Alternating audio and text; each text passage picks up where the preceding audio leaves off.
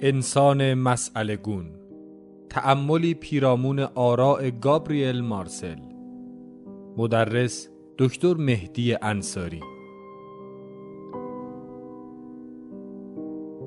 برگزار شده در مؤسسه پژوهشی، آموزشی و مطالعاتی آکادمی شمسه.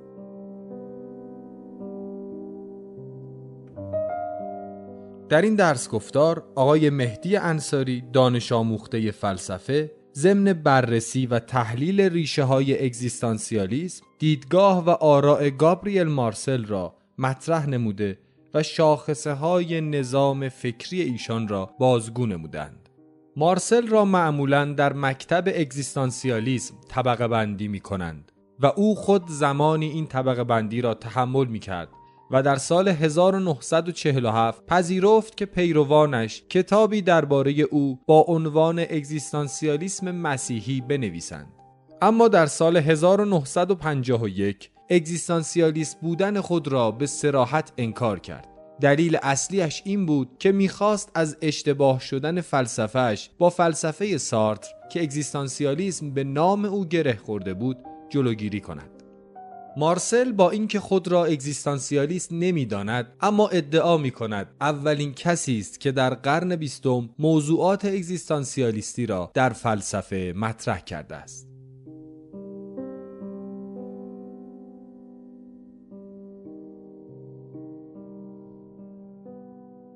سلام عرض ادب خدمت دوستان وقت شما بخیر بشه امیدوارم که خوب باشین سلامت باشین.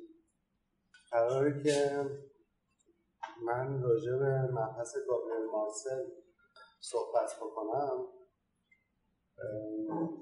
ولی خب کلاس سه تا پارته و من سعی می‌کنم تو این سه تا پارت سه تا مبحث رو خدمت دوستان بگم و بعد به دیدگاه گابریل مارسل برسم. تو بخش اول کلاس من یه کلیتی راجع به اگزیستانسیالیسم میگم به خاطر اینکه گابریل مارسل یکی از مهمترین فلاسفه اگزیستانسیالیسم.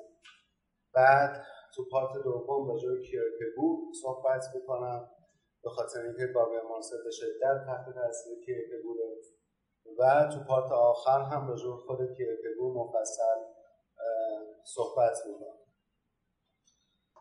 وقتی راجع به اگزیستانسیالیسم ما صحبت می‌کنیم اگزیستانسیالیسم یه قدمتی داره به قدمت وجود انسان. یعنی از زمانی که انسان به وجود اومد و پا بر این عرصه گذاشت تقریبا اگزیستانسیالیسم شروع شد.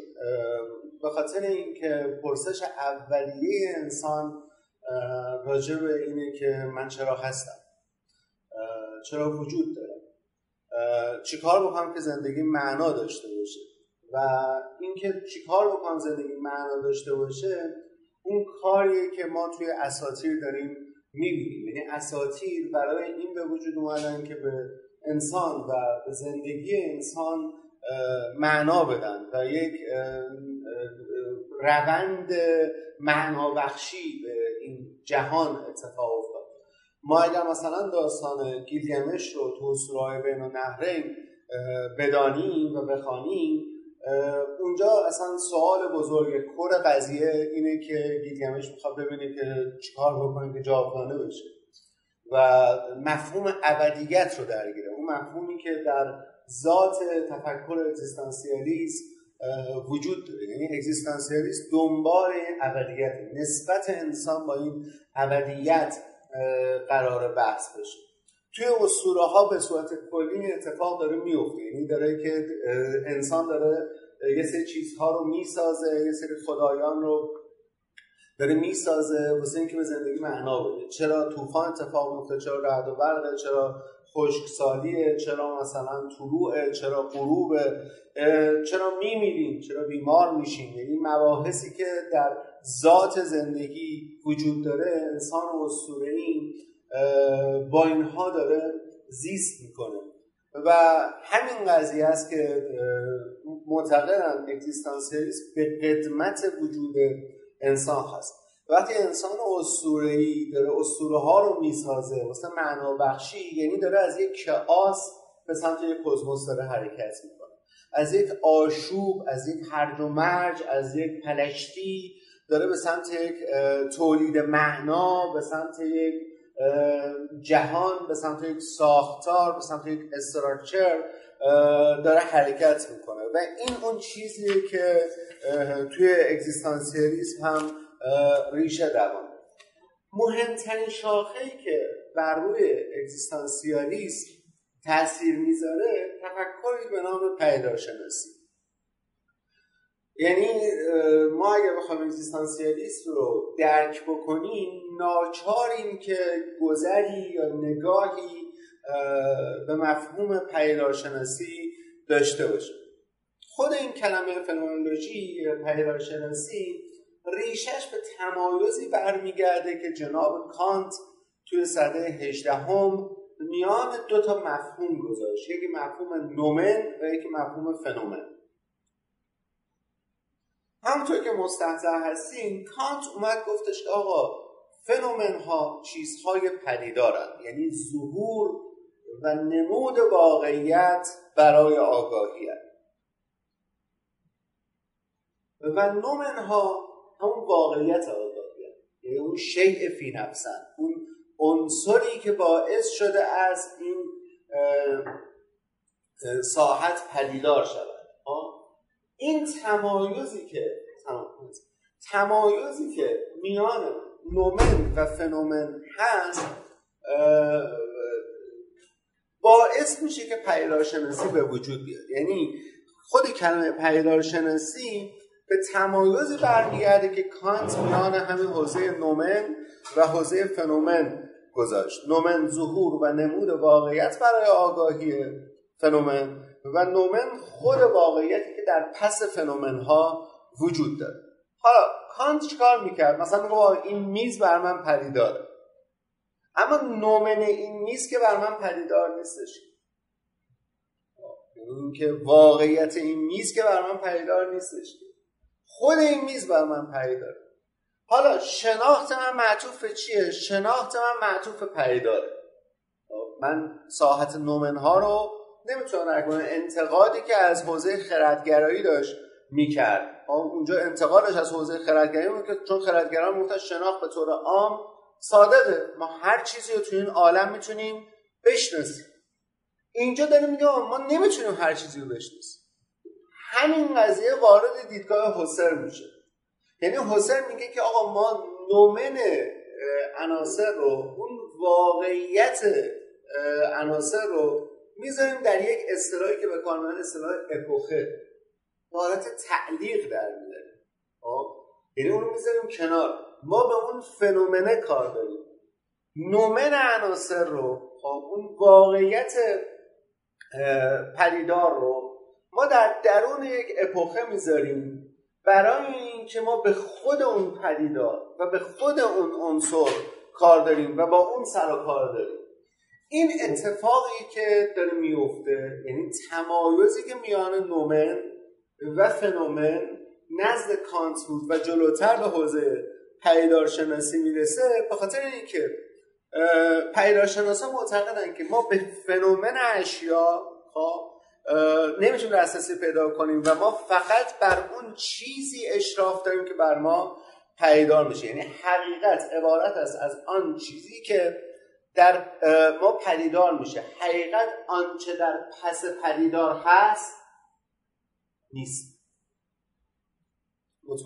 متوجه شدیم یعنی اون چیزی که نومنه اون واقعیت پشت پدیدار حقیقت اون نیست. یعنی الان ما با این قضیه کار وقتی راجع به آزادی صحبت می‌کنیم ما با خود پدیداری به نام آزادی سر کار داریم. وقتی راجع به ترس صحبت می‌کنیم راجع به پدیداری به نام ترس صحبت سر کار داریم. وقتی راجع به عشق صحبت می‌کنیم راجع به پدیداری به نام عشق سر کار داریم. ما بر آنچه که پدیدار است سر کار داریم. خب؟ اگزیستانسیالیسم می‌خواد این قضیه رو مطرح بکنه واسه اینکه نمی‌خواد خودش درگیر این قضیه بکنه که بره سراغ مفهوم سازی ها چون اینا یه سری مفهوم سازی هم. ما اگه درگیر نومن بشیم و بریم درگیر مفهوم سازی بشیم. درگیر نظام سازی بشیم. ما باید بیایم یه سری نظام های مفهوم ساز و راجبش نظریه پردازی بکنیم. فلسفه اگزیستانسیالیسم فلسفه انتظا نیست. فلسفه انزمام کانکریت فلسفی یعنی یه چیزی که در بطن زندگی جریان داره. یه چیزی که در بطن حیات ما جریان داره. یه چیزی که در ذات خود این بودن ما در, در جریان. یکی از اصول مهم تفکر پدیدارشناسی آگاهی. یعنی پدیدارشناسی دنبال مفهوم آگاهی. و معتقدی که آگاهی همواره آگاهی به چیزی است. یعنی آگاهی یک متعلق آگاهی داره. خب؟ ما آگاهی صرف تو این عالم نداریم. من میگم من آگاهم. من به چی آگاهم؟ یعنی آگاهی یک نشانه روی داره. آگاهی به چیزی باید باشه. ما آگاهی صرف تو این عالم نداریم که. من میگم من آگاهم. من دانام. من به چی آگاهم؟ من به چی دانام؟ این یعنی آگاهی که متعلقی داره. که این یک نشانه روی داره به چیزی که این آگاهی به سمت اونه. یعنی به چیزی اشاره می‌کنه که شناخته شده. است این همون اصطلاحیه که تو پیدارشناسی بهش میگن اینتنشنالیتی یعنی روی آورندگی. من تجربه کردن حیث التفاتی. یعنی التفات به چیزی. روی آوردن به چیزی. بفهم. این روی آوردن به چیزی روی آوردن به چیزی اینه که اهمیت پیدا می‌کنه. ما به چه چیزی روی آورندگی داریم؟ روی آورندگی گفتم نه فقط راجع به خدا آگاهی بلکه راجع اینجاست که مبحث اگزیستانسیالیسم اهمیت پیدا می‌کنه بلکه راجع به احساسات هم روی آورندگی داریم. ترس از چیزی. عشق به چیزی. یعنی این روی آورندگی راجع به احساسات هم هست. یعنی جدا از خود آگاهی. که ما فهمیدیم آگاهی یک متعلقی داره. جدا از خود آگاهی راجع به احساسات هم چنین حالتی یعنی احساسات هم بر اساس یک متعلقی داره اتفاق میفته ترس از ناراحتی از عشق به خب؟ یعنی اینا مفاهیمی هستن که توی پیراشناسی و بعدها توی اگزیستانسیالیسم اهمیت دارن. حسن اومد به عنوان پیشگام پیراشناسی اومد برای توصیف ماهیت این فنومنولوژی به کار بود یعنی اومد گفتش که من می‌خوام ماهیت عناصر رو بفهمم. آگاه بشم نسبت به ماهیت عناصر. فرق بین پدیدارشناسی و اگزیستانسیالیسم اینجاست. پدیدارشناسی می‌خواد آگاه بشه به ماهیت عناصر. اگزیستانسیالیسم می‌خواد این آگاهی رو این آگاهی رو و این پیداشناسی برای توصیف وجود به کار ببره. وجود چیست؟ وقتی میگیم ما هستیم یعنی چی؟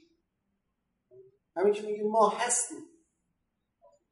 مسئله که تو کل تاریخ فلسفه همیان راجبش نظریه پردازی می‌کنن ولی و ما رو جدا از جهان در نظر می‌گیرن. اینجا میگه خود این که ما هستیم یعنی چی؟ یعنی جدا از جهانی؟ یعنی جهان زید نگاه منه؟ یعنی جهان مفعول سوژگی منه. یعنی جهان زیل اقتدار من تعریف میشه. یعنی چی؟ الان اینجا مبحثی که مهمه و اهمیت داره اینه که میاد این پدیدارشناسی و اگزیستانسیالیسم برای توصیف وجود به کار می‌بره. نه ماهیت. اگزیستانسیالیست ها روش پدیدارشناسی رو میان برای مناسبت انسان و هستی به کار می‌برن. ما با یه مبحث خیلی مهم تو اگزیستانسیالیسم داریم مواجه میشیم. هستی چیست؟ راز هستی چیست؟ اینکه مهدی هست همیشه به این بخشش پرداختن که مهدی. خود هستی ما نادیده گرفته شده. مهدی هست. اون بخش هستن. اون بخش هستن یعنی چی؟ اما شما ممکن بدیهی باشه. ما هستیم دیگه. ما هستیم یعنی چی هستیم؟ کجا هستیم؟ در پیوند با چی هستیم؟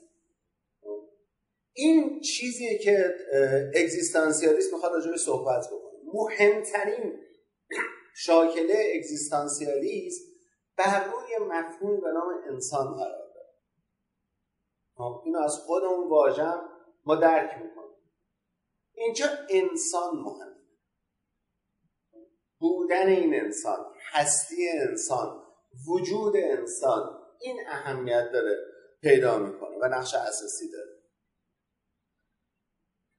اما توی این مکتب مکتب اگزیستانسیالیسم به وجود انسان اهمیت داده میشه. به وجود جمادات گیاهان حیوانات جانوران ها به اینا آیا ما لفظ وجود رو می‌تونیم اطلاق بکنیم؟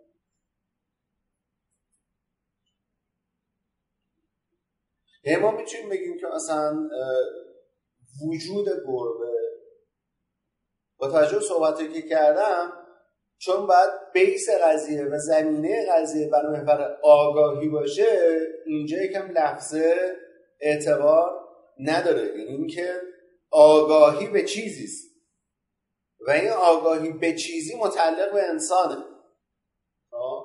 هر چیزی تو این عالم خب عنصر آگاهی به چیزی رو غیر از انسان نداره. فقط انسانه که به چیزی آگاه هست. و آگاهیش متعلقی داره که این قابل فهمه. یعنی به اون پدیداره اشراف داره. واسه همینه که اگزیستانسیالیسم و اصالت وجود انسان ترجمه می‌کنن که نشون دهنده اون جایگاه محوری انسان هست.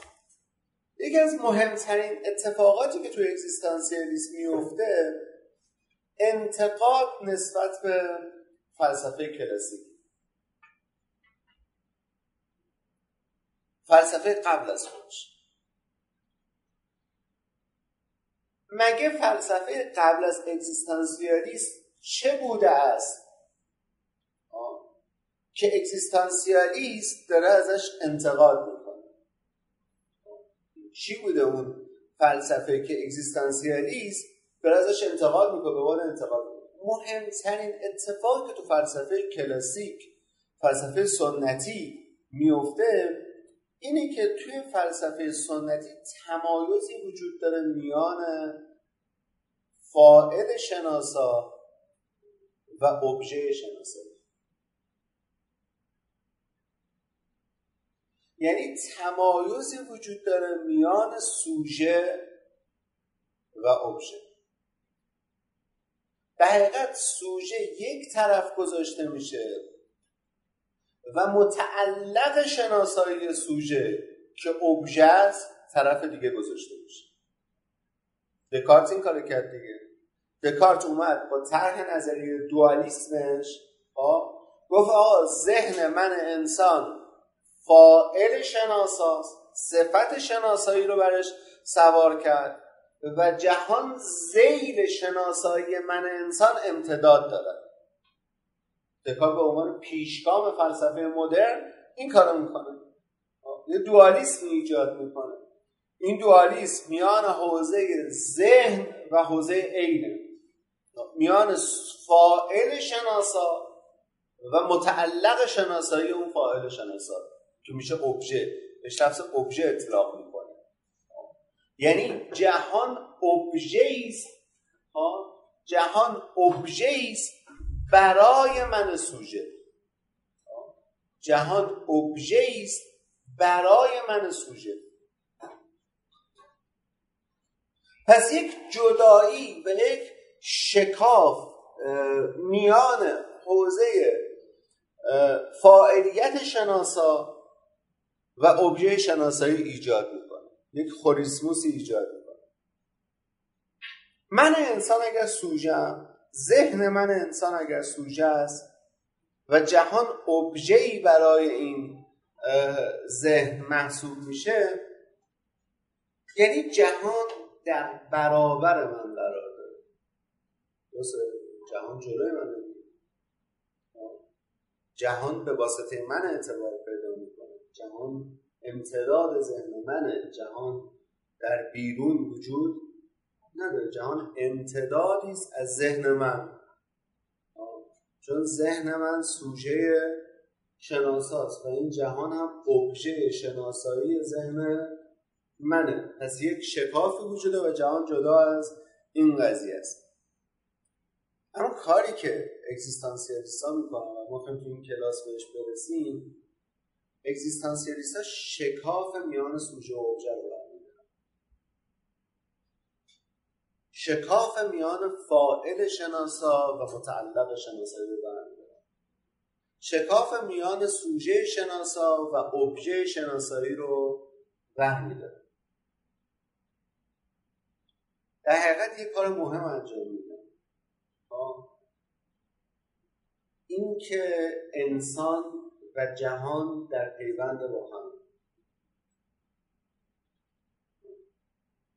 اینکه انسان و جهان چیزی جدا از هم نیستن و یک ارتباط تنگاتنگ با هم داره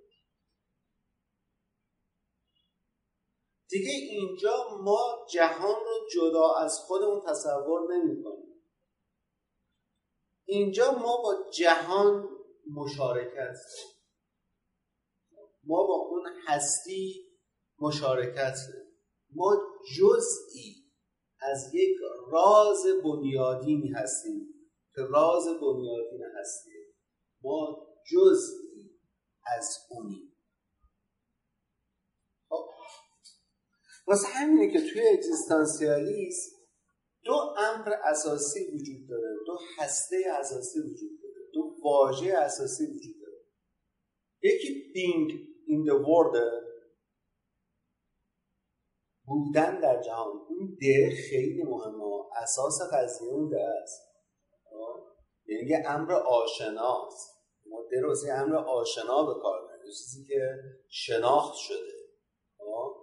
Being in the world بودن در جهان به یک مفهوم دیگه being with others. بودن با دیگران.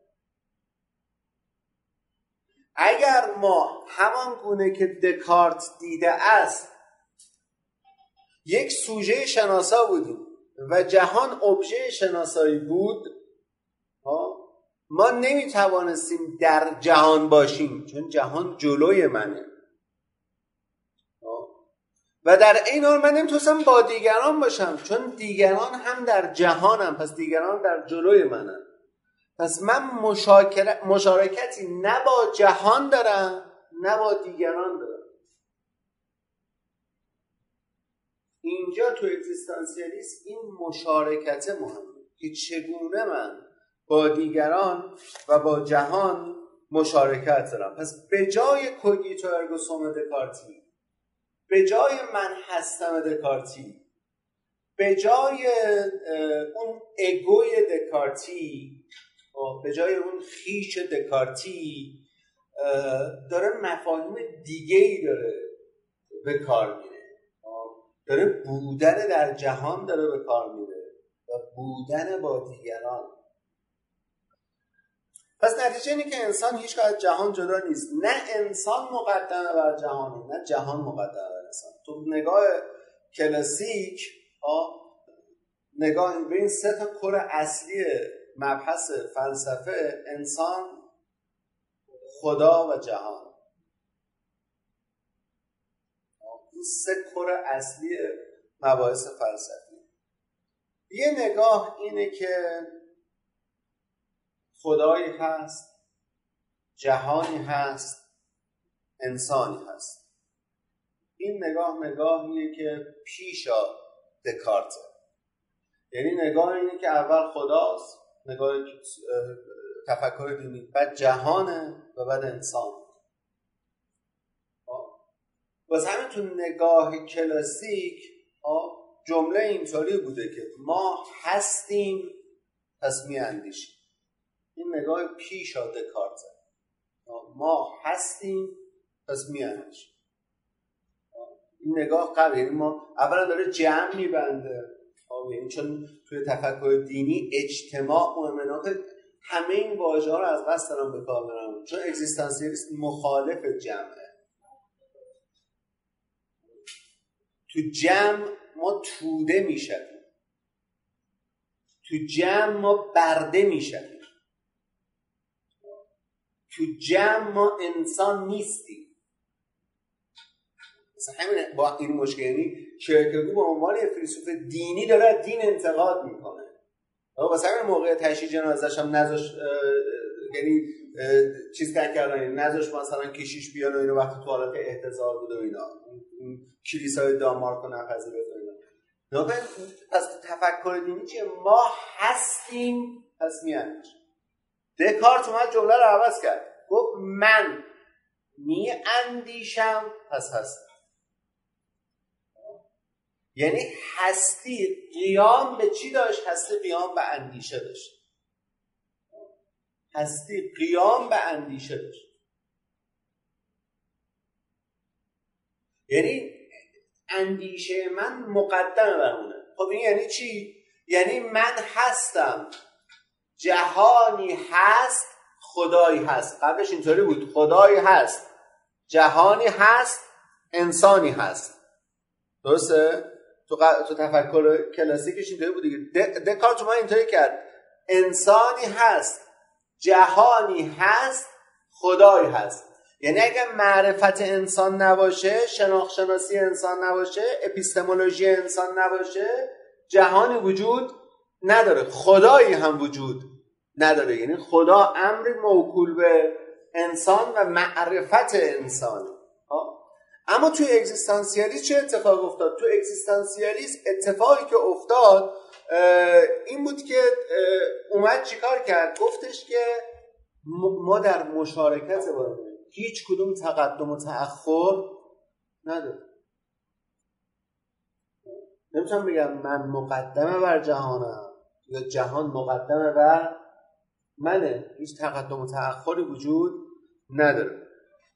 واسه همین اگزیستانسیالیست ها کلا به epistemology کاری ندارن به معرفت شناسی کاری ندارن. زیرا تو این معرفت شناسی مبنا و پیشفرض یا presupposition اینه که سوژه و ابژه از هم جدا یعنی اگه جدا باشم من, من نسبت به چیزی که جدا از منه باید معرفت پیدا بکنم دیگه. من نسبت به چیزی که باهاش مشارکت دارم معرفتی ندارم. من نسبت به چیزی معرفت باید داشته باشم که جدا از منه. امر جدا افتاده از منه. در این حالت من نسبت اون معرفت دارم. ولی اینجا گفتم مبحث مشارکت اتفاق میفته یکی از مهمترین انتقادهایی که اگزیستانسیالیست داره شناخت عقلی رو نسبت به جهان رد و نوک پیکان انتقادش به سمت هگل.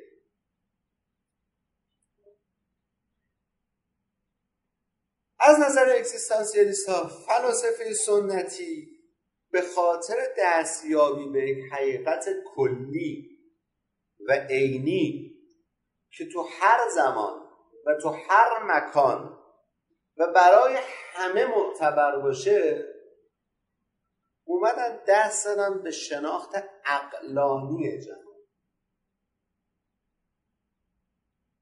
عقل اینطوریه دیگه. عقل حکم صادر می‌کنه. غیر از اینه. یکی از کارکردهای عقل به قول کانت این جایج بودن این حکم صادر کردنشه. درست شد؟ حکم چجوری صادر میشه؟ حکم در صورت می‌تونه صادر بشه یه چیزی کلی باشه لازمان باشه. لا مکان باشه و تغییر پذیر نباشه. در این حالت می‌تونه حکم بده دیگه. پس واسه همینه که میان شناخت عقلی به جهان رو مطرح می‌کنن. هگل این کارو می‌کنه. توی این حالت چه چیز رو فلاسفه رها کردن؟ این که ما و جهان مدام در حال تغییر.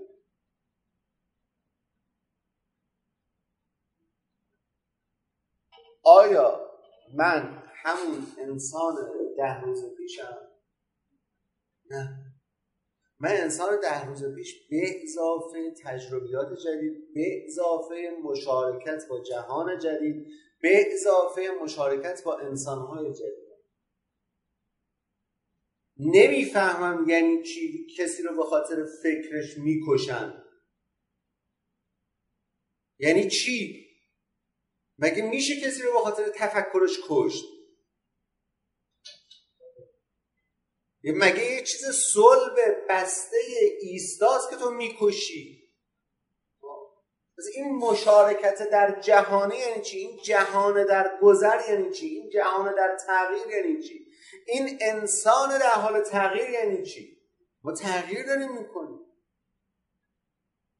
اصلا راز این جهان این عنصر تغییره.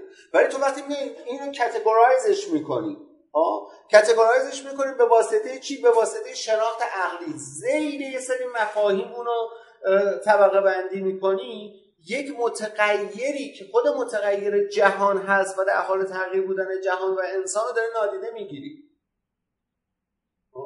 اینو داری نادیده میگی. اینکه این داره تغییر می‌کنن رو داری از بین می‌بری. پس حقیقت فلسفی شخصیه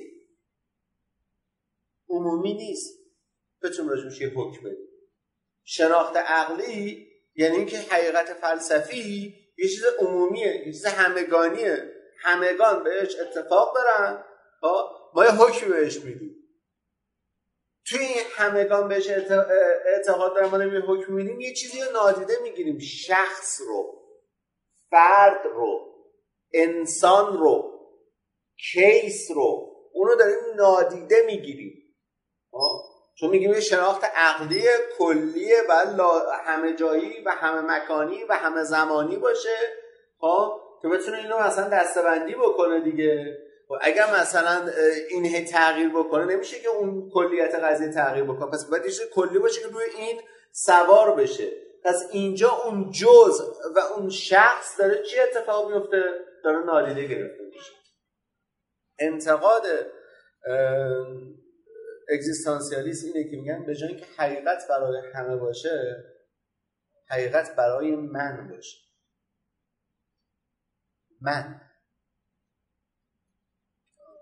این منم اون من دکارتی نیست که تیپی از مفهوم انسان باشه. من جدا از شماها شما جدا از همدیگر.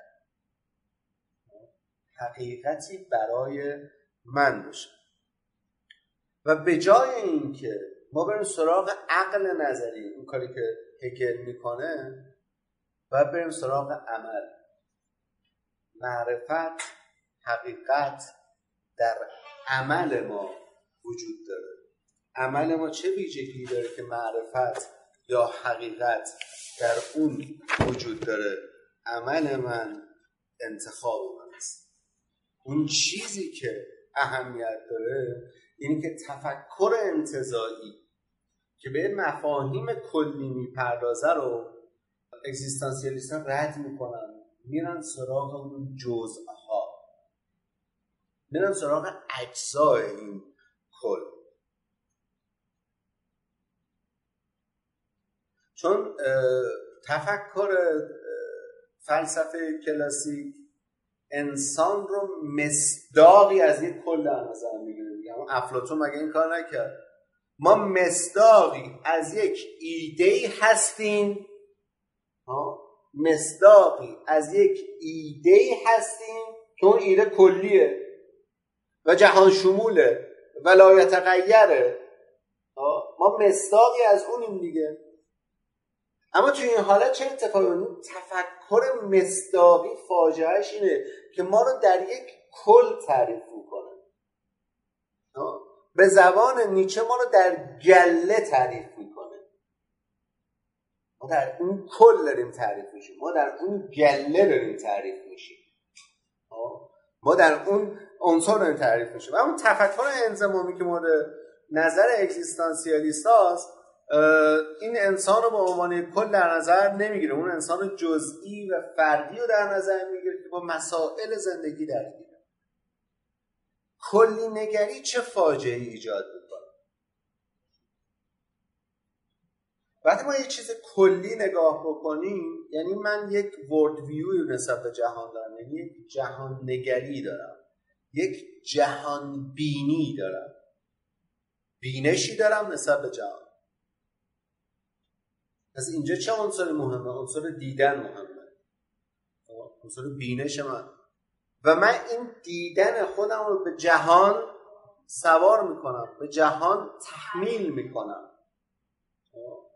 جهان بینی یعنی من دارم نگره خودم رو اپروچ خودم رو به جهان دارم تحمیل می‌کنم. یعنی جهان رو زیل رویت خودم در نظر می‌گیرم. این کاری که افلاتون کرد. بعد اومد دکارت کرد. بعد اومد هگل کرد. یعنی اینا اومدن جهان جهان رو مفهوم جهان بینی رو مطرح کردن و این جهان نگری و اینکه کلی دیدن و اینکه مصداق عناصر مصداق اون کل در نظر گرفتن و اینکه جز بودن اون عناصر نادیده گرفته بشه. اما آیا جهان آن چیزیه که در حوزه دید من قرار داره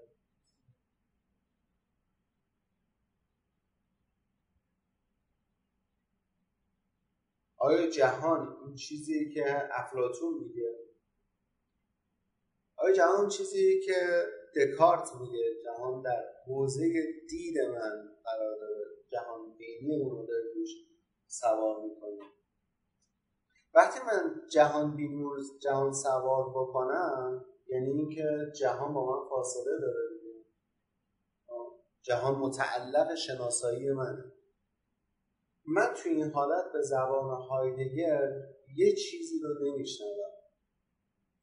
و اون ندای جهان. من ندای هستی رو نمیشنوم.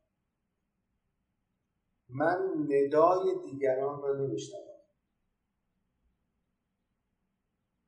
من با دیگران تو این جهان نیستم.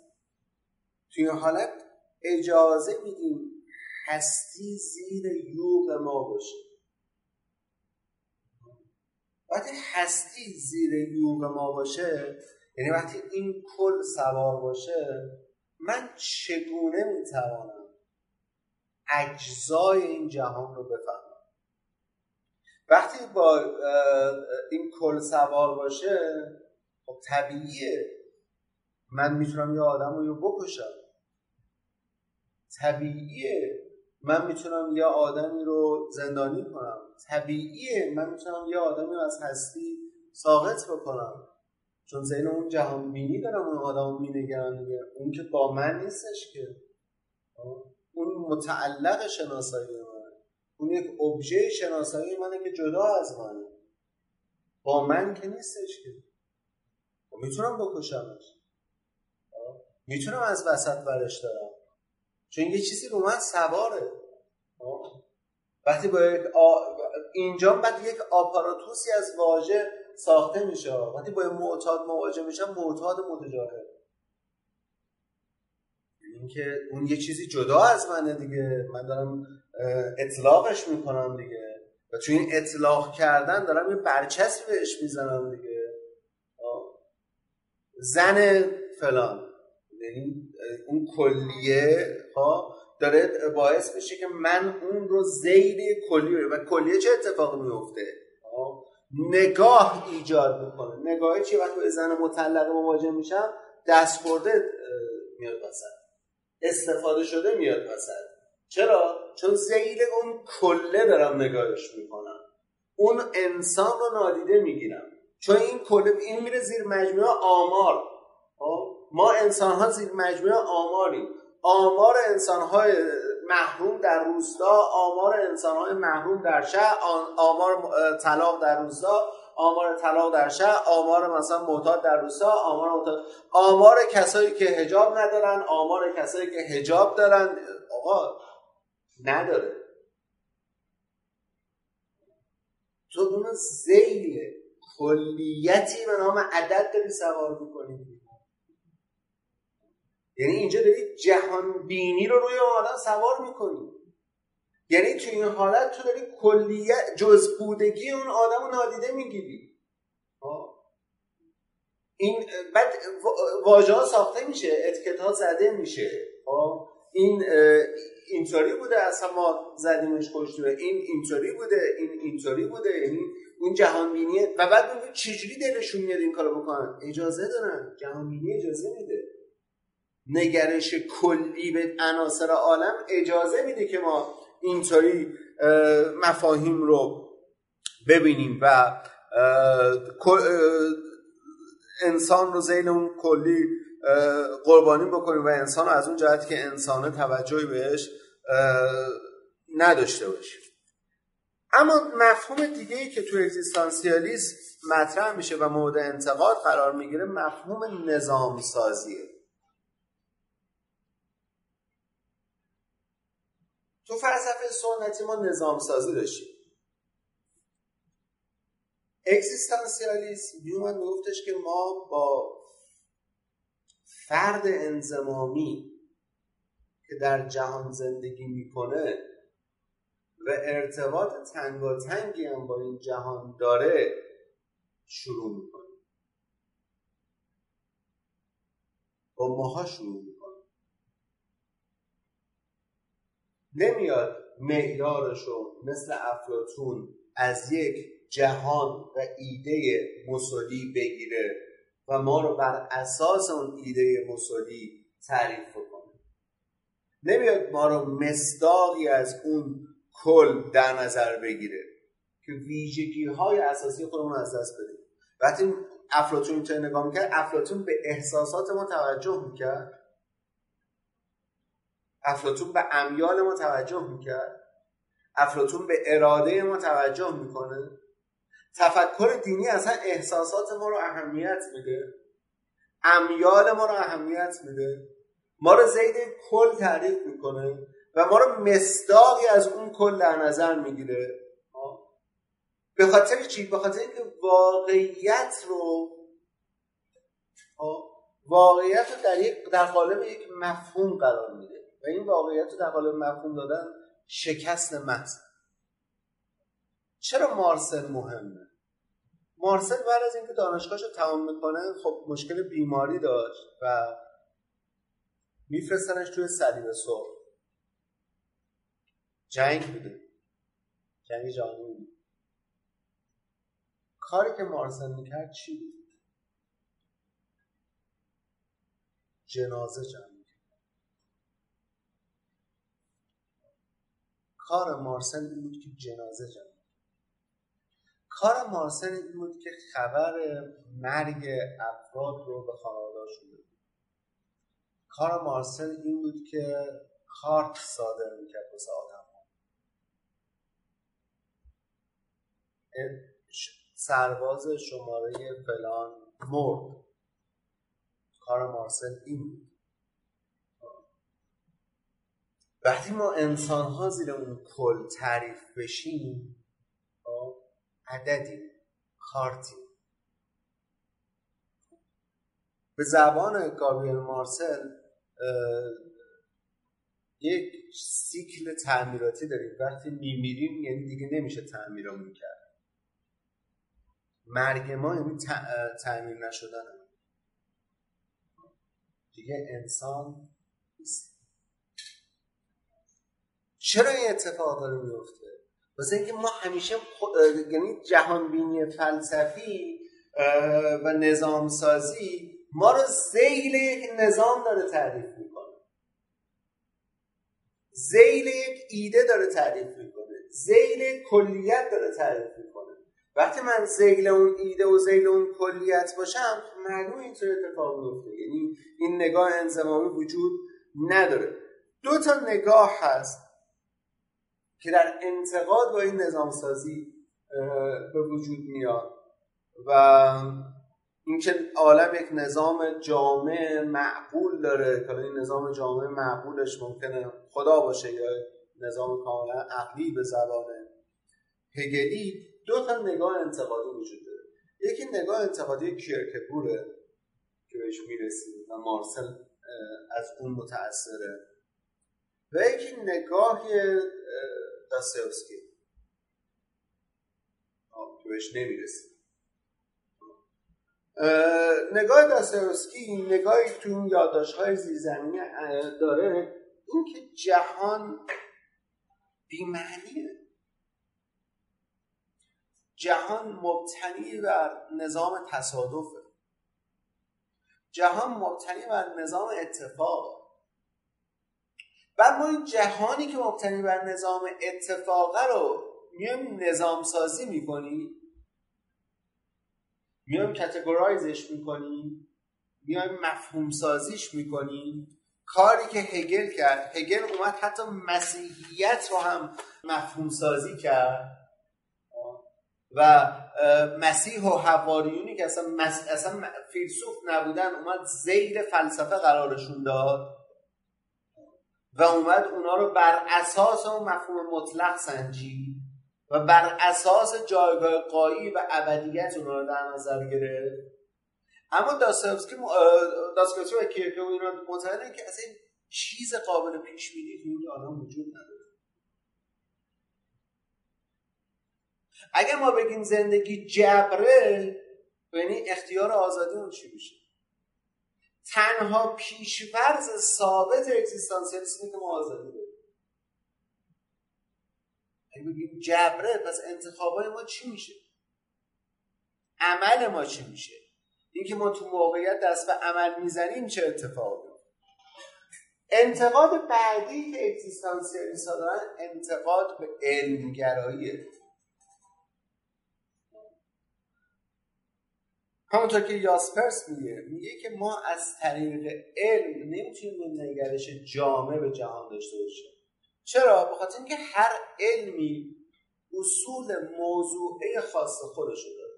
علم شیمی آیا اصول موضوعش با علم فیزیک با علم ریاضی یکیه؟ پس شناختی که از علم فیزیک علم ریاضی علم شیمی به دست می آید آیا می‌تونه شناخت جامعی باشه؟ و جدا از این که اگر همه این شناخت باشه آیا چیزی بیرون از این دایره شناختی قرار نمی‌گیره؟ چیزی بیرون از این نظام قرار نمی‌گیره؟ پس اگه همه این علوم هم قرار بدیم باز نمی‌تونیم یه نگرش جامع به جهان داشته باشیم. جدا از این که آیا علوم می‌تونه حقیقت انسان رو نشون بده؟ جهان جای جهان علم دیگه. آیا حقیقت انسان رو نشون میده؟ آیا می‌تونه منو به عنوان یک شخص نشون بده یا منو به عنوان یک شیء نشون میده؟ آیا می‌تونه منو به عنوان یک فرد نشون بده منو به عنوان یک انسان نشون بده یا منو به عنوان یک سازه داره باستاب میده؟ علم ما رو ابژه می‌کنه. و شناختی هم نسبت به جهان برای ما به دست نمیده. جهان رو به زبان مارسل پرابلم می‌کنه. انسان مسئله گونه کلاس دیگه. جهان رو پرابلم می‌کنه. جهان رو مسئله می‌کنه. انسان رو مسئله می‌کنه. اما آیا انسان مسئله است؟ آیا جهان مسئله است؟ وقتی جهان مسئله ببینیم یعنی جهان جلوی منه. همون از ریشه خود واژه پرابلمه. پروه یعنی جلوه. جلو انداخته شده است. ریشه واژه پرابلم اینه دیگه. چیزی که جلو انداخته شده. پس نزد من نیست. یه چیزی که مسئله است یعنی جلو انداخته شده. پس نزد من نیست. پس من دیگه چیکار بهش دارم؟ یه چیزی که جدا افتاده از منه جلو افتاده از منه من چیکارم علم دیگه. میرم میشناسمش تمام میشه. دیگه همین حالاتی که ما هممون تبدیل به سوژه و واسه همینه که توتالیتریسم عاشق علمگراییه. تو فکر می‌کنم بدشون میاد. شما مثلا ناراحت عاشق اینن که علوم توی جامعه اشاره پیدا و عاشق اینن که علوم انسانی نباشه. عاشق اینن که سینما نباشه. چرا؟ چون سینما ثبت و ضبط کردن انسانه. ما انسان نمی‌خوایم ما موجود کارکن می‌خوایم به زبان هانا ما می‌خوایم انسان هایی که تو وادی زحمت بمانن حتی وارد وادی کار نشن وادی عمل که تولید روایتی به کنار. ما یه سری موجودی می‌خوایم موجودات کارکن. این موجودات کارکن چیه؟ وقتی جهان تبدیل به مسئله بشه موجوداتش موجودات کارکنن. چون جهان راز نیست حیرت نیست مواجهه نیست گشودگی نیست گشایش نیست پذیرش نیست. انسانهایی که دارن کار می‌کنن و انسان کار بکنن. کار تولید ارزش می‌کنه.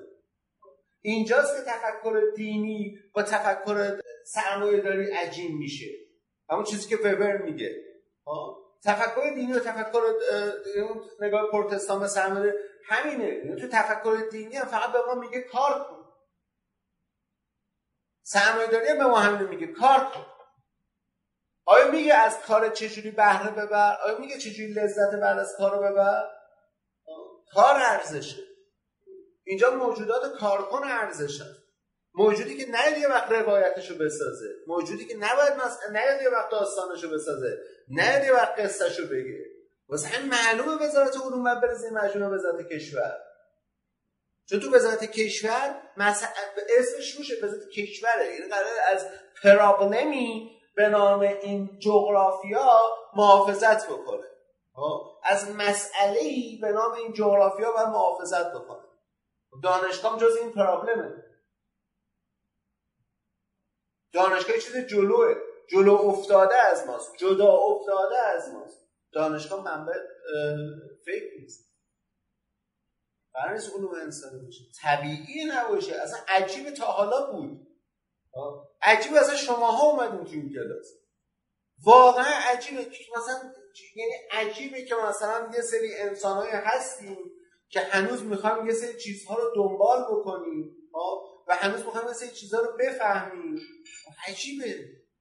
ما باید کار کنیم. ما باید تبدیل ما باید جز همون زنجیره موجودات کارکنی باشیم که تو این نظام اقتصادی و نظام مادی باید همدیگه رو جر بدیم بریم جلو. الان یه پنجشنبه اومدیم همدیگه رو جر ندیم بریم جلو. چرا؟ وقتی از ما اینو می‌خوان. ما اصلا اینطوری تعریف میشیم. ما اصلا چیزی جدا از این نیست. شاخص تولید علم تو ایران داره میره بالا. اسمش روشه. میگه تولید علم داره میره بالا. میگه شاخص تولید علم داره میره بالا. شاخص مقاله داره میره بالا.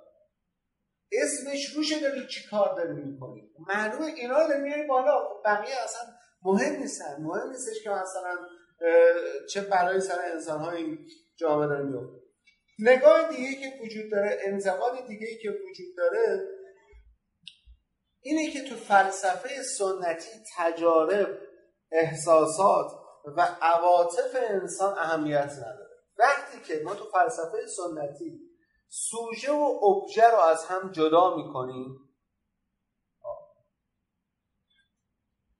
و ابژه و از طریق تفکر عقلی و انتظایی می‌خوایم به شناخت جهان برسیم.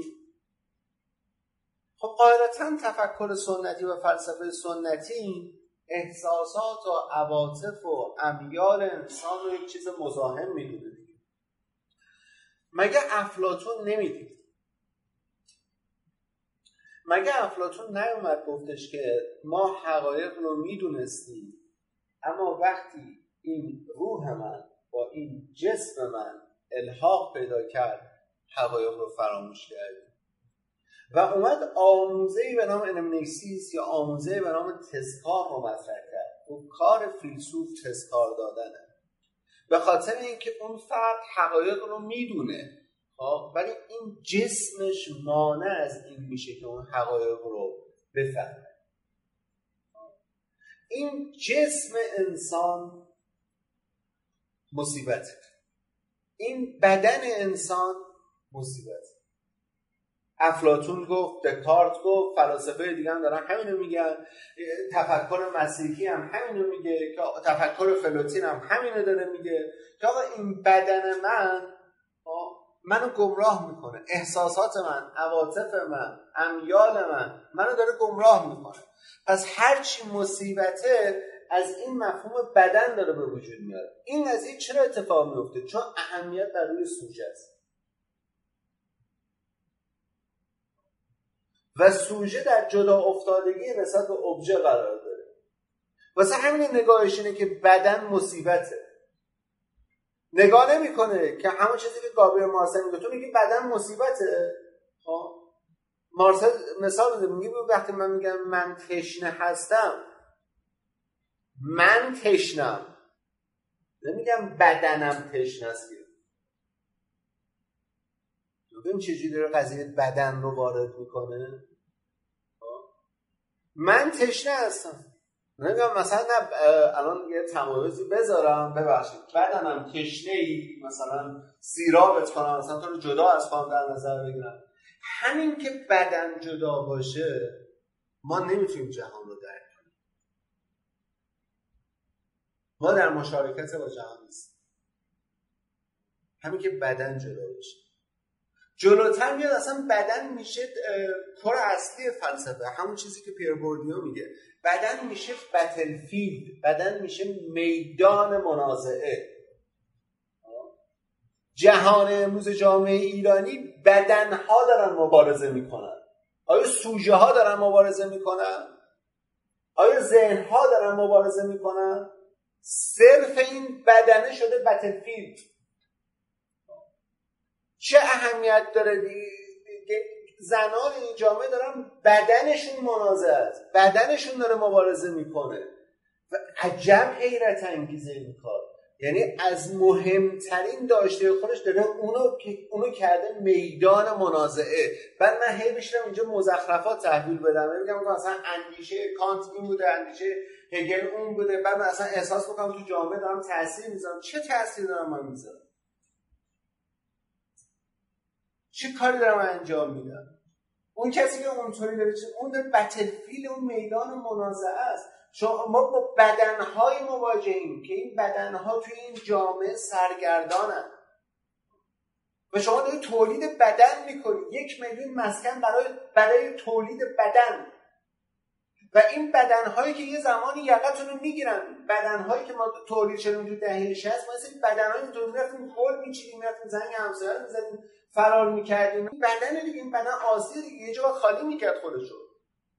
این بدن آسی اونطوری خالی می‌کرد. حالا تو بدن تولید این بدنها یقتو می‌گیره. این بدنهایی هستن که توی این جامعه دارن ظهور می‌کنن. بعد تو انتظار داری اون بدنی که هر روز توی بیارتی هست شب تا صبح نمی‌تونه بخوابه جای خواب نداره. از میدون آزادی میره تهران پاس و این مسیر هی برمیگرده واسه اینکه یه جا بتونه سرکتا داشته باشه یه روز یقتو نگیره. بدن اینجاست که داره مبحث میشه. ما با بدنمون در مشارکت با جهان هستیم. ما با بدنمون در حضور دیگران هستیم. ما با بدنمون در گشایش با دیگران قرار داریم. ولی فلسفه سنتی خب اینا رو نمی‌دید. یعنی انسان نگاه نمی‌کرد که در یک تعامل بنیادین با جهان و انسانهای دیگه قرار داره و صرفا یک موجود اندیشنده نیست. در کنار اون عقل احساس داره اراده داره عواطف داره و میل داره و می‌تونه دست به عمل بزنه و مجموعه این هاست که انسان رو تشکیل میده. ما تا اینجا فهمیدیم که اون تفکر انتظایی که داشتیم صحبت می‌کردیم به شناخت حقیقت منجر نمیشه. یعنی انسان با جدا کردن خودش از جهان و تفکر انتظایی نمی‌تونه حقیقت رو درک کنه و وقتی می‌تونه به حقیقت برسه که زندگی در جهان و مشارکت در جهان رو از طریق بدن تجربه بکنه. نه اون چیزی که فلاسفه سنتی می‌گفتن تمایزی میذاشتن میان نفس و بدن. اگزیستانسیالیست ها میاد مفهوم روانتنی یا سایکو سوماتیک رو مطرح می‌کنن این دوتا رو در پیوند با هم دیگه در نظر می‌گیرن و این دوتا رو در جدایی از هم در نظر ما روانتنیم. ما نه روانیم نه تنیم. ما روانتنیم. من هم عقلم هم ذهنم هم احساسم هم امیالم هم ارادم هم انتخابم هم تشنگی برای وسالم من همه اینها با هم هستم. من چیزی جدا از اینا نیستم. من در یک کلیت دارم تعریفشم کلیتی که نه معیارش از بیرون بگیره اونطوری که هگل میگه. نه معیارش از بیرون بگیره اونطوری که افلاتون می‌گیره. من خودم کلیتم. حقیقتا باید برای من کلی باشه. نه برای اون کلیت برای من کلی باید باشه. چون من مجموعه از این عناصر هست اما مهمترین مبحثی که تو این قسمت بگم اینه که تو تفکر اگزیستانسیالیست انسان فائله و بازیگره.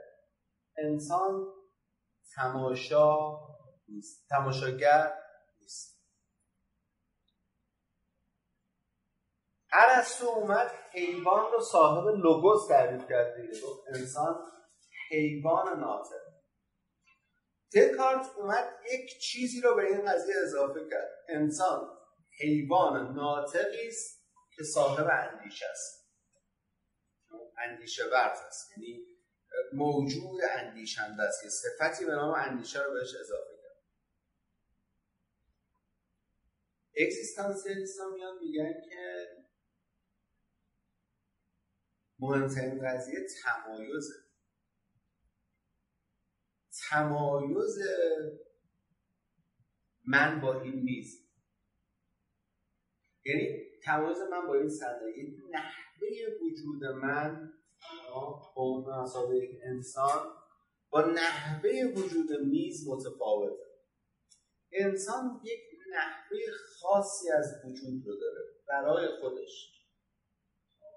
متفاوت با سایر نحوه های وجود.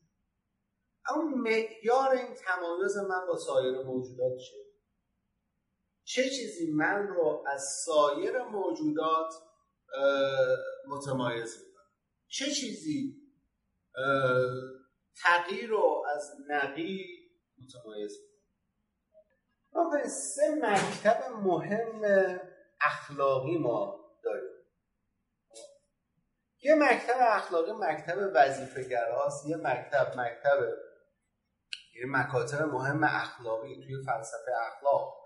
یه مکتب وظیفه یه مکتب پیامدگراست یه مکتب فضیلتگراست؟ اینا سه مکتب مهم اخلاقی هستن. پس مکاتب مهم اخلاقی یکی مکتب فضیلت وظیفه گراست یکی پیامدگراست و یکی فضیلت مکتب اخلاقی وظیفه گرا با کانت. دروغ نگو. چرا؟ چون وظیفت دروغ کانت ادله دیگه اقامه می‌کنه؟ نه. وظیفه است. وظیفه گراست. مکتب اخلاقی فضیلتگرا پیامدگرا با جان سوارت میره. به پیامد قضیه کار مکتب اخلاقی فضیلتگرا با افلاتون و ارسطو و سقراط. مثال بزنم متوجه توی مکتب اگر از چارچوب دیسیپلین فلسفی مکتب اخلاقی وظیفه گرا نگاه بکنیم میگه قتل مک... قتل؟ چرا؟ به فعل داره توجه می‌کنه وظیفه گرا اون فعله واسش مهمه. دروغ نگو. فعل دروغ مهمه. اینجا فعل قتل مهمه. قتل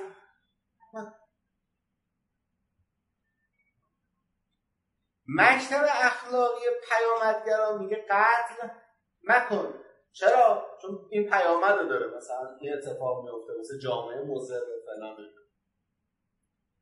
مکتب اخلاقی فضیلتگرا که ما باش توی کلاس کار داریم چی میگه؟ میگه قاتل میگه قاتل نباش. فرق فهمیدی چی شد؟ اینجا با تو کار داره. باری کرد. با فائل کار داره. اونجا میگه قتل مکن. وظیفه است. روم گذاره داره کار می‌کنه. اونجا میگه قتل مکن چون برای جامعه مضره. چون پیامدش اینه دیگه. فضیلت کرده میگه قاتل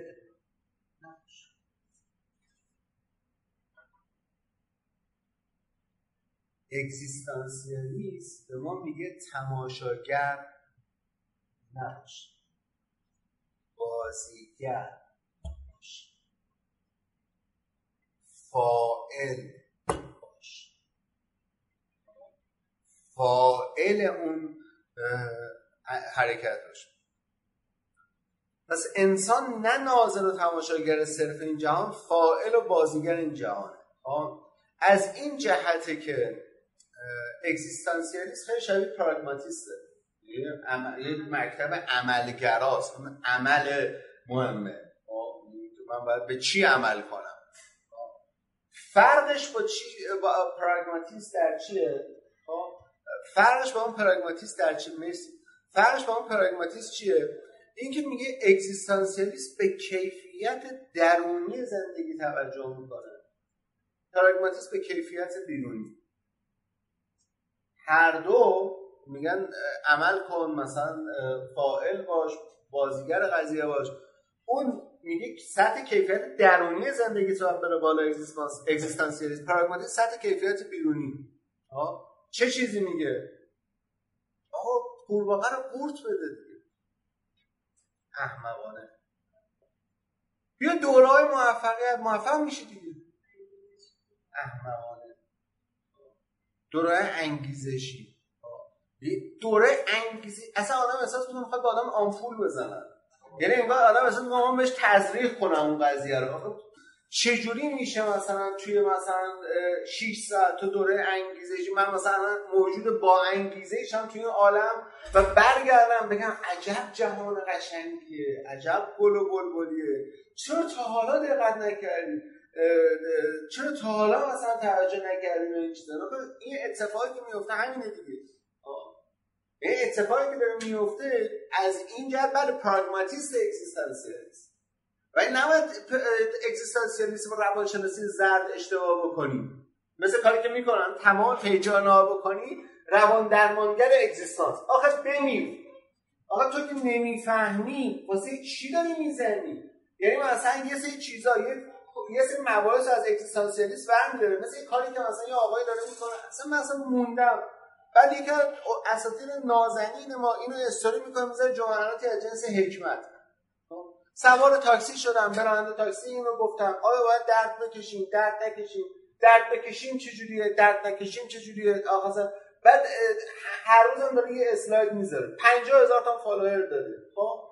هم فلسفه خونده هم روانشناسی ولی فلسفه رو عمومی خونده روانشناسی هم زرد خونده. و کاری که این اتفاق این صفحات انجام میدن این که حکم نمیدن؟ یه جوری میگن همه خوششون بیاد. جوری که میگه همه خوششون بیاد خب هیچ کم انتقاد نمی‌تونه بکنه دیگه. چه انتقادی بکنه؟ بی خطرترین آدمان. و ما اگزیستانسیالیست میگه اگه خطر نمی‌کنی آدم نیستی. اگر خطر نمی کنی در ذات انتخاب مخاطر است. در ذات مفهوم آزادی مخاطر است. تو اگر مخاطره نمی کنی خب؟ تو اگر خطر نمی کنی از ساحت انسانی بدونی. یه سری جملات میای میگی یه سری جملات رو پرت می‌کنی و میگن جملات از جنس حکمت. ما نمی‌فهمیم حکمتش یعنی رنج مثلا عشق چیه؟ اون گفت عشق اینه من گفتم عشق اونه. بعد آقا چی شد؟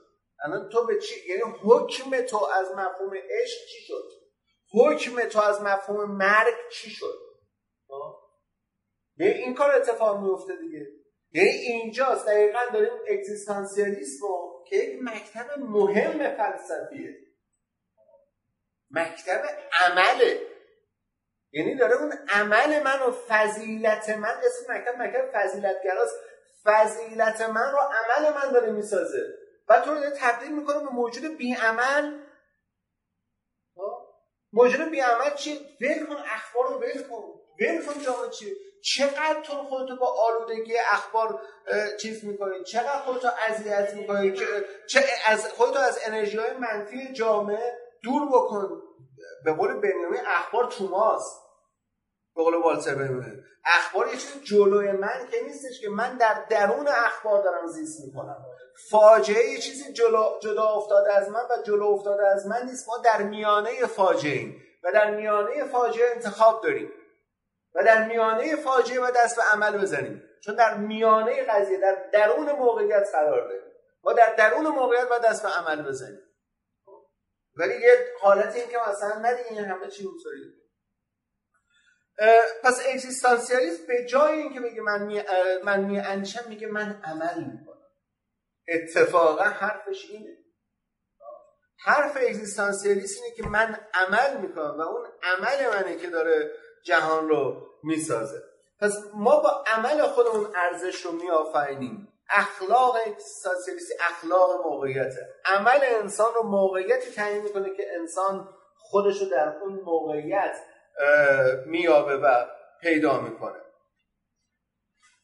اگزیستانسیالیست نمی‌خوان دنبال یه قاعده اخلاقی کلی باشن. به همه قاعده اخلاقی کلی رو توصیه بکنن. اگزیستانسیالیست ها می‌خوان به هر انسان توصیه کنن که با توجه به موقعیتی که درش قرار داره دست و عمل بزن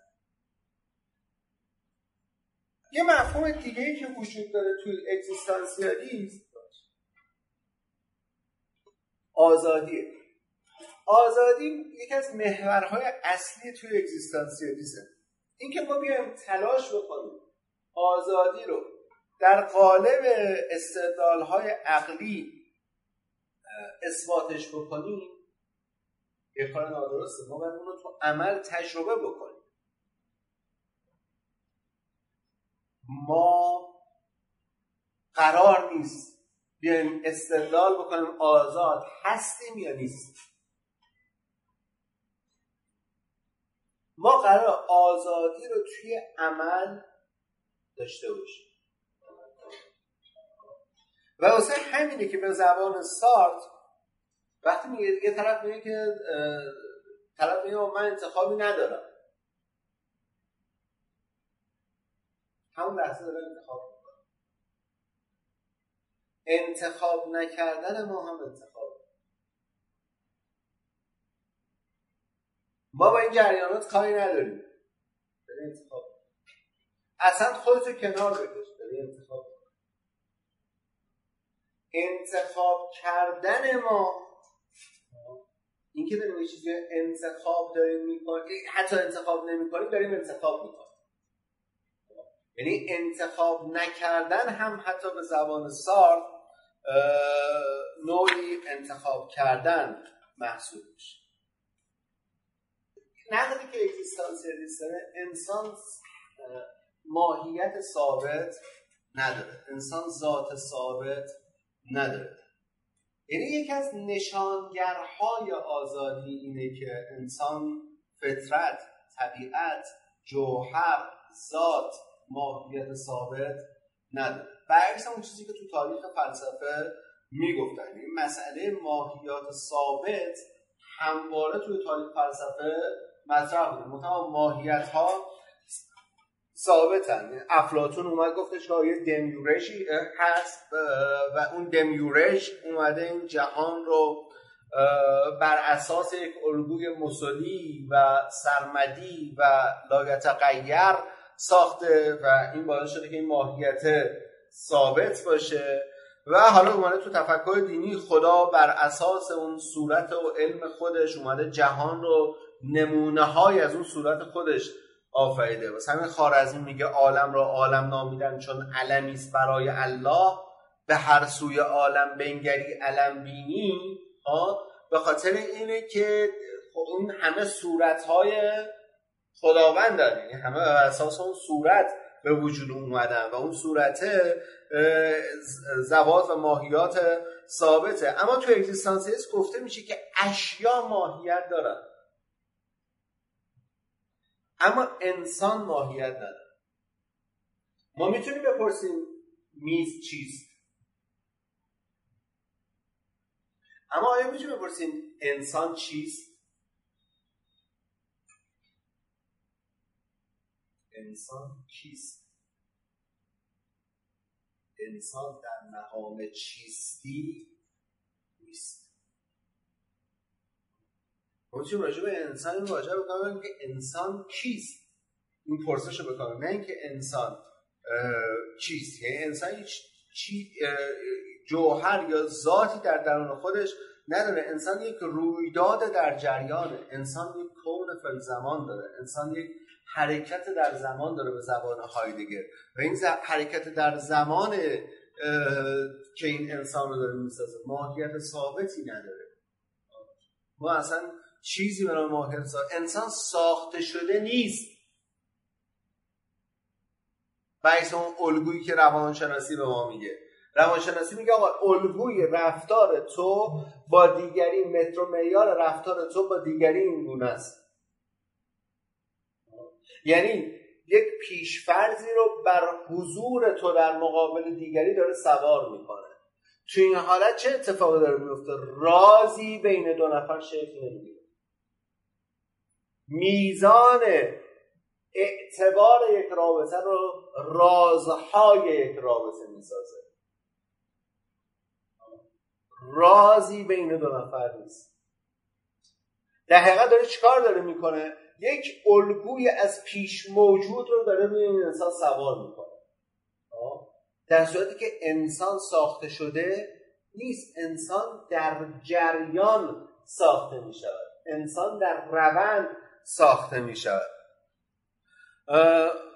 ماهیت از قبل برای انسان متصور نیست. ماهیت انسان با عملشه که به وجود میاد و هر زمان که خواست می‌تونه اونو تغییر بده. یکی از مهمترین اصطلاحات اکزیستانسیالیسم فراروی و رویدادگی است. هر کدوم از ماها یک گذشته این گذشته رویدادی است بر ما. آینده ما داره یک گذشته است که بر روی تصمیمات ما اثر می‌ذاره اموری است که به انسان داده شده. آیا به زبان نیچه ما اگر در گذشته باقی بمانیم ما فقط در رویداد باقی بمانیم به زبان نیچه چه چیزی رو داریم قربانی می‌کنیم؟ آینده. داریم قربانی و مهمتر به زبان اگزیستانسیالیست داریم چه چیزی رو قربانی می‌کنیم. خود فرد رو خود انسان رو. آره. ما داریم قربانی می‌کنیم. یه اصطلاحی به نام ترانسندنس رو به کار میاره یعنی میگه میگن که اگزیستانس انسان می‌تونه از رویدادگی خودش فراتر بره. موضع اتخاذ بکنه و توانایی فراتر رفتن فرد از رویدادگیش و اگزیستانسیالیسم میگن فراروندگی یا فراروندگی خب؟ که این جایگاه آزادی انسان نشون میده اگر شما تو گذشتتون موندید اگر تو روابط در گذشتتون موندید اگر در انسانهای در گذشتتون موندید اگر در اتفاقهای در گذشتتون موندید شما فراروی ندارید. شما اصلا آزاد نیستید. مفهوم آزادی با فراروی اتفاق یعنی من می‌تونم یک موضعی رو اتخاذ بکنم که با اتخاذ این موضع من می‌تونم فراروی داشته باشم. از اون رویدادگی که در زندگی من هست. من هی اون لحظه رو هی بیام اون گذشته رو هی زیست بکنم. هی اون گذشته رو تعمین بدم. خب من هی دارم رویداد رو تعمین میدم. و فراروی از رویداد ندارم. من بستهنده رویدادی هستم که بر من حاضر شده است و اتفاق افتاده است. من اون رویداد رو دارم اشاعه میدم. اما این فراروی فراروی یعنی اتخاذ موضع. فراروی همون واژه اگزیستانسه. این واژه دو تا بخش داره دیگه. اگزیستنس. خیلی واژه دقیقه. اگزیستنس. اگ یعنی برون ایستاده. از چی؟ برون ایستاده از عدم. انسان در هر لحظه از آنچه هست بیرون نیست. انسان در هر لحظه از آنچه هست می‌تونه بیرون بره. اگر بیرون نمی روید اگزیستانس ندارید. اگر بیرون نمی روید اگزیستانس ندارید. اگزیستانس ذات واژه به ما نشون میده.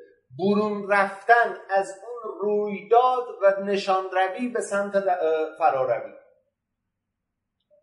اگر ما قرار تو اون لحظه فریز بشیم خب، موجود پویایی که در حال شدن هست نیستیم.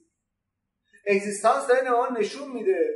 ما می‌تونیم یک موجود پویایی باشیم که هر لحظه در حال شدنه و با فاصله گرفتن از خود اکنونمون می‌تونیم اون چیزی رو که در آینده نشانه روی داریم و متصور بشیم و دستیابی پیدا بکنیم. داره به ما نشون میده ما چگونه می‌تونیم از وضعیت کنونیمون حرکت کنیم به وضعیت آرمانی برسیم. می‌خواد برسیم. می‌خواد برسیم. انتخابه. تصمیمه. اگر انتخاب نمی کنید می‌خوایم مثل جمع باشید چون جمع انتخاب نمی‌کنه. می‌خوایم شما جزی از جامعه باشید چون جامعه انتخاب رو به شما تحمیل می‌کنه.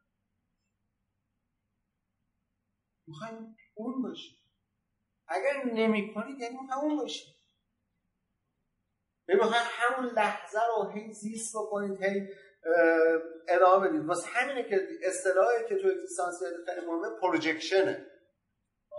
اصطلاح projection یعنی پیش انداختن. یعنی انسان می‌تونه خودش رو به سمت موقعیت های در آینده پرتاب بکنه. انسان می‌تونه به سمت جلو بره. مثل آیندهش اهداف داشته باشه و برای رسیدن به اون اهداف برنامه ریزی و تحریزی بکنه. این ذات اگزیستانسیالیسم همون دازاین هایدگره هستی آنجاست. یعنی انسان می‌تونه پروژکشن داشته باشه. می‌تونه هستی رو برنامه می‌تونه برای هستیش برنامه ریزی بکنه. می‌تونه جنس مشارکتش رو با هستی تغییر بده. خب؟ می‌تونه جنس مشارکتش رو با این جهان و با دیگران تغییر بده. می‌تونه برنامه ریزی بکنه. می‌تونه فراروی داشته باشه. می‌تونه از رویداد گذر بکنه. اگر گذر نمی‌کنه یعنی در حال شدن نیست. سیرورت به زبان فلسفی نداره. اون شدن رو نمی‌تونه زیست بکنه. پس انسان مسئول انتخاب و عمل خودشه. و مهمترین چیزی که وجود داره باید عواقب این انتخاب رو بپذیره. و مسئله اصلی انسان انتخاب می‌کنه انسان آزاده که انتخاب بکنه. خب چه چیز چه مشکلی به وجود میاد؟ استراب. چون ما با هر انتخابمون انتخابای دیگرمون هست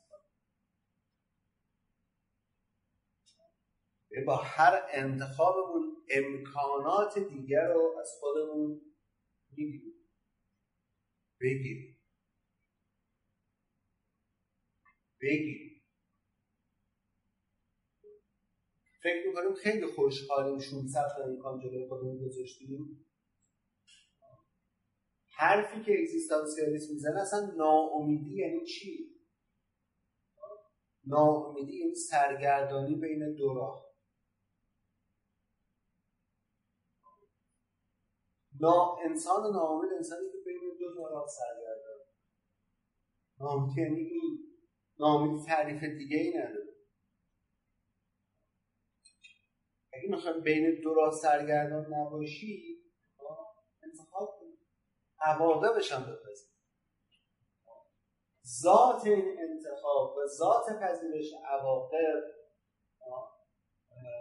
برای انسان اعتبار و اصلا اعتبار انسان و اصلا انسان رو غیر اصیل نمی‌کنه. مفهوم تو اگزیستانسیالیسم وجود داره که چجوری ما تبدیل انسان غیر اصیل میشیم. انسان هایی که به آداب و رسوم خودشون به عرف و عادت جامعهشون به مفاهیم کلی جامعهشون احترام می‌ذارن آدم های غیر اصیلی هستن. آدمایی هستن که دارن از بار مسئولیت انتخاب شونه خالی می‌کنن. از بار مسئولیت انتخاب شونه دارن خالی می‌کنن. چون ترجیح میدن اون اجتماعه اون رسومه واسه انتخاب چه معنی داره؟ به والدین خودتون اف نگید. داره چرند میگه. داره مزخرف میگه. نه اف نگو. الان چی کارش کنم؟ بگم آره هر چی می‌خوای بگو. داره چرند میگه. همین سیستم میاد باز تولید میشه توی گفتمان اجتماعی و سیاسی یک جامعه. نه دیگه. اونا باید فکر رو تفویض بکنی به یکی دیگه. تفکر رو تفویض بکنی به یکی دیگه. بگی که یکی دیگه داره می‌فهمه. یکی دیگه داره فکر می‌کنه. اینجا هم همینطوره دیگه. هر آن چیز که واسه ما اتفاق افتاده خب این که مثلا احترام بذاریم. به کی؟ به چی؟ برای چی هستن؟ من انتخابم اینه که اینطوری زندگی بکنم. انتخاب آداب و رسوم و عرف اجتماعی. اگه قرار من محصول آداب و رسوم و عرف اجتماعی باشم در این حالت دست به انتخاب زدن نمی‌تونم دست به انتخاب بزنم. موقعیت در عمل ندارم و اینجاست که من تبدیل به یک موجود اون استراب خودم رو دارم اشاره میدم اما هدف نهایی اگزیستانسیالیسم چیه؟ هدف نهایی اگزیستانسیالیسم مفهومی به نام آوسنتیسیتی. آوسنتیسیتی یا اصالت مهمترین یا قایترین هدف اگزیستانسیالیسم. وجود اصیل عالیترین غنیترین و ارزشمندترین نوع وجود. انسان ها فکر نکنید ترجیح میدن اصیل زندگی بکنن اتفاقا انسان ها ترجیح میدن که غیر اصیل غیر اصلی زندگی کردن یعنی نادیده گرفتن آزادی فرد. یعنی اینکه من خودم رو از مسئولیت و استرابی که به واسطه مسئولیت ایجاد میشه رها بکنم. من به جایی که به خودم تصمیم می‌گیرم برای شیوه زیستم برم دنبال شیوه زیست به زبان یاسپرس توده. برم دنبال زیست و تصمیم به زبان کرکگور جماعت. برم سراغ تصمیم گله به زبان نیچه. برم سراغ آدم کس به زبان هایدگر. توده بودن یعنی شبیه جمع بودن. توده بودن یعنی این جمله مزخرف که خواهی نشوی رسوا. هم رنگ جماعت شد. رسوا بشید. آره رسوا بشید. اگر حرف می‌زنن اگر پشت سرتون تو روتون مزخرف میگن بگن. سکوت کنید. اگر هر آن چیز که توهمات خودشون هست به شما نسبت میدن سکوت کنید. شما انتخاب خودتون داشته باشید. گریه نباشید. اگر مثل فیلم شکار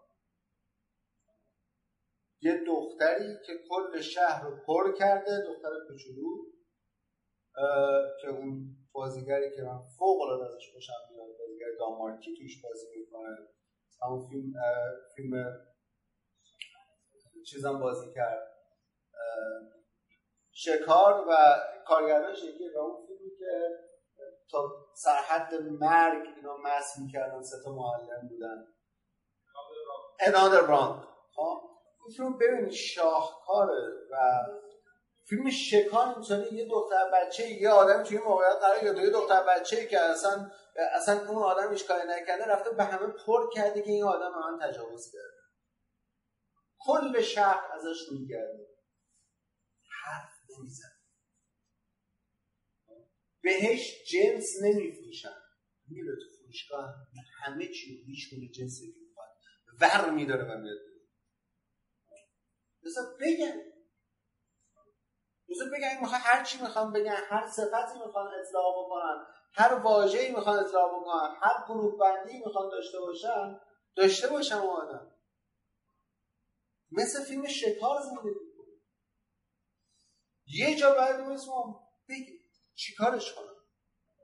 می‌خواد این همه واژه من اطلاق کنه می‌خواد این همه صفت اطلاق کنه می‌خواد بره پشت سر من پیش همه حرف بزنه. بزنه من انتخابم یه چیز دیگه است. من اگه مثلا بیفتم مثلا من قرار گله باشم من قرار تو جماعت باشم من قرار نیست آدم کس باشم. اگر ما انتخاب نکنیم مثالت نداریم. ما نقش هایی که جامعه از پیش مثلا در نظر گرفته همون نقش ها رو بازی می‌کنیم.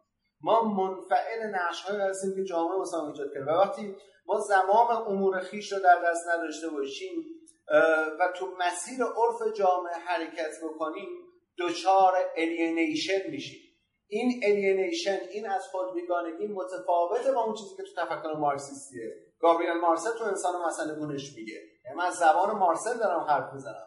اونجا تو مسئله تفکر مارکسیستی ما از خود بیگانه میشیم به خاطر قضایای مادی و قضایای اقتصادی. یعنی ما باز تولید اون قضایای مادی و قضایای اقتصادی هستیم که داریم از خودمون بیگانه می‌شویم. اما اینجا ما بیگانه میشیم بیگانه ذاتی ما میشه. این, این بیگانگی وجه صفت مشخصه ما می‌شود. ما دچار بیگانگی نمیشیم. انسان معاصر انسانی که دچار بیگانگی شده. چرا؟ این انسان انسانی که در اون انسان عرفیه. یعنی چی انسان عرفی؟ ما قرار انسان عرفی بشیم که چی بشیم؟ ما قرار انسان بشیم که شبیه جامعه بشیم که چی بشیم؟ وقتی جامعه داره همه یکسان می‌کنه چون جامعه امر پیش. وقتی ما هممون یکسان بشیم به زبان آنچنین گرامشی منتقد مجارستانی ما دیگه هیچ فکر نمی‌کنیم. وقتی هممون مثل هم فکر بکنیم انگار هیچ فکر نمی‌کنه. جامعه که همه رو یکسان کرده جامعه که همه دارن مثل هم فکر می‌کنن دیگه کی داره تو این جامعه فکر می‌کنه؟ چون همه یکسان بشیم. و ما داریم این باز تولید می‌کنیم. فکر نکنیم ما که الان اینجا هستیم دایره روشنگری داریم دایره مثلا چیز ما داریم باز تولید می‌کنیم. فاجعه قضیه اینه که ماها داریم این کارو می‌کنیم. فاجعه قضیه اینه که ما داریم مفاهیم رو غرغره می‌کنیم. فاجعه قضیه که ما داریم نظریه رو غرغره می‌کنیم. ما نظریه رو زیست نمی‌کنیم. اگزیستانسیالیست یعنی زیست مسئله. یعنی زیست مثل کیورکگور یعنی زیست مثل گابریل مارسل. اون زیسته اون زیسته داره عمل خودشون رو داره شکل میده. نمی‌تونیم یه سری مفاهیم رو هی بخونیم. یه مثلا چیز بکنیم بعد هیچ جای زندگی ما قرار نگیره. اون زیسته اون عمل اون عمل مبتنی بر اون زیست اهمیت داره. من ما همه داریم مثل هم فکر می‌کنیم که. جوامع توتالیتر جوامعی هستن که می‌خوان همه ما مثل هم فکر بکنیم. می‌خوان ما مثل هم باشیم. می‌خوان ما شکل هم باشیم. و می‌خوان مفاهیم از پیش تعریف بکنن مفاهیم از پیش تعریف بکنن یعنی مفاهیم رو دارن می‌سازن مفاهیم واسه ما ساخته میشه و ما در زنجیره مفاهیم داریم زیست می‌کنیم واسه اینکه نمی‌تونیم تصمیم بگیریم نمی‌تونیم انتخاب بکنیم. آدم کس داریم رفتار می‌کنیم توده داریم رفتار می‌کنیم جماعت داریم رفتار می‌کنیم به زبان نیچه گله ایم اون مسیح که داره تو چنین گفت زرتوش میگه مسیح چوپان گله است. توی تصاویر قرون وسطا ببینید مسیح هست اطرافش دوازده تا رمن دوازده تا گوسفندن چون مسیح مهمه بقیه رمگانن مسیحه که میاد به همه میگه که من پیشوام عالم دین این کارو می‌کنه. من پیشوام به من آیید من پیشوام حقیقت در بیرون قار است. افلاطون مگه این کار نکرد؟ تفکر دینی مگه نمیگه حقیقت در بیرون قاره چنین گفت زرتشت نیچه میگه حقیقت تو درون قاره حقیقت تو درونش هست واسه همین میشه سردنداری که سردندار اگزیستانسیالیسته حقیقت چیزی بیرون قار نیست. حقیقت در درون قاره حقیقت نظر من مهدی هم نیست. حقیقت نظر هیچ آدمی که مثلا در جایگاه مرادی قرار بگیره نیست. من اصلا کیم که بخوام مثلا حقیقت از آن من بشه مثلا چیم اصلا مخواستم این کلاس تعریف کنم اصلا گفتم چه چه چیزیه؟ مثلا کیم که سر آدمی هم بشن پای حرفای من؟ مثلا چه اهمیتی دارن که مثلا سر آدمی هم بشن پای حرفای من؟ چه کجای این بازی هستم من؟ مثلا بیام مثلا بشینم مثلا من 6 ساعت حرف بزنم مثلا به کجا برسه؟ چه اتفاقی داره میفته؟ این که ما بفهمیم حقیقت نزد خودتونه نزد خودمونه نزد کسی بیرون نیست. همونطور که افلاتون اومد گفت آقا زنجیرها رو باز کنید حقیقت بیرون قاره. ها و من فیلسوف کمکتون می‌کنم به حقیقت برسید حقیقتی که بیرون قاره حقیقتی بیرون قاره نیست. و نیچه اومد و افلاطون اومد و تفکر زرتشتی بود که من جسم و روح از هم جدا کرده بود. و این نماد جسم و روح تو اصول شناسی شده به شاهین و مار. و واسه همین شاهین همیشه مار در منقار داره. یعنی آسمان بر زمین مسلطه یعنی روح بر جسم مسلطه. نیچه به عنوان پیشگام اگزیستانسیالیست میگه شاهین و مار با هم دوستن. آسمان و زمین با هم دوستن. ما روانتنیم ما با هر دو اینها در مقابل جهان هستیم در مشارکت با جهان هستیم و در مشارکت با این زیست و این زندگی داریم به سر می‌بریم. ما چیزی جدا از اینا نیستیم.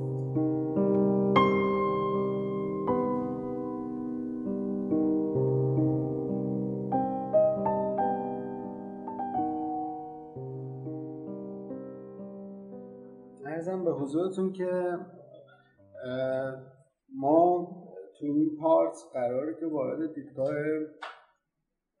کرکگور بشیم و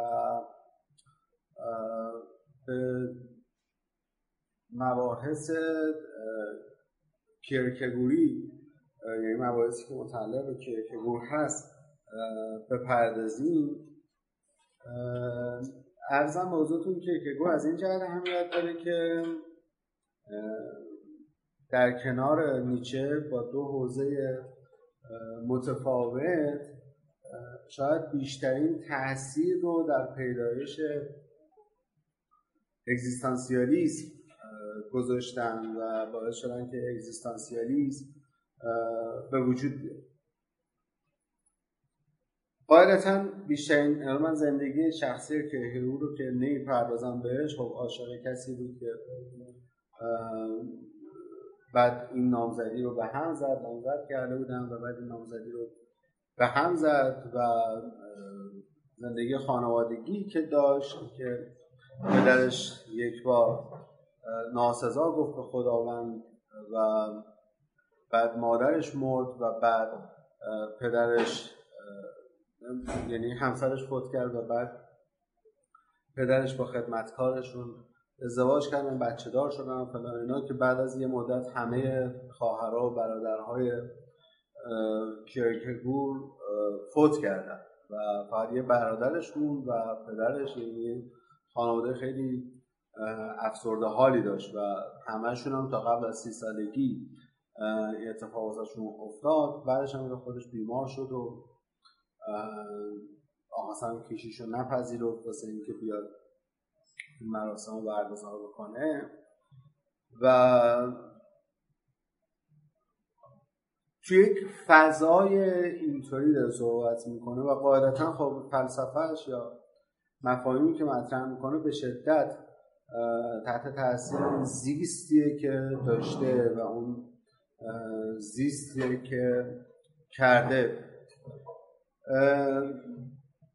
در ظاهر امر فیلسوف مسیحی هست و فیلسوف دینی هست ولی اینطوری نیست. یعنی به مسیحیت اعتقاد داره. اینطوری نیستش که فیلسوف مسیحی باشه مثل مثلا توی رده آگوستین و آکویناس. نه اصلا خارج از این حوزه قرار می‌گیره.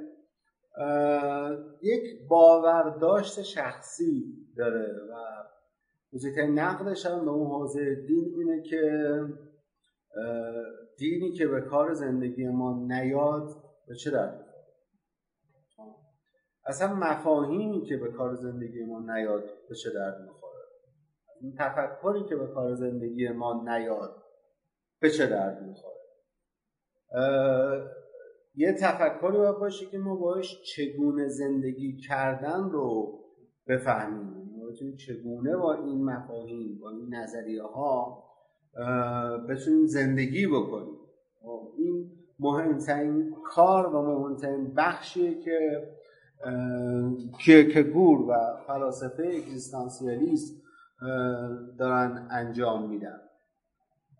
خودشون هم همینطوری بودن. یعنی مثلا به حال حالا جلوتر مثلا یه زمانی اگر به سارت رسیدیم سارت هم همینطوری یعنی مثلا سارت اون شور انقلابیگری که مثلا ایجاد کرده بود و توی جهان معاصر معروفترین فیلسوف بود خودش هم همه جای این یعنی به زیستش ارتباط داره یعنی خودش هم همه جای حمایت رو داشت. یعنی مثلا از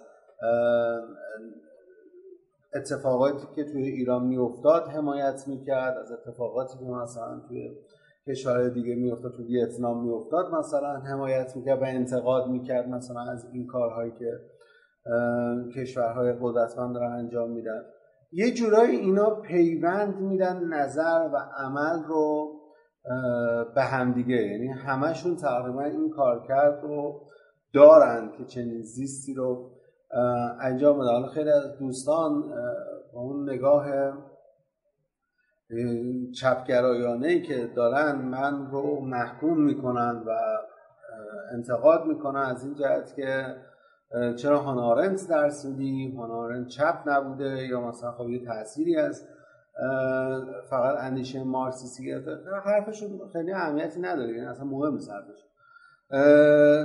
ولی به حال نگاه هست یعنی نگاهی که فقط انگار اندیشه انقلابیگری یا اندیشه دگرگون خواهی فقط از دل آرمان چپ یا از دل گفتمان چپ بیرون میاد این حرف مزخرفی که این دوستان می‌زنن ولی به حال یعنی مثلا این چیزی که هست خود اگزیستانسیالیست تو حوزه عمل خیلی قویه. ما می‌خوایم که این قضیه عملگرایانه بودن اگزیستانسیالیسم رو بهش بپردازیم. مهمترین انتقادی که داره خب طبق معمول انتقاد از هگله. همه هم تو تاریخ فلسفه رسیدن لگدی به هگل زدن.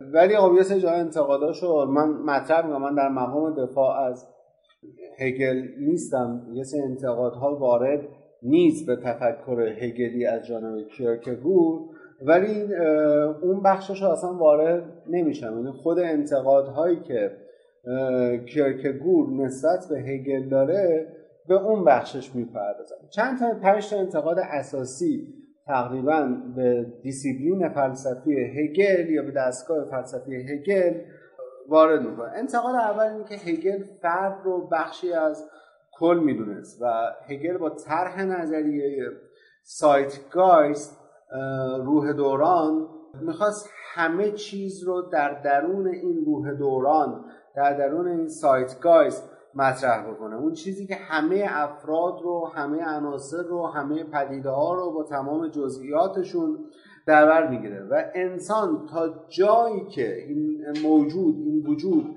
وجود انسان تا جایی که خودش در درون هستی و در درون این روند کلی که هگل مطرح می‌کنه که روح دوران هست قرار بده هویت پیدا می‌کنه. یعنی اگر ما در درون این روح دوران باشیم هویت پیدا می‌کنیم. یعنی بتونیم که بخشی از اون حیات کل یا از اون روح مطلق خودمون رو تصور بکنیم. اینجاست که از نظر هگل ذات حقیقی خودمون رو داریم تحقق میبخشیم.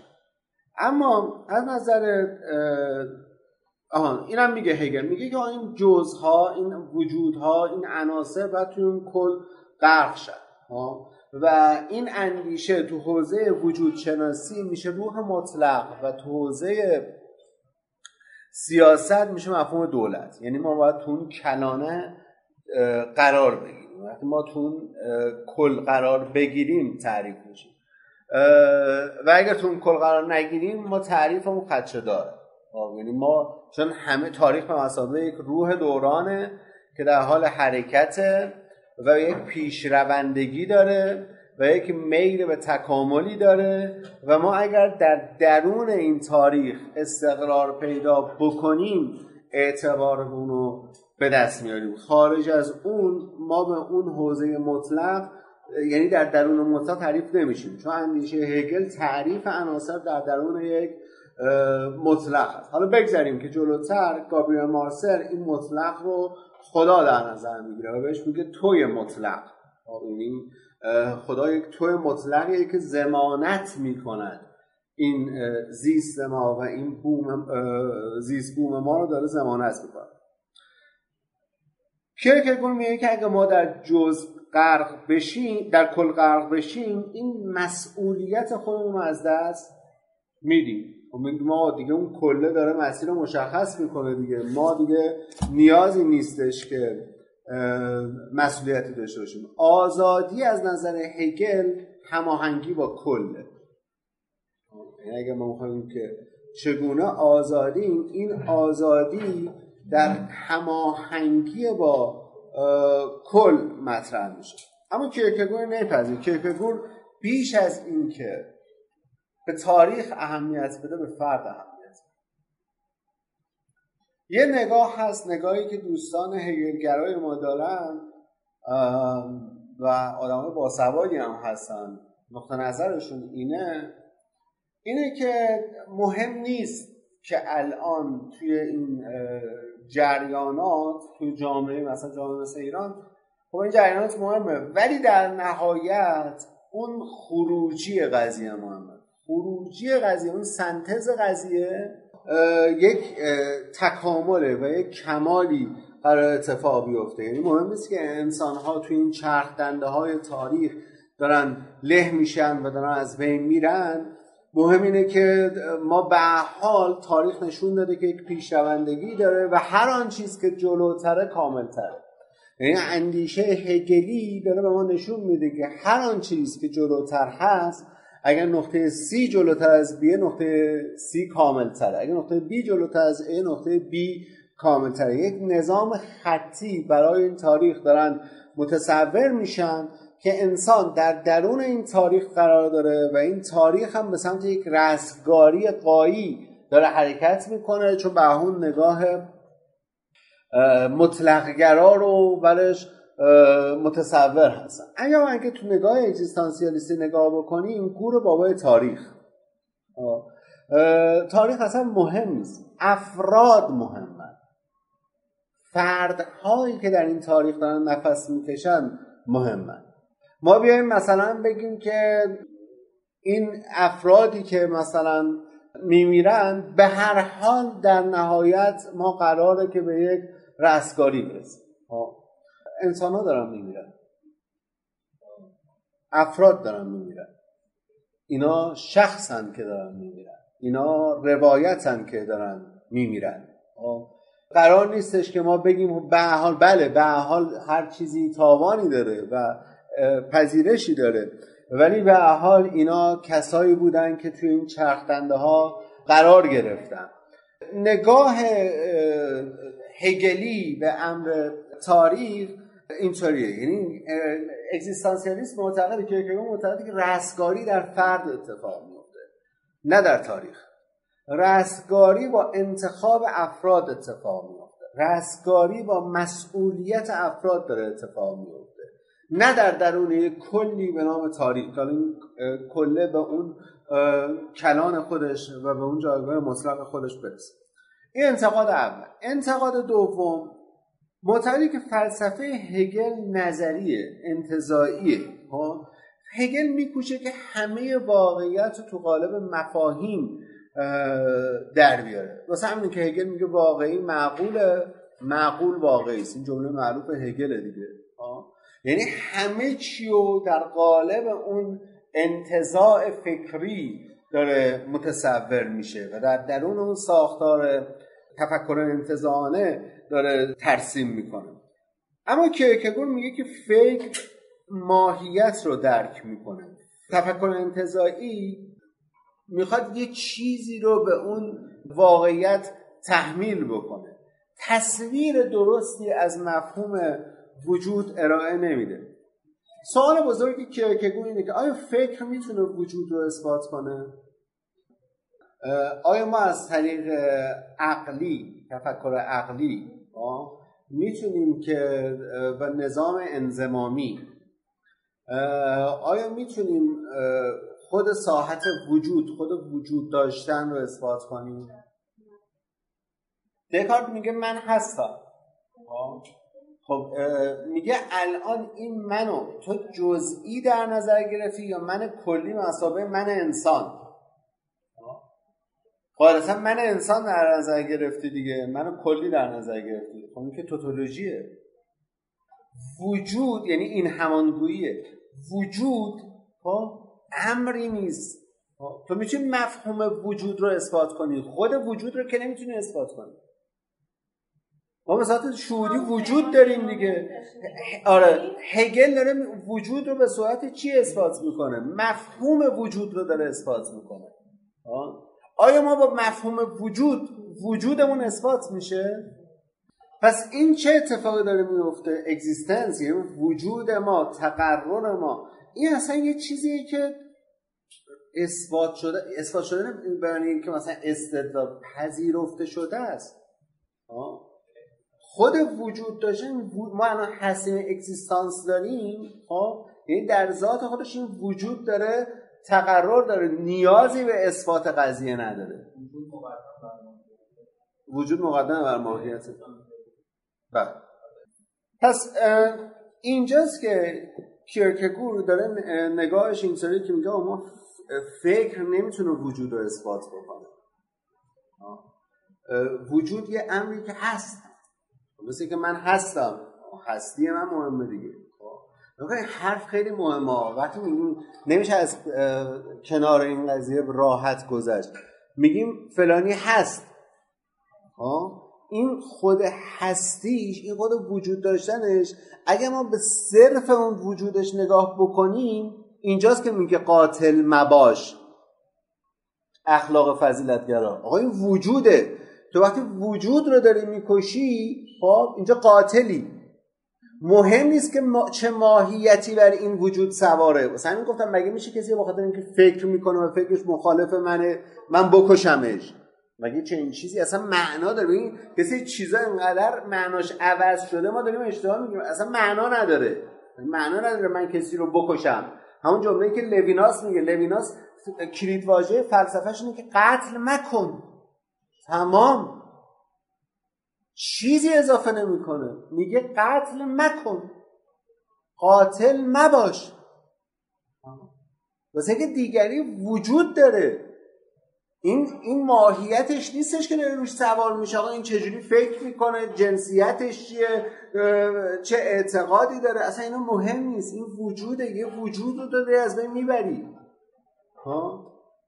ما در حال گفتگو با جهان همون چیزی که میلوپونسی میگه منم تو خیابون راه میرم یه شاخه درخت افتاده. شاخه درخت رو می‌زنم کنار همون لحظه در حال گفتگو با جهانم زندگی من به قبل و بعد از این کنار زدن شاخه تقسیم میشه. چون یه گفتگوی جدیدی با جهان داشتم.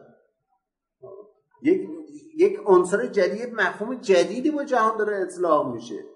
اینجا هم همینطوره. وقتی داره میگه آقا این وجود پذیرفته است داره میگه ماهیت رو چرا داری روش سوار می‌کنی؟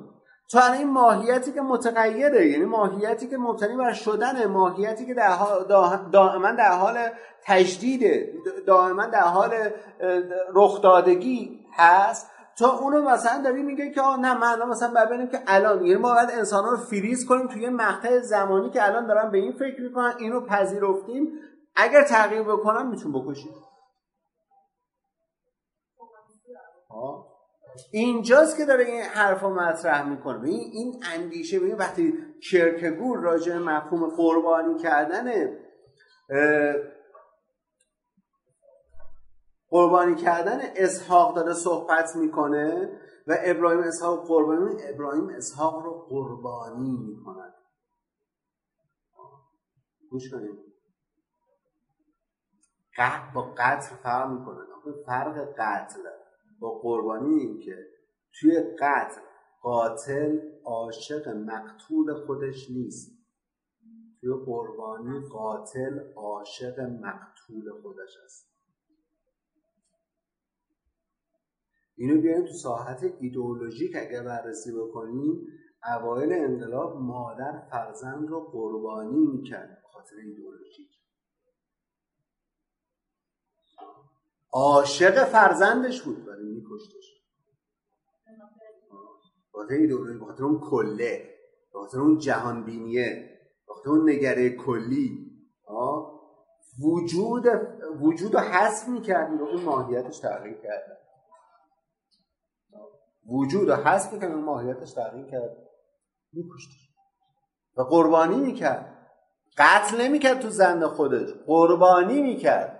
چون عاشق اون فرزند بود ولی مسیر اون نظام کنان خارج شده. از مسیر اون کل خارج شده. وقتی میگم ما درگیر کل نگری بشیم این اتفاق میفته درگیر کل نگری بشیم ما آشنایی زدایی نمی کنیم با جهانمون. ما دیفامیلیاریزیشن انجام نمیدیم. خودمون رو در نگاه دی... جهان رو از زاویه نگاه دیگری نمی‌بینیم؟ کیرکگود به ما چی داره یاد میده؟ کیرکگود داره به ما میگه باید تو مرز زندگی بکنیم تو مرز. تو مرز زندگی کردن یعنی چی؟ همون چیزی که دیریدا میگه. ما از یک دال میریم به سراغ دال دیگه. هی این در جریان دالها شناوریم. دال عدالت دال جامعه دال فرد دال انسان دال مثلا زن. هی شناوریم تو این دالها. و جذابیتش همین شناور بودنه. ما اگر تو زنجیره دالها تعلیق نباشیم معلق نباشیم صرفا بریم مثلا بگه اون دال نهایی اینه. ما رفتن سراغ دال نهایی یعنی درگیر کل شدن. وقتی من سراغ دال نهایی برچسب می‌زنم. نمی‌تونم تو مرز زندگی کنم که. نمی‌تونم تو آستانه زندگی بکنم. آه؟ چرا؟ چون یه دال کلی وجود داره به من گفته که دیگری اینطوری باید نگاه بکنی. من دیگه تو آستانه نیستم. من تو مرز نیستم. من تو اون آستانه باز شدن و بسته شدن در قرار نمی‌گیرم. من یا درونم یا بیرونم. میگه یا این یا این خودش داره تو مر... این مرز یا این یا آنه که استراب ایجاد می‌کنه. اگه استراب نداریم مردیم. کسی که استراب داره کسی که نمی‌تونه تو آستانه باشه دنبال یه دال نهایی من اینو بچسبونم بزنم به طرف. یه اتکت رو بچسبونم به طرف. تموم شد دیگه. اتکت رو زدم خیال و اینطوری خودم راحت میشم دیگه. خیالم راحت شد. این عوضی. دمت گرم. این فلانه. دمت گرم. زدی خیال راحت شد. کارتو کردی؟ یعنی اون چیزی که می‌خواستید انجام شد. باری کرده تموم شد الان. اون الان تو تونستی تو اون آستانه باشی استرابت خوابید به خدا اگر بخواب اینجاست که داره کیرکگور میگه ما تو همون حرفی که دیریدا می‌زنه ما تو داله ها باید شناور باشیم. ما تو این جریان دالها زندگیمون به تعویقه. هی نما بریم سراغ یک دال نهایی. آقا این دال نهایی من الان اینجا تموم شد. مثلا نقطه تمام. این معنی نداره. زندگی در مرز رو داره یاد میده. انتقالش به هگل هم همینه. دیگه هگل نمی‌ذاره ما تو مرز زندگی کنیم. نمی‌ذاره ما تو آستانه ها زندگی بکنیم. بخاطر اینکه فکر یک انزمامی ایجاد می‌کنه و این انزمامش رو تحمیل می‌کنه و راه انتخاب و راه عمل رو میبنده. همونطور که گفتم کیرکگور بر عمل به جای نظر تاکید می‌کنه. و گفتم معتقده که ما باید بازیگر باشیم نه تماشاگر. ما بازیگر قضیه باشیم ما عامل قضیه باشیم. انتقاد اصلیش اینه که میگه با هگل نمیشه زندگی کرد. هگل مثل کسی میمونه؟ ها انتقاد سومش اینه. هگل مثل کسی میمونه که کاخ می‌سازه میره خودش بیرون کاخ وای میسه عجب چیزی ساختم. عجب چیزی ساختم. من الان این کاخو ساختم به اون مطلق رسیدم. یا نظریه دولته یا نظریه مطلق روح مطلقشه. اینو ساختم این کنار وایسادم. چقدر قشنگه. چقدر کاری که کردم قشنگه. چقدر چیزی که ساختم قشنگه. انتقال سومش میگه آیا هگل وجود رو نمیشه تو قالب یک سیستم وجود رو نمیشه تو قالب یک نظام آورد. واسه اینکه هگل می‌خواد تلاش بکنه یک نظام فلسفی ارائه بکنه که وجود رو تورایزش بکنه. وجود رو نظریه پردازیش بکنه. انتقاد بعدیش به هگل اینه که میگه هگل از داد رو با هم جمع می‌کنه. از داد. هگل میگه همین همان دیگه. اندیشه هگلی یعنی این. همین همان. شرکتون میگه نه برادر. یا این یا آن. تو وقتی میگی همین همان یعنی که من دستامو بردم بالا نمی‌خوام انتخاب کنم. نمی‌خوام مسئولیت انتخاب خودم رو بپذیرم. واسه همین هگل سعی می‌کنه یک تعلیفی انجام بده جمع ازداد می‌کنه. میگه تز از درون این تز آنتیش وجود داره و اینا در یک حرکت تکاملی به سمت یک سنتز قایی دارن حرکت می‌کنه داره ازداد رو با هم دیگه جمع می‌کنه. متناهی و با نامتناهی داره جمع می‌کنه. واسه به هگل میگه آقا تو با مفهوم وجود سر کار داری. واسه همین تونستی جمع بکنی. دیالکتیک تو واسه این می‌تونه اتفاق بیفته که تو با مفهوم وجود سر کار داری. مفهوم وجود هم انتظایی در نظر می‌گیری تو با خود وجود که سر کار نداری. چرا میگه خود میگه اصلا خود وجود در انتخاب است.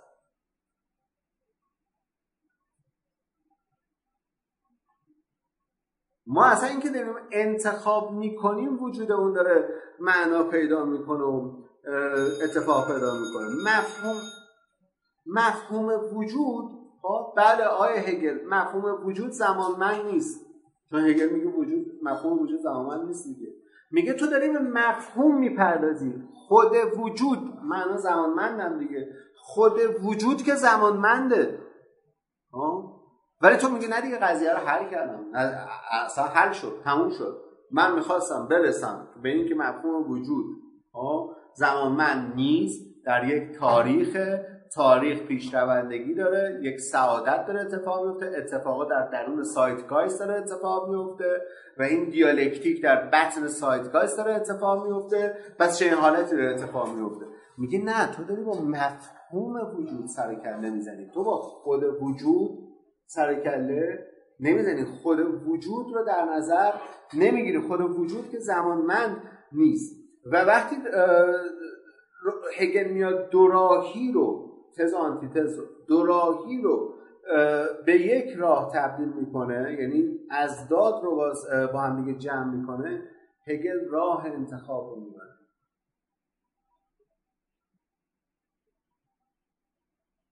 رازی در جهان است که زندگی را تراژیک و حراس آور می‌کنه نیچه میگه؟ تراژیک بودن زندگی این انتخاب. ذات این قضیه زندگی تراژیکه این تراژیک بودن رو خب باید تو انتخاب ما شکل می‌گیره. اگر تو می‌خوای از تراژدی رد شی خب، همه زندگی واسط مسخره بازی و لودگی باشه. خب دیگه تکلیف معلومه دیگه. همیشه هم توی مسخره بازی لودگی بزنیم بخوریم بیاشامیم. به قول مثلا کرکگور زندگی دونجوانی داشته باشی. لذت طلب باشی همجا باشه دیگه اوکی دیگه. انتقاد بعدی هگل به مفهوم کاری که انتقاد بعدی کرکگور به هگل کاری که هگل راجع مسیحیت می‌کنه. میگه که مسیح و حواریونش فیلسوف نبودن. نظریه پردازی حول محور مسیحیت بد فهمیدن مسیحیت. من میام مسیحیت رو اصلا نکنید. من دین رو بیام تئورایزش بکنم مثل آکویناس. بیام دین رو بگم که ش... توماس آکویناس فیلسوف متأخر قرون وسطا بیام بگم که چگونه من می‌تونم از طریق عقل به شناخت خدا برسم و بعد بیام براهین بذارم. یه چیزی که اصلا از جنس استدلال نیست و من میام استدلال بکنم. چیکار کردم؟ غیر از اینکه اون مفهوم رو کشتم مفهوم از بین بردم دیگه. من اومدم چیزی که اصلا جنسش از جنس استدلال نیست. اومدم اون استدلالی دارم نظریه پردازی دارم می‌کنم. توی این حالت من دارم اون قایت رو دارم از بین می‌برم. مهمترین حرفش راجع به همون مفهوم اگزیستانسه. راجع به اگزیستانس وقتی داره صحبت می‌کنه یه یه مثالی می‌زنه. مثال گاری رو می‌زنه. میگه دو نفر در نظر بگیرید که سوار گاری هن. این عرابه است و این عرابه به اسب بسته شده. یه نفرشون خوابیده. سوار این عرابه است خوابیده چون اسب مسیر رو بله میره دیگه.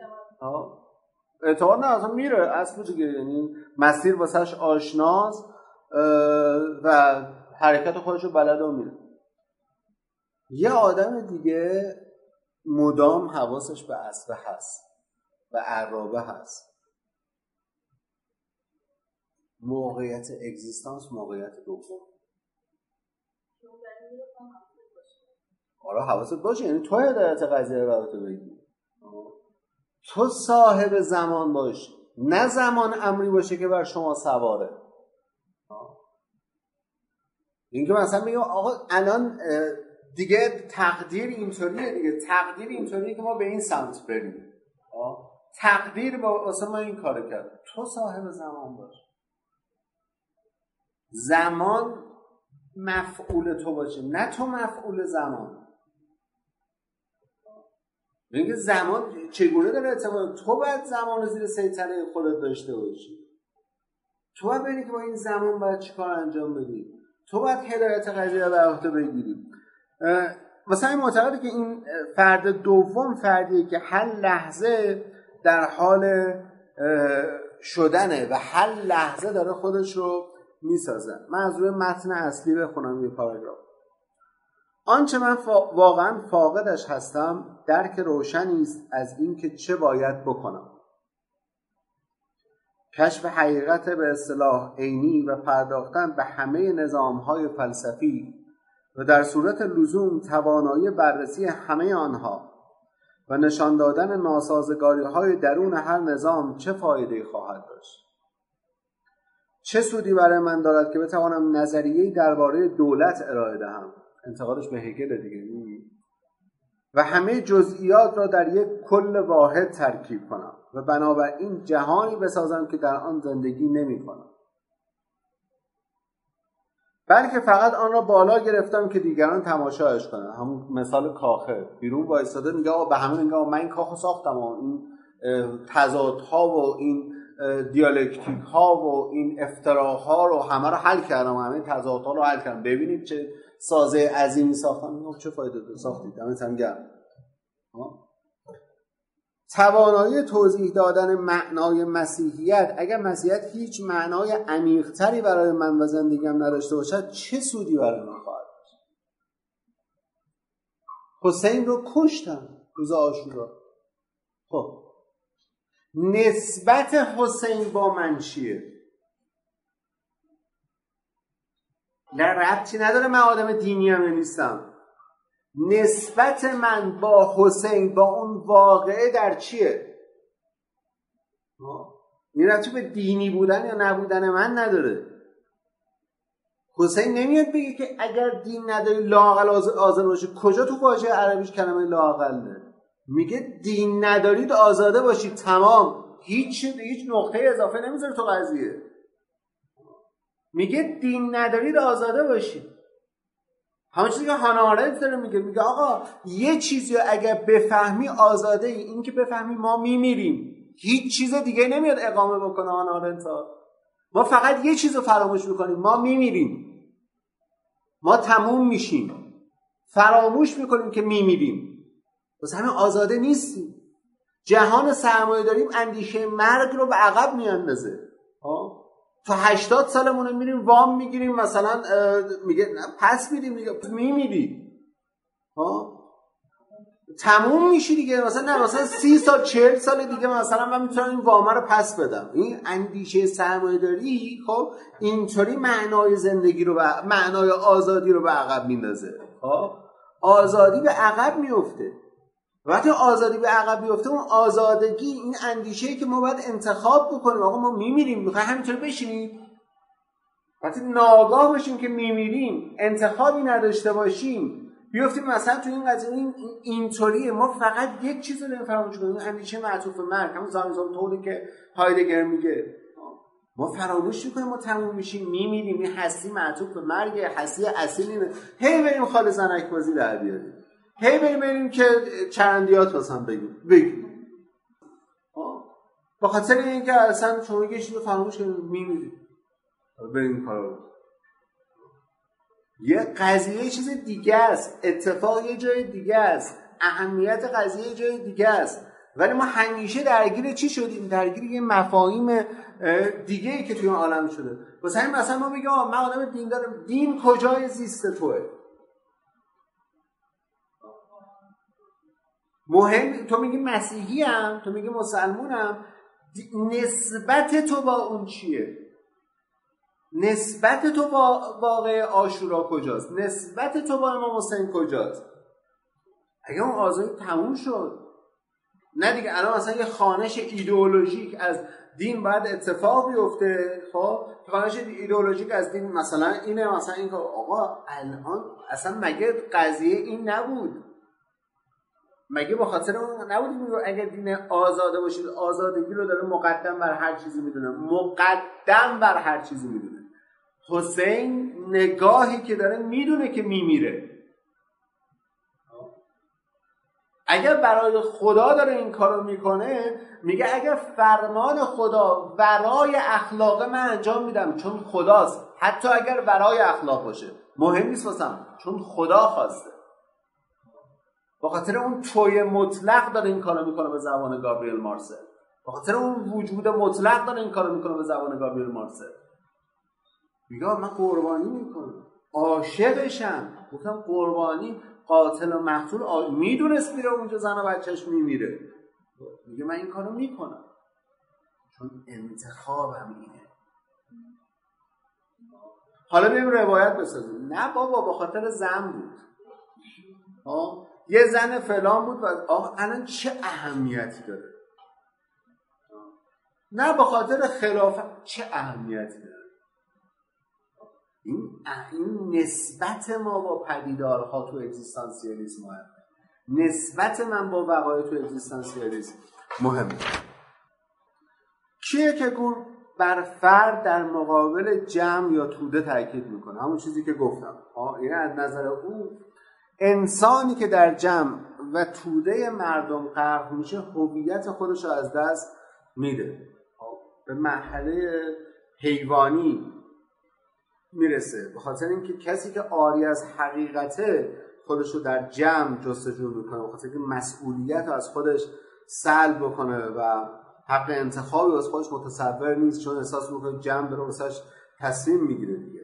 حرفی که داره می‌زنه فردانیت. مسئولیت سازه و جمعیت مسئولیت سوز.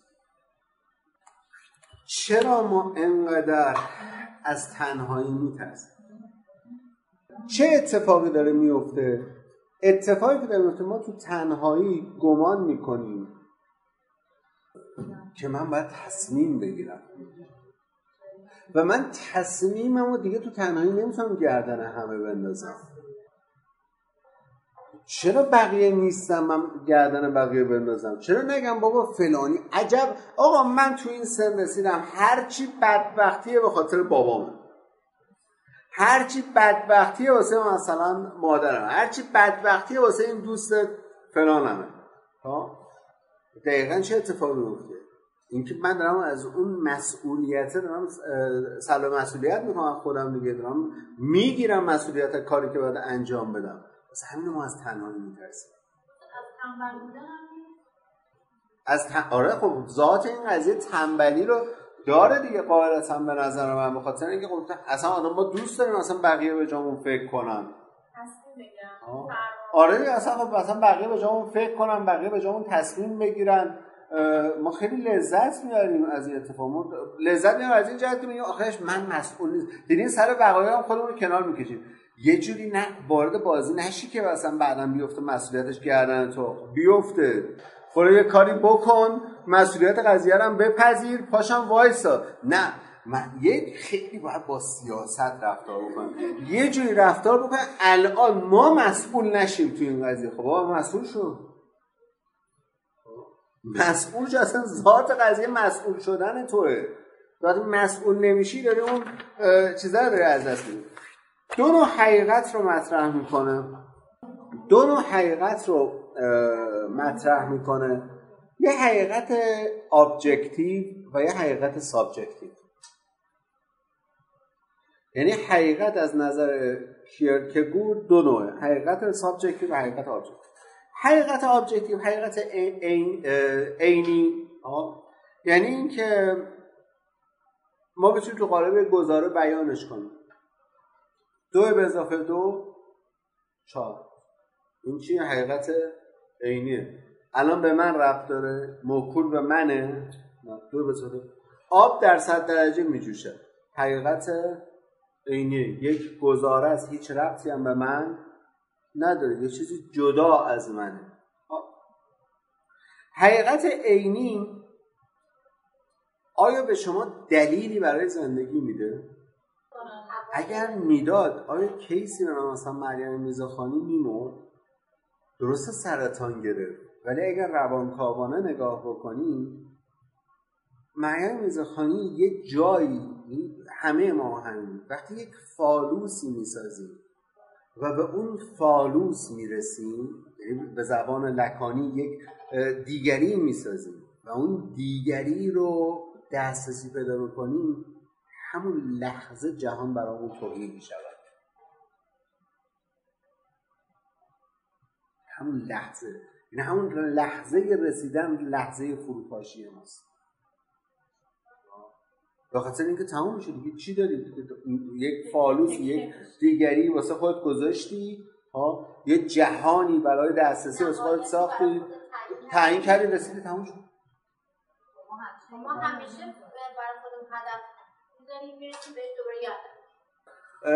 هدف ما می‌ذاریم هدف ها در یک نظام چرخش قرار دارن. نظام بالاتر اصلا, اصلا ما چیزی به نام هدف بالاتر نداریم. ما در چرخه اهداف قرار داریم. هیچ هدفی بالاتر از هدف دیگر نیست. ما در نظام چرخه اهداف قرار داریم. ما نظام بالا پایین نداره این قضیه. تو این نظام چرخه واسه چی اتفاق اگر یه فال به این تو ممکنه دیگری کوچیک واسه خودت بذاری. بله می‌رسی میچرخه.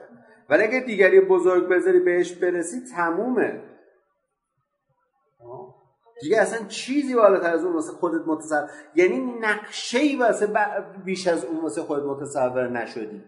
اینجاست که میگه حقیقت عینی ها برای ما در جهان به هیچ فرد خاصی دلیلی برای زندگی کردن نمیده. گزاره هاست. گزاره ها دلیل واسه زندگی نیستن.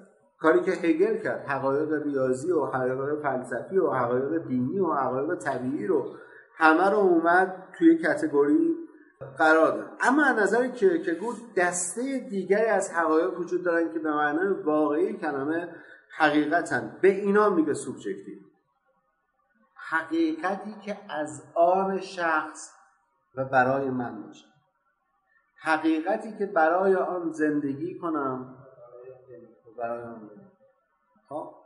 حقیقتی که برای آن زندگی کنم و برای آن بمیرم. خب؟ یعنی چی این قضیه؟ یک حقیقتی که من مسئله کرکگور یافتن حقیقت برای فرد. حقیقت زندگی برای ماها چیه؟ گزاره هاست؟ اون حقیقت عینیه؟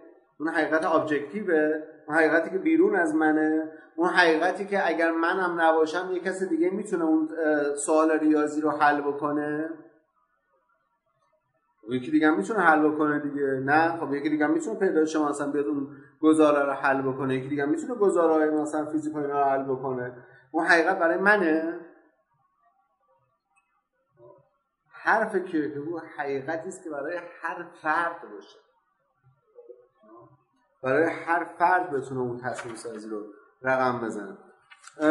کرکگور میگه که ارتباط انسان با خدا هم باید رویکرد سوبژکتیو باشه نه objective اینکه الهیدان ها سعی می‌کنن یک شناخت عقلانی و یک دفاع عقلانی از خدا بکنن این دقیقا خارج کردن خدا از مفهوم اصلی خودشه. یعنی ما خدا رو داریم از مفهوم اصلی خودش خارج می‌کنیم و داریم یک رویکرد objective به خدا داریم. کاری که مثلا توماس آکویناس می‌کنه رویکرد objective به خدا داشتن. براهین اثبات خدا رو مطرح می‌کنه. میگه خدا مثلا این برهان ها هست برهان نظم برهان حرکت برهان واجب وجود در برابر ممکن وجود برهان سلسله مراتب کماله مثلا اینا. این براهین واسه اثبات خدا مطرح می‌کنه. میگه این روی کرد حقیقت ابجکتیوه یعنی خدا انگار جدا جدا از منه. همونطور که ریاضی جدا از منه همونطور که فیزیک جدا از منه همونطور که شیمی جدا از منه. انگار خدا جدا از منه. اما رویکردی که من خدا شما رویکرد subjective ه. رویکرد subjective یعنی چه هر آینه احساس بکنم ممکن است. یک توی مطلقی زیست من را نجات داد مثل فیلم Life Is Beautiful می‌دونه که یه چیزی ناجی خودش و بچهشه. می‌دونه اینو.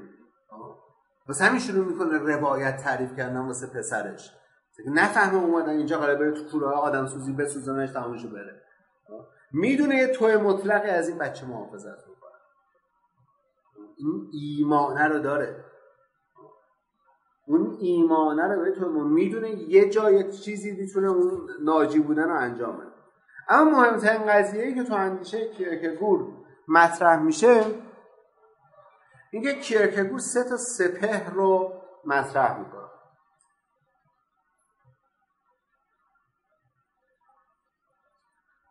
کیرکگور معتقده که اگزیستانس یا وجود بشر از سه قلم رو یا مرحله بیرون نیست. دو تا مرحله رو توی کتاب یا این یا آن مطرح می‌کنه. مرحله سوم رو توی کتاب مراحل راه زندگی مطرح می‌کنه. سپهر اول یا مرحله اول. مرحله ای که نمایندش دونجوانه مرحله ای که به انسان این قضیه رو میگه که دم را غنیمت بشمار. لحظه رو دریا به دنبال لذت باش. انواع لذت ها فرقی نمی‌کنه. واسه همین که شعارش شعار این سپر و شعار این کاراکتر اینه که تنوع رو زیست کن از لذتی به لذت دیگه حرکت بکن. سپر زیبایی شناسان است یعنی اینکه خب این قضیه هم بعد از یه مدت ملال ایجاد می‌کنه واسه انسان دیگه. یعنی اینکه خب هی مثلا این چرخه لذت ها اتفاق بیفته. کیرکگور توی بخش دریایی که بخش اول کتاب یا این یا اونه مرحله اول مرحله زیبایی گرایی می‌دونن مرحله زیست زیبایی شناسانه این مرحله رو مثل کشت تناوبی ترسیل می‌کنه. دیدین زمین رو هی کشت می‌کنن به صورت متناوب واسه محصول بهتری بده. انسانی که تو مرحله یا سپهر زیبایی شناسی هم هست مدام داره همه رو شخ می‌زنه. تحت عنوان یادداشت های روزانه اقواگر این قضیه رو مطرح می‌کنه. شخصیت نوجوان دیگه اصلا کاراکتر کاراکتری که همه رو اقوا کنه دیگه. یعنی چون این کارش هم موفقه. یعنی از هر معشوقه میره سراغ معشوقه. ولی این آخرش چیه؟ غیر از ملاله غیر از یعصه هی بیایم زندگی رو شخ بزنیم. کشت تناوبی داشته باشیم. ها مثلا احساس می‌کنیم وای با من که مخ اینو زدم. الان چرا مخ اون یکی رو نزنم؟ الان چرا اون یکی نه؟ الان چرا اون یکی نه؟ وای چقدر من باحالم وای چقدر من خوبم وای چه کارایی می‌تونم بکنم. ها خب، این سپهر زیبایی شناسانه است. یعنی این نگاه نگاه زیبایی شناسانه است که گفتم شخصیتش دونجوانه و یک جایی می‌رسه که این شخصیت می‌خواد از این قضیه خارج بشه. کرکگور واسه هر کنون از اینای سکوی پرتاب در نظر می‌گیره. یعنی میگه آقا این کارا رو کرد خب یه چیز باید باشه که از این مرحله بپره دیگه. اون چیزی که اینا از این مرحله میپرونه چیه؟ یأس. ملال. تکرار. به زبان بکت تکرار. مهمترین و بدترین مخدر زندگیه. بخاطر اینکه یه چیزی که تکرار میشه تکرار لذت کاهش لذت رو همراه داره. اینا ارتباط مستقیمی با هم دارن. توی نیستش که ما بگیم مثلا تا ابد داریم مثلا دیدیم ما حسد می‌خوایم وای فلانی هر شب کردانه هر شب داره این کارو می‌کنه هر عجب حالی می‌بره عجب فلانی با اینه با اون الان چیه؟ چیش حسرت برانگیزه؟ کجا مثلا الان کجای زندگی آدم؟ مثلا الان جذابه واسه ما. و غیر از اینه که خب این کشت تناوبی یه جا مثلا این میل افزایش لذت یه جا کاهش لذت رو برما داره و این کاهش لذت به یک ملال و به یک سرخوردگی می‌رسه. پس اون ترسه اون ملاله باعث میشه که انسان از اون محل اول بخواد خارج بشه. سپهر دوم سپهر اخلاق نمایندهش سقرات توی قسمت دا یا این بخش دوم یا این یا آن قضیه رو مطرح می‌کنه. نمایندهش قاضی ویل هولمه کسی که بنا به وظیفه و تکلیفش عمل می‌کنه. کسی که دیگه دنبال اقواگری و حوسبازی نیست. مثلا میره توی یک رابطه با یک فرد. دیگه می‌خواد اونجا دیگه این قضیه رو تمام بکنه. ها چرا می‌خواد تمام بکنه؟ چون احساس می‌کنه که خب الان من این قضیه فوسان ملال ایجاد کرد. خب الان به چه چیزی رسیدم؟ چه آیدی واسه من داشت؟ اینکه مثلا هی مثلا این قضایی داره واسه من تکرار میشه. اونجا داره اخلاق رو در میاره یعنی اون نظام تعهد به یک فرد رو داره مطرح می‌کنه. انسان اخلاقگرا کف نفس داره در حالی که انسان زیباییگرا دستخوش امیال نفسانی و اراده های شوق خودش. تو محله اول انسان زیبایی شناسانه برای خودش زندگی می‌کنه اما انسان اخلاقی برای دیگران داره زندگی می‌کنه چون یک اصل بزرگ اخلاقی واسش وجود داره. سرکوی پرتاب انسان از مرحله نخست به مرحله دوم ترس ملال بود. اما اون چیزی که ناامیدی بود یأس بود. اما اون سکوی پرتاب انسان از مرحله دوم به مرحله سوم گناه نخستین اون آموزهی که تو اندیشه مسیحی وجود داره. ما همگی بر اساس گناه نخستین هستیم و آره. یعنی انسان ذاتا توانایی فضیلتمند شدن رو نداره. خاطر اینکه احساس گناه می‌کنه. مثل اینکه احساس می‌کنه ترک شد اینجاست که احساس گناه در انسان ایجاد استراب می‌کنه. یعنی علت یا عامل یا سکوی پرتاب از مرحله دوم به مرحله سوم استراب. چون انسان وقتی به سمت ایمان بره از استراب رها میشه دیگه. مرحله سوم مرحله ایمان.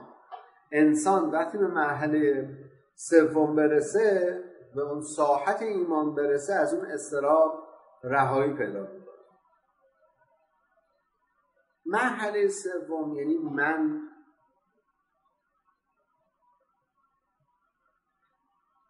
برده آن چیزی هستم که امر الهی است.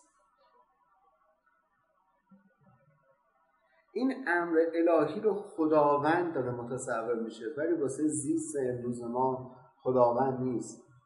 امر الهی یعنی اون چیزی که ما براش حقیقت توی اون معنا پیدا می‌کنه و اون چیزی که براش حاضرین زندگی کنیم و براش حاضرین بمیریم. شیرکگور داره مرحله سومی رو مطرح می‌کنه که میگه آقا توی این مرحله خدا از ابراهیم خواست که اسحاق تو قربانی کن آیا فرمان خدا اخلاقی بود؟ ولی کرد یعنی رفت که این کار رو انجام بده. خب؟ پذیرفت که این کار انجام بده. به چه محل سه روز سه روز ابراهیم در بلندای کوه هوریه بالا می‌رفت که اون ایمان ایجاد بشه که بتونه اسحاق رو بکشه. چه بر سر ابراهیم اومد چون سه روز؟ اگزیستانسیالیست دنبال اون. نمی‌خواد خروجی رو ببینه. وقتی داریم تصمیم می‌گیریم قطعا تو این تصمیم گرفتن ما نابود میشیم. ولی باید بگیم چه بر سرمون میاد وقتی می‌خوایم تصمیم بگیریم وقتی می‌خوایم انتخاب بکنیم ولی باید انتخاب کنیم.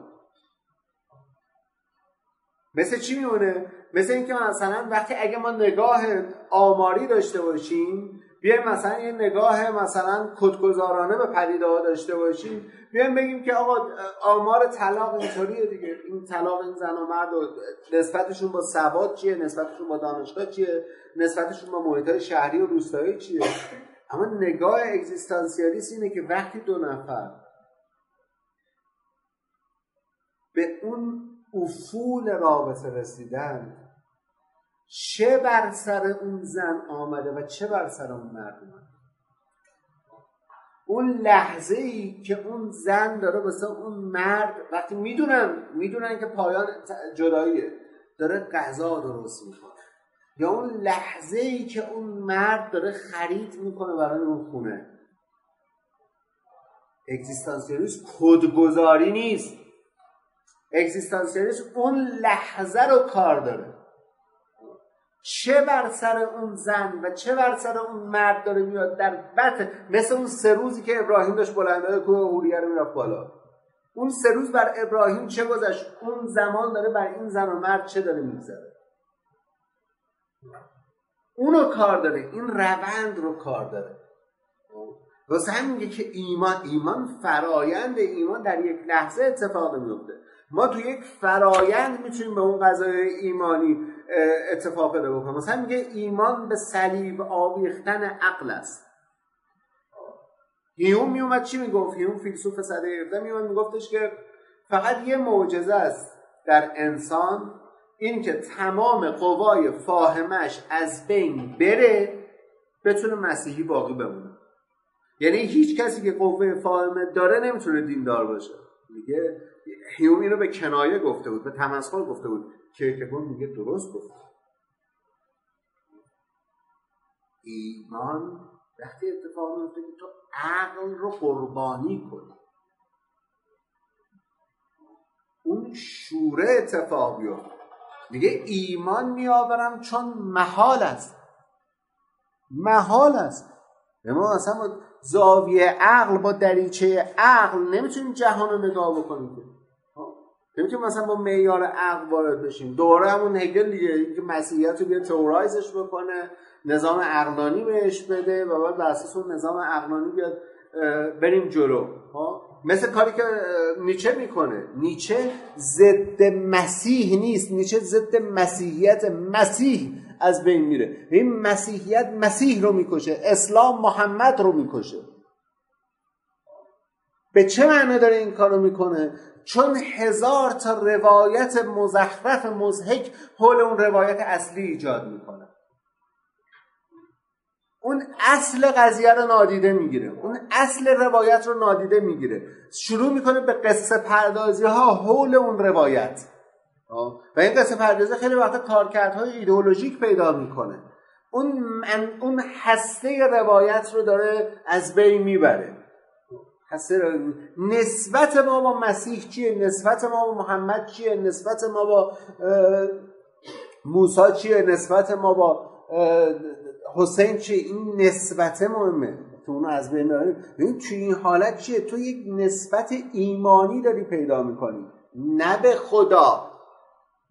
الزامن به اون توی مطلق به زبان مارسل. اینجاست که امید به وجود میاد. خواستگاه امید اینی که با به اون توی مطلق باور داشته باشیم همه چیز که نمیشه عقلانی و متر و معیار عقلانی بررسی کرد. سمبل مرحله سوم تو این مرحله ایمان ابراهیمه. کیرکگور توی داستان ترس و لرزش داستان ابراهیم رو تعریف می‌کنه. همون داستانی که خدا از ابراهیم خواستش که اسحاق رو قربانی بکنه اما گذر به مرحله سوم چیه؟ استراب داره. اسم کتاب معلوم ترس و لرزه. آیا ما بدون ترس و لرز بدون استراب می‌تونیم به ایمان برسیم؟ اگر ترس و لرز رو نمیپذیریم یعنی در آستانه نمی‌تونیم قرار بگیریم.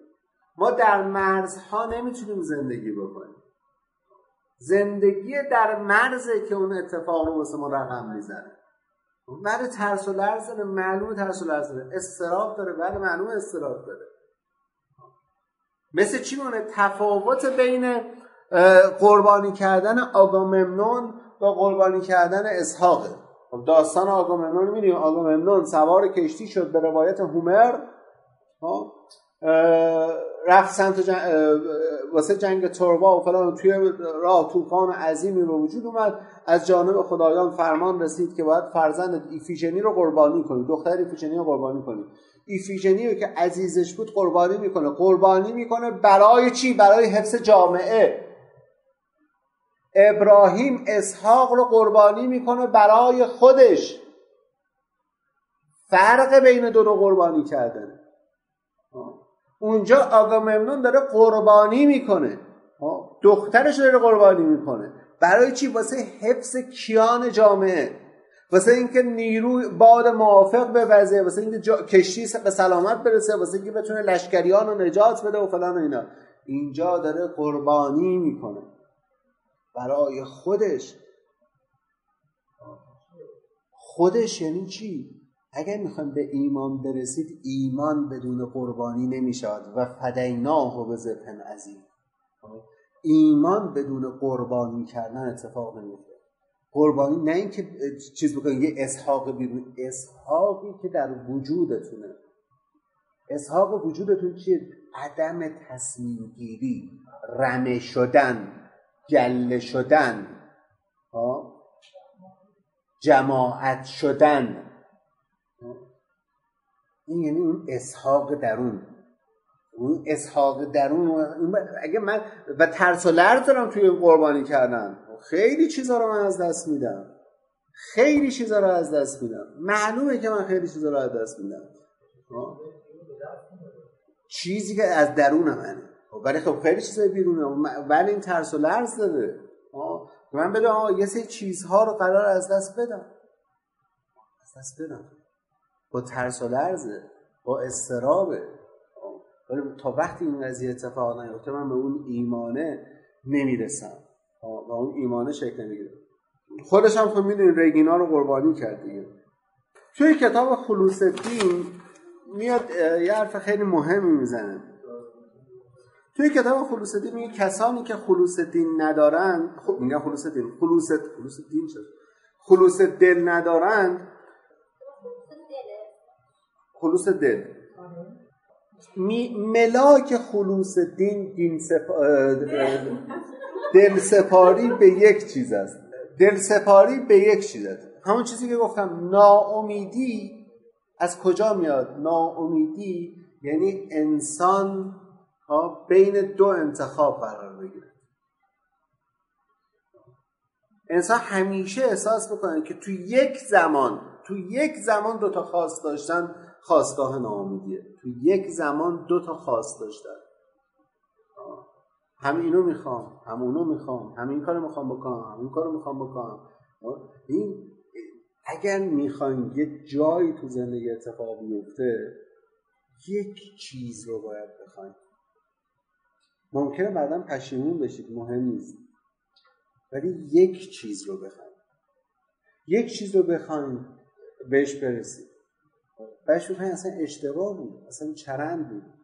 ولی اون لحظه شما رو از ناامیدی نجات میده. دو تا خواست همزمان تو امان اینجاست که ناامیدی به وجود میاد. نکته بعدی تأکیدی که کیرکگور بر انتخاب می‌کنه. انسان از محله اول به دوم از دوم به سوم گذر می‌کنه ولی تو همه اینا باید دست به انتخاب بزنه کیرکگور اینجا متأثر از شوپن یعنی اینجا تفکر شوپنهاوریه شوپنهاور میاد میگه اون چیزی که مقدمه بر فهم منه اراده است. اراده معطوف یعنی اراده رو پیشینی در نظر می‌گیره. یعنی اون عنصر پیشینی اپریوری از نظر شوپنهاور اراده است. اون راز جهان اراده است. اون نومن جهان اراده است. کرکگور هم اینطوری نگاه می‌کنه. میگه این اراده است که انتخاب ما رو می‌سازه. واسه همین معتقد توی کتاب میگه کسی که انتخاب نمی کند مرده است. انتخاب هم دو در نظر می‌گیره. انتخاب لحظه‌ای و انتخاب مطلق انتخاب لحظه هم انتخاب روزمره است. من الان آب بخورم الان برم الان نرم الان چیکار بکنم الان مثلا چیز بکنم انتخاب مطلق اینه که جبر زندگی باید شده من معلم شم یا خواستم معلم بشم. کجا بوده؟ کجا داره یه زمانی آره واسه یه زمانی جبرم بوده. به درآمد نیاز داشتم. یه زمان دیگه انتخابمه. یعنی اصلا ولش می‌کنم اون درآمد رو. میگم اصلا مثلا مهم نیست. هر وقت دلم بخواد درس میدم. هر وقت احساس بکنم درس میدم. اون انتخاب انتخاب مطلق. انتخاب لحظه ای نیست. کرکگور حرفش اینه که چگونه ما انتخاب های مطلق خودمون رو باید انجام بدیم. ما برخلاف سایر موجودات که فقط همان هستند که هستند آزادیم که همانی شویم که می‌خوایم.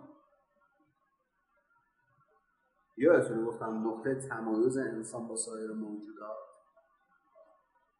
اونا همانی هستند که هستند ما می‌توانیم خب به واسطه آزادی که داریم همانی بشویم که می‌خوام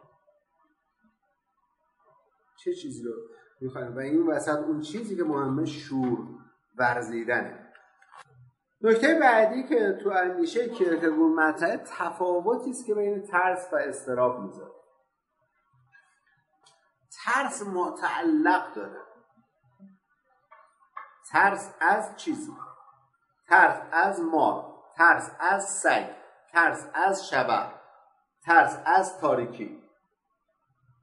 استراب استراب متعلقی نداره. استراب معلوم نیست. استراب از چیزی؟ استراب یه حوزه ایمانیه. آه یعنی کسی که در ساحت ایمانه استراب همیشه واسش وجود داره. استراب زاده امکانات حیرت آوریه که در خود انسان و در ید قدرت او برای عمل کردنه. هول اینجا مهمه. هولناکترین چیزی که به انسان عطا شده است حق انتخاب و آزادی است. هولناکترین چیزی که به انسان عطا شده است حق انتخاب این هولناکه. تصمیم گیری هولناکه. تصمیم گیری استراب میاره. این ترس نیست. من میترسم انتخاب کنم. این استرابه این انتخابه. یه راه اینه که ما از استراب گذر بکنیم. بگم من نمی‌خوام مضطرب شم. چیکار کنم؟ مثل بقیه زندگی کنم. راه دیگه. آقا من نمی‌خوام. این چیز هولناک رو خب داشته باشم. من می‌خوام مثل بقیه زندگی کنم. می‌خوام آسان زندگی کنم. مثل این دوره های هست می‌ذارن. ما میایم مثلا اینجا دوره می‌ذاریم. مدخانی نقد عقل محض کانت. چهار سال. و مثلا می‌ذاریم پدیدارشناسی روی هگل مقدمه 15 جلسه. میان کلاس می‌ذارن چگونه خوب زندگی کنیم. 20 جلسه چگونه خوب زندگی کنیم؟ یعنی کل قضیه اینه که الان این تفاوت این چیه دیگه؟ آسان زندگی کردن. اصلا یعنی چی آسان زندگی کردن؟ سخت نگیر یعنی چی؟ این جمله یعنی چی؟ این جمله چقدر احمقانه است؟ سخت نگیر. اصلا انتقادش به هگل اینه که میگه هگل یه کاری کرد ما مسیحیت رو آسون بگیریم. آسون گرفتن من. مومن سختی باید بکشه. ایمان درش سختی وجود داره. ایمان درش استراب وجود داره. ایمان درش انتخاب وجود داره. یعنی چی؟ اصلا معنی نداره که مثلا ما بگیم آقا مثلا زندگی آسان داشته باشیم سخت نگیر ذات. اگر میگی سخت نگیر یعنی گله شد. رمه شد. پس استراب پدیده خاص انسان حیوانات دیگر دچار استراب نمیشن. فرشته که اصلا دچار استراب نمیشه چون نگاهش مبتنی بر عقل حیوانات دیگه هم که اصلا عقل ندارن. استراب خاص موجودی است که هم حس دارد و هم عقل دارد. و فقط انسانه. و هم بدن دارد و هم نفس دارد. و فقط انسانه که اینطوری نکته بعدی که مطرح می‌کنه راجع مسیحیت دو نوع مسیحیت را باد انتقاد می‌گیره. یکی مسیحیت دانشگاهی و یکی مسیحیت کلیسایی. مسیحیت دانشگاهی دوباره تیر نوک پیکان انتقادش به سمت هگل.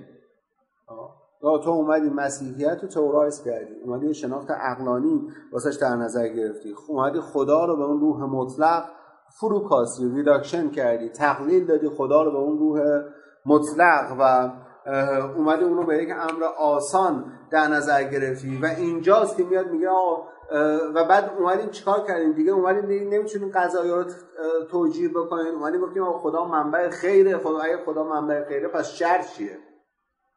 دیدین؟ آگوستین و اینا میان شر رو تئورایز می‌کنن دیگه. میگن شر آگوستین فیلسوف متقدم قرون وسطا شر قیاب خیره. یعنی شر در نبوده. ما چیزی به نام شر تو این عالم نداریم. همه همه چی خیره وقتی خیر نیست شر به وجود میآید. به شما اومدین که اینو تئورایز کردیم در صورتی که مسیحیت اینجا نگاهش متأثر از پاسکاله مسیحیت با قلب کار دارد. و نه با عقل. نگاه دیگه هم که انتقاد به کلیسای رسمی دانمارک که توی اون کلیسا میگه که در زیر لوای کلیسا همه انسان ها با هم جمع میشن. کلا دین اجتماع سازه. هر چقدر تولستوی عاشق این بود که دین اجتماع بسازد و هنر رو دیانت می‌دونست و ویژگی اشتراکی هنر و دیانت رو اجتماع سازی اونها می‌دونست توی کتاب هنر چیست. شرکگور با هر گونه نظام اجتماعی مشکل داره. چون میگه اینجا فردانیت ما از بین می‌رود.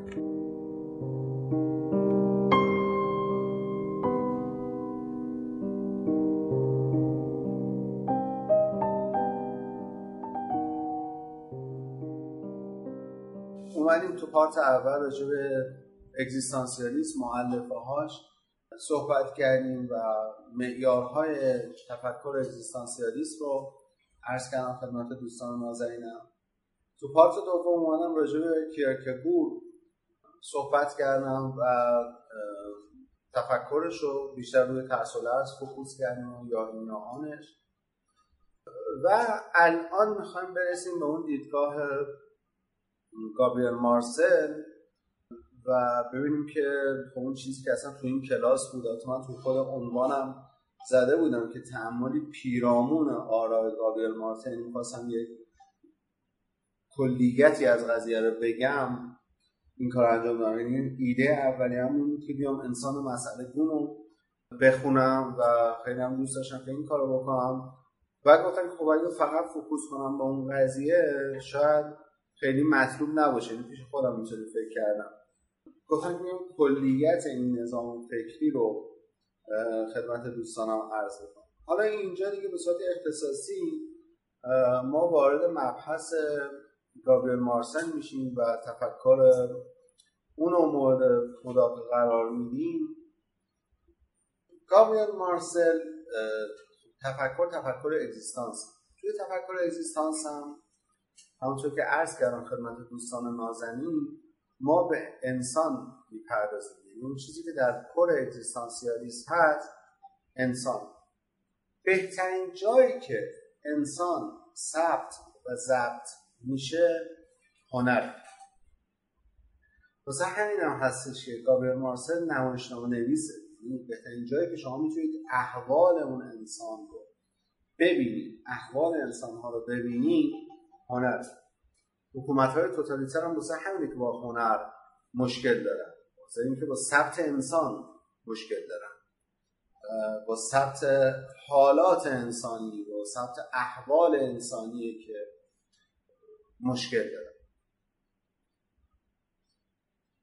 سوال اصلی که اینجا مطرح میشه این که انسان چرا مسئله میشه انسان مسئله گون میشه و چه چیزی باعث میشه که این انسان مسئله گون بشه؟ دو تا قضیه دو تا روی کرد میشه داشت. یکی این که مسائل انسانی چیه؟ مثل عشق مثل امید مثل غم مثل تنهایی مثل استراب مثل درموندگی اینا مسائل انسانی و یک نگاه دیگه اینی که الگوی تفکر هم باید انسانی بشه یعنی چرا الگوی تفکر بگم چرا الگوی تفکر باید انسانی بشه مارسل میگه ما به جای اینکه به مسابه فیلسوف بیاندیشیم باید به مسابه انسان به این جهان بیاندیشیم. از این تا حالا فلاسفه چجوری به جهان نگریستن؟ ما اگر از زاویه نگاه انسانی به جهان بیاندیشیم جهان چجوری این جهانی که ما بهش روی آورندگی داریم به این جهانی که به ما اهدا شده است. یعنی ما فهمیدیم ما در مشارکت با این جهان هستیم. یعنی ما یه روی آورندگی به جهان داریم و جهان هم یه اهدا شدگی به ما داره. جهان خودش داره به ما اهدا می‌کنه. اینجاست که اون مشارکت داره رقم می‌خوره و داره شکل ما همیشه رو به جهان هستیم و واسه همینه که پیداشناسی می‌خواد لایه های ناشناخته زندگی رو تحلیل بکنه.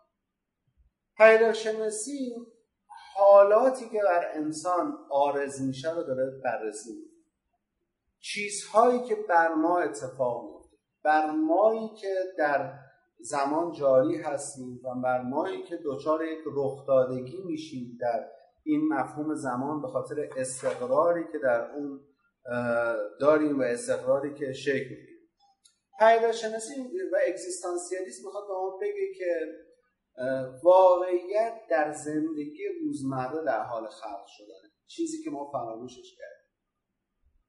همیشه به ما گفتن زندگی یعنی شما دوچار زندگی روزمره بشی بده در صورتی که خیلی وقتا معنا در همین زندگی روزمره وجود داره. چون ما being in the world داریم و being with other داریم. یعنی ما در جهان هستیم و ما با دیگران هستیم. سوالش سوال اینه که من کیستم؟ انسان کیست؟ و این حالاتی که بر ما ایجاد میشه چگونه است؟ سوال اگزیستانسیالیست اینه که آیا تو این زمانه ای که شر وجود داره به زبان گابریل مارسل جهان ما جهان تکنولوژیک شده است یا به زبان اون نمایشنامه است نمایشنامهش جهان در هم شکسته است چیزی به نام امید وجود داره؟ آیا اصلا می‌توان امیدوار بود؟ آیا اصلا میشه امیدوار بود؟ یا چه ابزاری برای امیدواری هست؟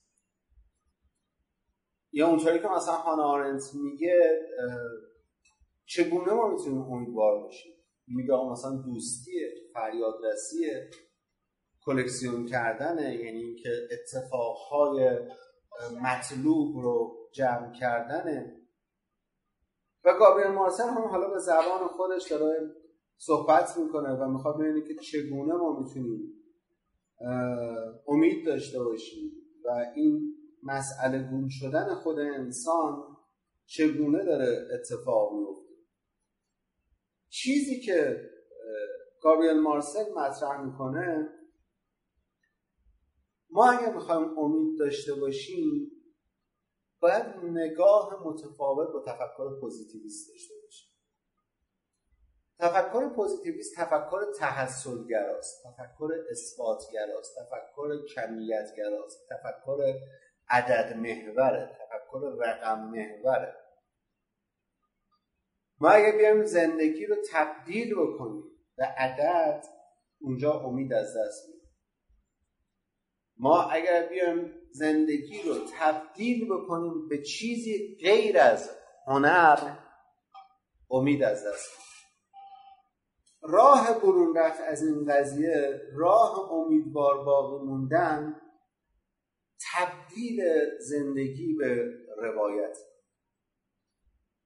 همون چیزی که فروید هم میگه میگه که امید در اون عشق ناتمام وجود به خاطر اینکه اگه یه چیزی تموم بشه روایتی واسه ساخته نمیشه اینکه همین که شما عاشق هستید همین که مثلا چیزی خود عشق این کنش سیاسیه عشق یک کنش مطالبه گره عشق کنش اعتراضیه. چون بودن با دیگریه. بودن در جهان همراه با دیگریه.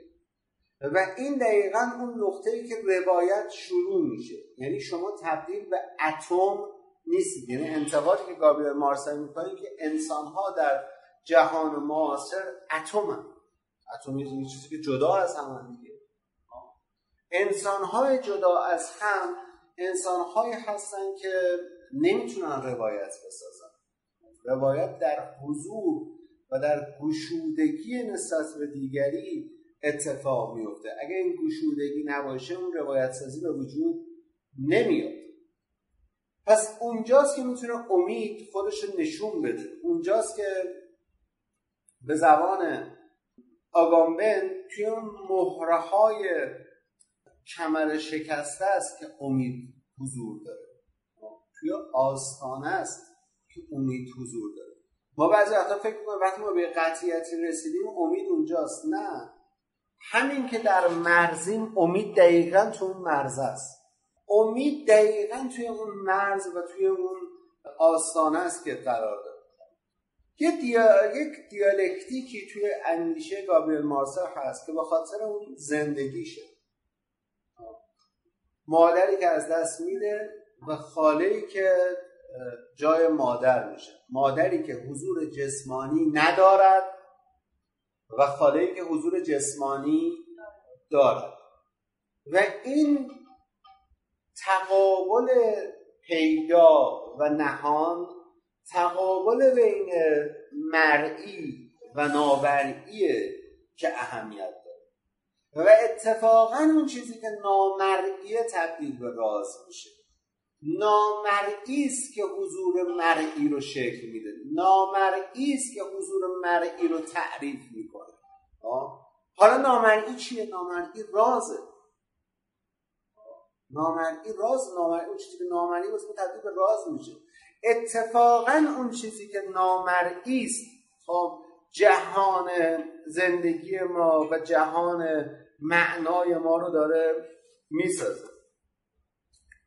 گفتم اول کلاس ساعت قبل کلا در انتقاد نسبت به فلسفه انتظایی و فلسفه ایدالیست قرار داره به خاطر اون اتفاقی که تو 1910 دوستش میفته یعنی مثلا میره دبیرستان شروع می‌کنه به تدریس کردن بعدش جنگ میشه میره به خاطر مشکل جسمی که داشت میره توی سریم سرخ و اونجا کارش این بوده که وضعیت مجروحان و مفقودان و اسیرا و کشته شده ها رو اونا رو به خانوادهشون اطلاع بده.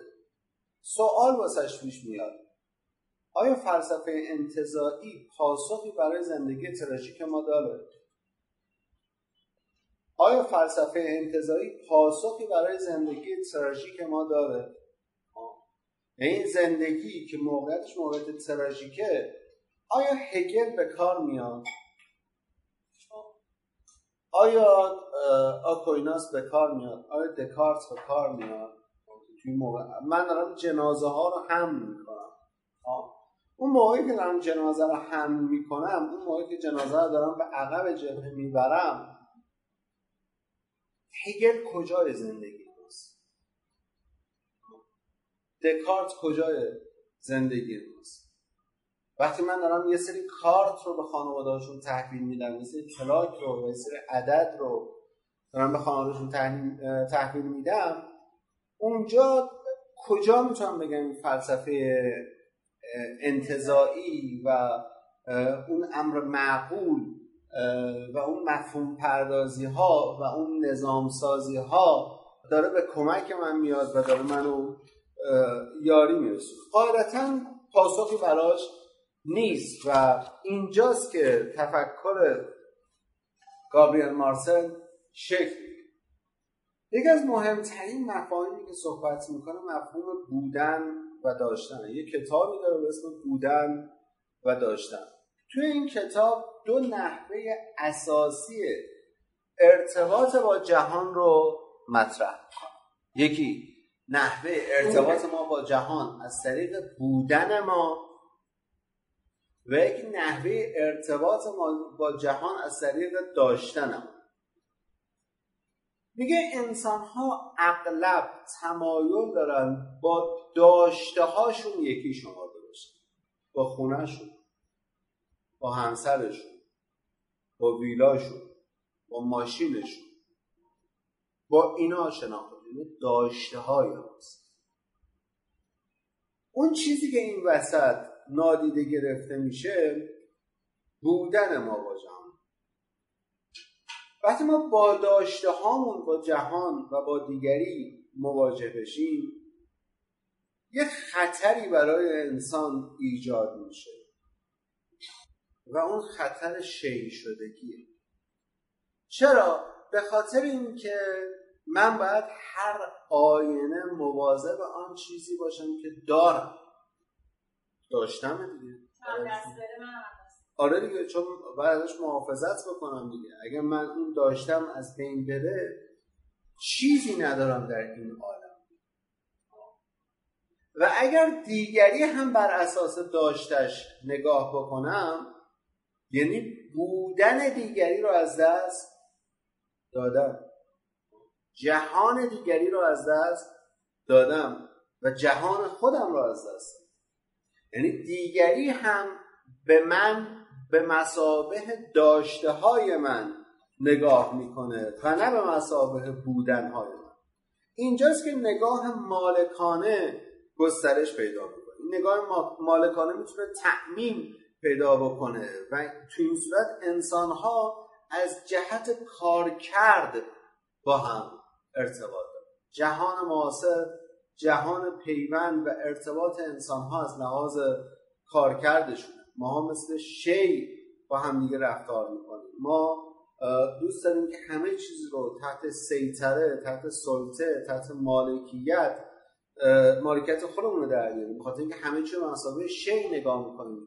کسی یا چیزی رو به مسابقه شخصیت به مسابقه انسان نگاه نمی کنیم این نقدیه که مارسل نسبت به جامعه معاصر خودش و نسبت جامعه امروز داره وارد می‌کنه. جامعه ای که در اون علم و تکنولوژی بیشترین اهمیت رو داره. جامعه ای که به دنبال تسخیر جهان.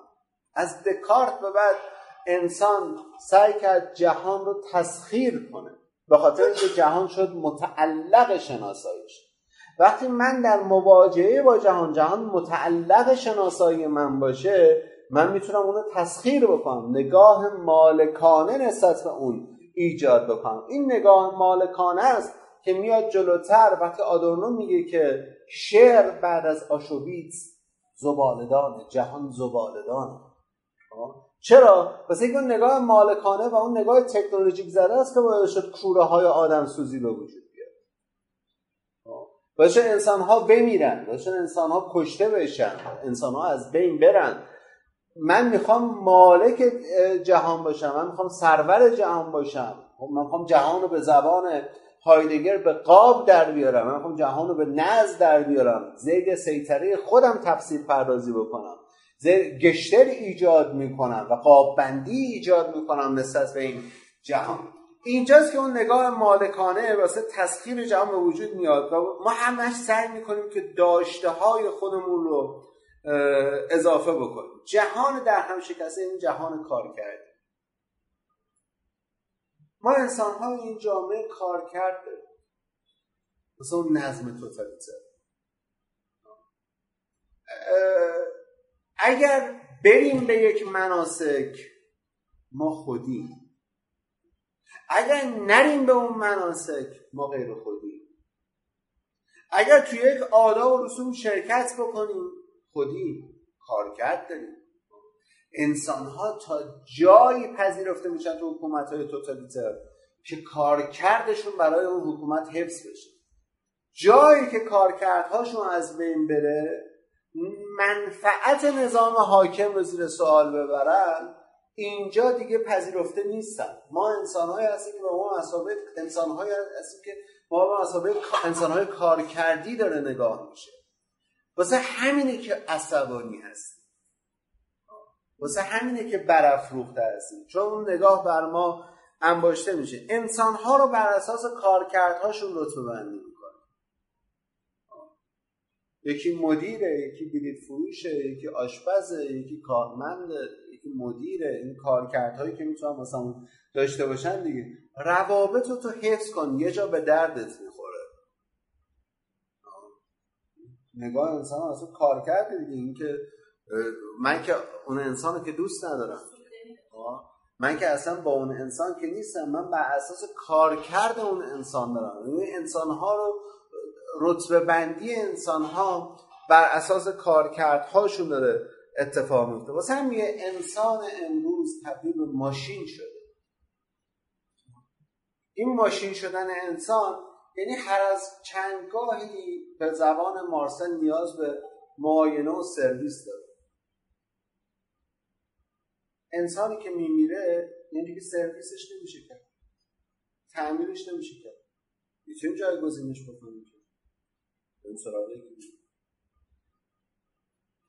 تو عالم واقع ما می‌تونیم یک کسی رو بکشیم.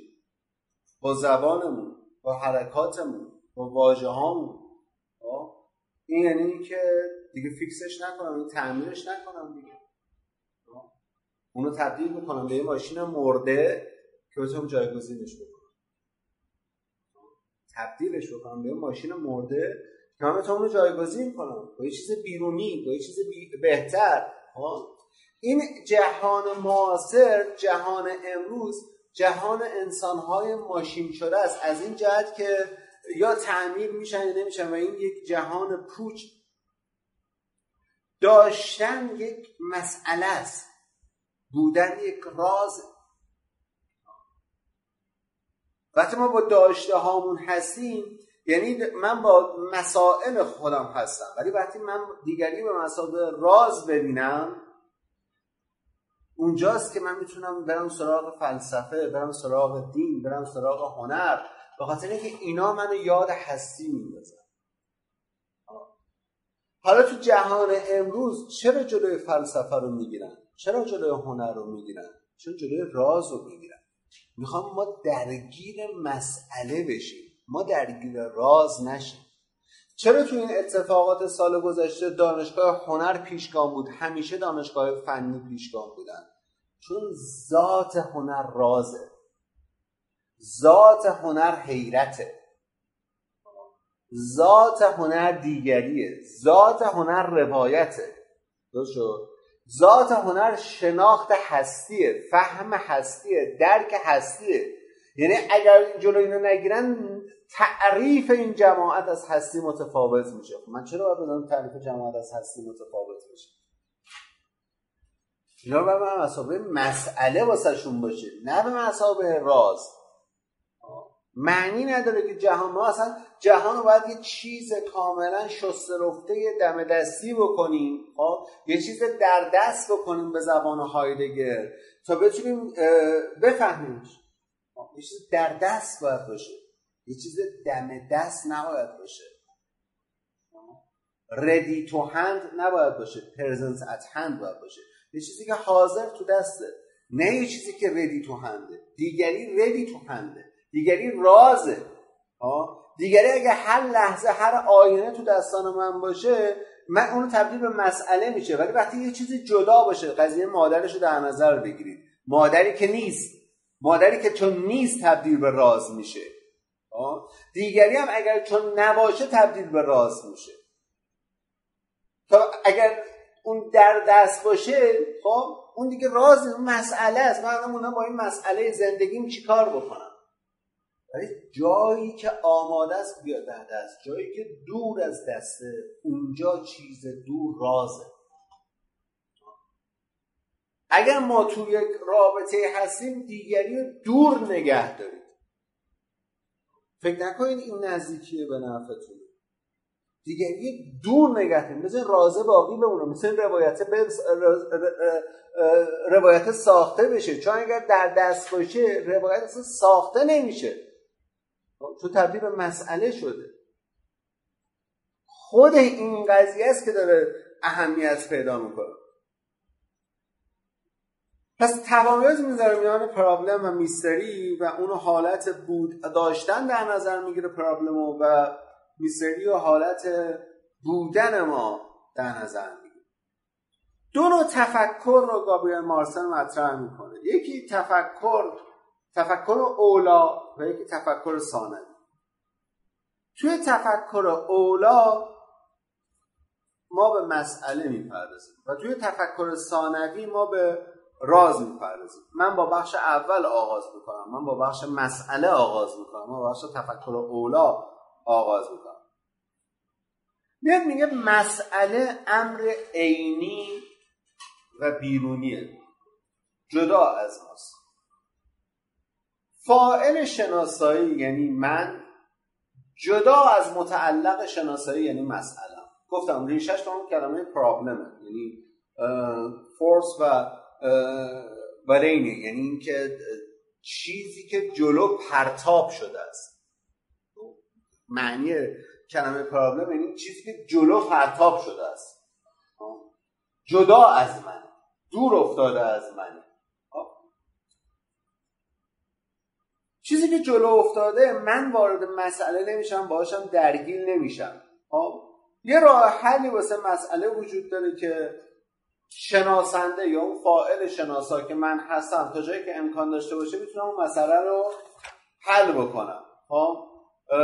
هر چقدرم جدا افتاده تر باشم مسئله رو بهتر حل هر چقدرم بیرون ایستاده تر باشم مثلا بهتر. چون از بالا دارم نگاه می‌کنم دیگه مثلا واسه هم عینی تر میشه تا اینکه درگیرش بشم. مثلا واسه من عینی تر میشه. پس توی قلم روی مسئله فائل شناسایی جدا از متعلق شناسایی. فائل شناسا که انسانه تماشاگره ناظره بازیگر نیست. فائل نیست. مسئله جنبه غیر شخصی و عمومی داره. مثل یه گزاره ریاضی دیگه. واسه همه ثابت غیر شخصی هم هست. اینکه درسته یا نادرسته میشه اثباتش کرد.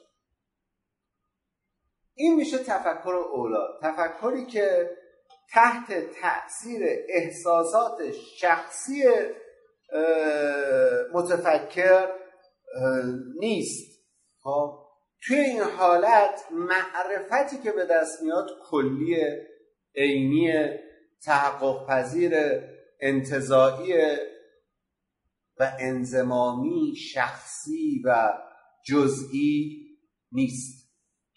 مارسل میگه که وقتی علم و تکنولوژی پیشرفت می‌کنه ما به جای اینکه سر تعظیم فرود بیاریم در مقابل این راز این جهان به خودمون قره میشیم. چون علم و تکنولوژی این امکان رو به ما میده که ما احساس کنیم می‌تونیم جهان رو بشناسیم. من می‌تونم مناسبت های این جهان رو تغییر بدم. واسه همینه که بیرحمانه مشغول تخریب زمین هستیم. به زبان هانارنت انسان می‌خواد بره فضا. چرا؟ چون زمین رو دوست نداره. انسان دیگه کشاورزی نمی‌کنه. چرا؟ چون زمین رو دوست نداره. ما زمین رو دوست نداریم. ما خواستگاه خودمون رو دوست نداریم. واسه اینکه این هستی رو به مسابقه یک راز نمینگریم. این هستی رو به مسابقه یک مسئله نگاه می‌کنیم. و میگه خب منم من انسان می‌تونم مسئله رو حل کنم دیگه. انقدر این علم و انقدر این ابزارالات پیشرفت کرده که من بتونم این مسئله رو حل بکنم. جهان دیگه واسه ما راز نیست. همین زمین رو دوست نداریم زمین رو فراموش می‌کنیم. ما فراموشکاریم. چی رو فراموش می‌کنیم؟ خواستگاه. اون چیزی که باعث شده ماها تو این هستی قرار بگیریم. اون زمین. زمین قانون نداره. قانون زمین تکسره. هیچ قانون دیگه بر این زمین وجود نداره غیر از تکسر. اما در نقطه مقابل چی میاد مطرح می‌کنه؟ تفکر ثانوی رو میاد مطرح می‌کنه. تفکر ثانوی یعنی جهان به مسابه راز. راز دیگه امر بیرونی نیست یه چیز درونیه. دیگه توی راز تمایزی تمایزی میان فائل شناسا و متعلق شناسایی وجود نداره. من دیگه تماشاگر نیستم. من بازیگرم. توی مسئله فقط ذهن من درگیر بود دیگه. من می‌خوام این گزاره ریاضی حل بکنم. غیر ذهن جای دیگه منم درگیره. نه. آه؟ اما وقتی با جهان به مسابقه راز مواجه بشم کل شخص درگیره. اون روانتن درگیره. آه؟ کل وجود درگیره. فقط ذهن من درگیر نیستش که من بدنم من ذهنم من احساسم من عاطفم من همه اینا درگیره. وقتی با جهان دارم مواجه میشم. پس اینجا اون تمایز داره وجود میگه پیدا می‌کنه. میگه اگر شما در پی تفکر اولایی بعد ذهنتون درگیره. مسئله از جهان مسئله گزارهای جهان رو حل می‌کنه. جهان یه سری گزاره است و این چیزایی که میگن میگن شما مشکلات رو می‌تونید حل بکنید شما انسان انقدر توانمنده که می‌تونه همه مشکلات این عالم رو حل بکنه. شما باید نیروی درونیتون و توان درونیتون رو افزایش بدید به حل مسائل این جهان مشغول بشید گزاره‌ای که اصلا واسه ما ثابته. انسان به هر کاری تواناست. انسان یه سری نیروهایی داره که می‌تونه اصلا هیچ کس همه ازش خبر نداره هیچ که خبر نداره و تو چرا جوری خبر داری پدر سگ؟ که می‌دونیم بعد من می‌خوام به اونو فعال بکنم و جهان رو کشف بکنم. من نمی‌دونم یه چیزی که هیچ خبر نداره. خودم هم خبر ندارم. توی گوینده خبر دادی که اصلا میگه نیروهای درونی خودتو فعال بکن. خب بتونی گزاره های جهان چیز بکنی. تو از کجا میاد دقیقا نیروی درون من چیه که اونو فعال بکنم؟ بتونم مثلا گزاره های جهان چیز بکنم؟ اما توی وقتی جهان به مسابقه راز باشه چنین حالتی؟ نیست. ما توی مسئله دچار کنجکاوی میشیم. اما تو راز ما دچار حیرت میشیم. اینجاست که همون چیزی که لویناس میگه. چشمان دیگری راز است. چرا چشمان دیگری رازه؟ چون چشمان دیگری محل جلوس حیرت است. تو اگر دیگری رو به مسابه مسئله ببینی خب یه دیگری رو به مسابه گزاره می‌بینی. تفنگ رو برمیداری می‌ذاری رو شقیقش می‌کشی. تموم شد دیگه گزاره رو حل کردی دیگه. چرا قشنگ گزاره حل میشه؟ آه این گزاره ها اینطوری حل میشن دیگه. اما اگر دیگری رو به مسابه راز ببینی به مسابه حیرت ببینی چشم در مقابل تو وقتی می‌زنی به چشم طرف یعنی چشم طرف رو مسئله دیدی. چشم طرف رو راز ندیدی. چشم طرف رو حیرت ندیدی. وقتی میای شلیک می‌کنی تو چشم طرف یعنی میگه این مسئلهش الان این بیناییشه دیگه. خب می‌گیرم ازش دیگه. نبینه.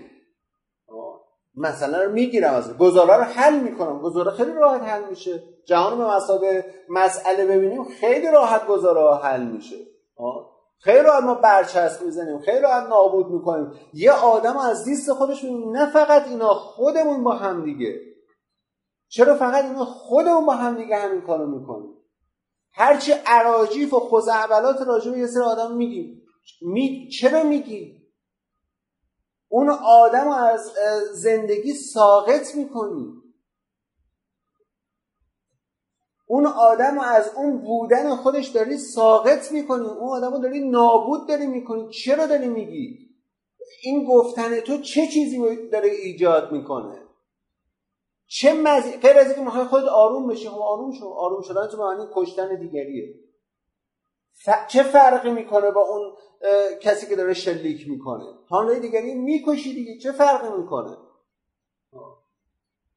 اینجاست که مسئله داره تعمین پیدا می‌کنه. آیا حالتیه که ما این نظریه ها رو بخونیم؟ حالتیه که نظریه زندگی بکنیم؟ نظریه زندگی کردن یعنی این. بیایم همینطوری یه سری چیزها رو با هوا بندازیم بریم و بگیم مسئولیتی نداریم. باشه چونه خالی کن از زیر مسئولیت دیگه. طرف هزار تا اتفاق واسش بیفته تو شونه خالی کن. نریم بپرسیم از اون آدم نریم کنج نریم جستجو کنیم نریم با اون آدم حرف بزنیم. بریم پلش بگیم بریم چرند بگیم چرا؟ چون دیگه مهم نیست. راز نیستش. اصلا مهم نیست. این مسئله از گزاره رو حل کردم. ما خیلی راحت گزاره رو حل می‌کنیم. باری کلا به ما.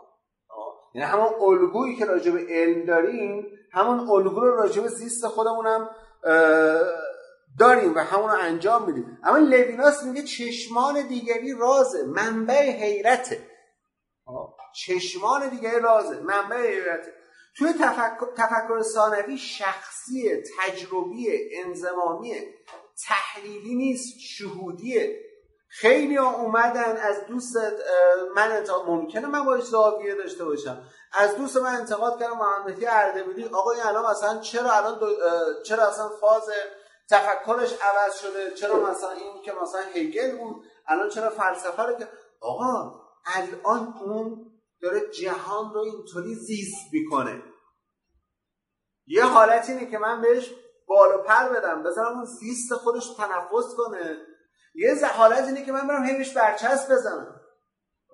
بگم این فلسفه رو نفهمیده این عجب آدم مثلا فلانیه این ال این بابا اون آدم کاملا تجربی کاملا شهودی کاملا انزمامی کاملا شخصی داره یه چیزی رو زیست می‌کنه.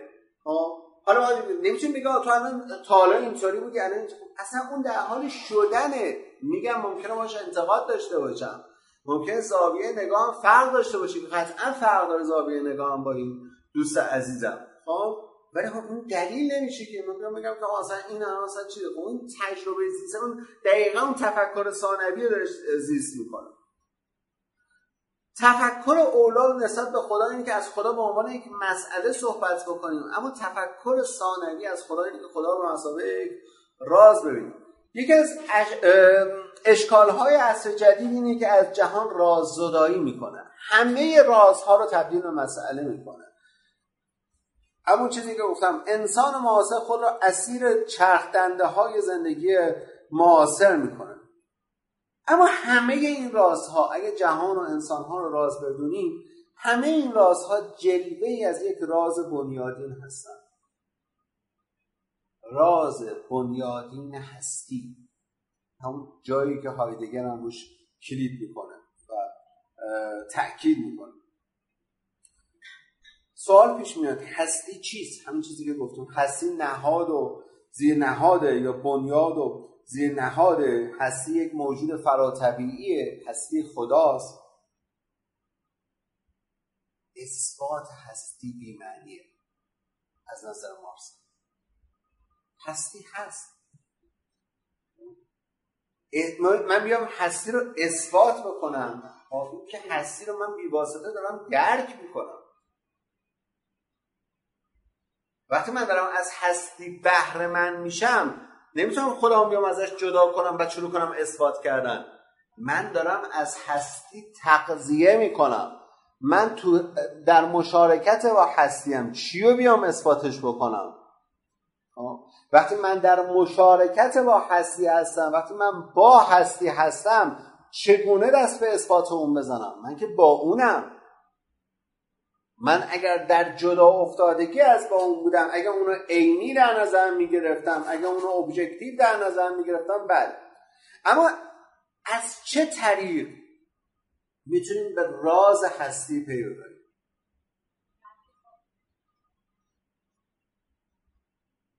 ما از چه طریق می‌تونیم به راز هستی نزدیک بشیم؟ ما از چه طریق می‌تونیم در راز هستی مشارکت کنیم؟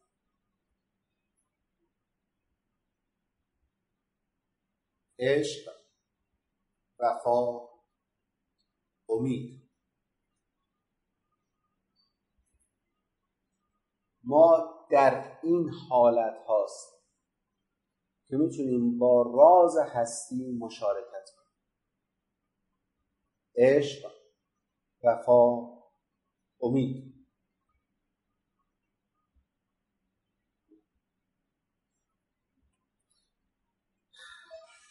اینا فلسفه انزمامی هن. تو کور زندگی هن. تو ذات همین زندگی روزمره. من از اول کلاس هدام میگم انزمامی. بیایم رو انزمامی رو باز بکنیم.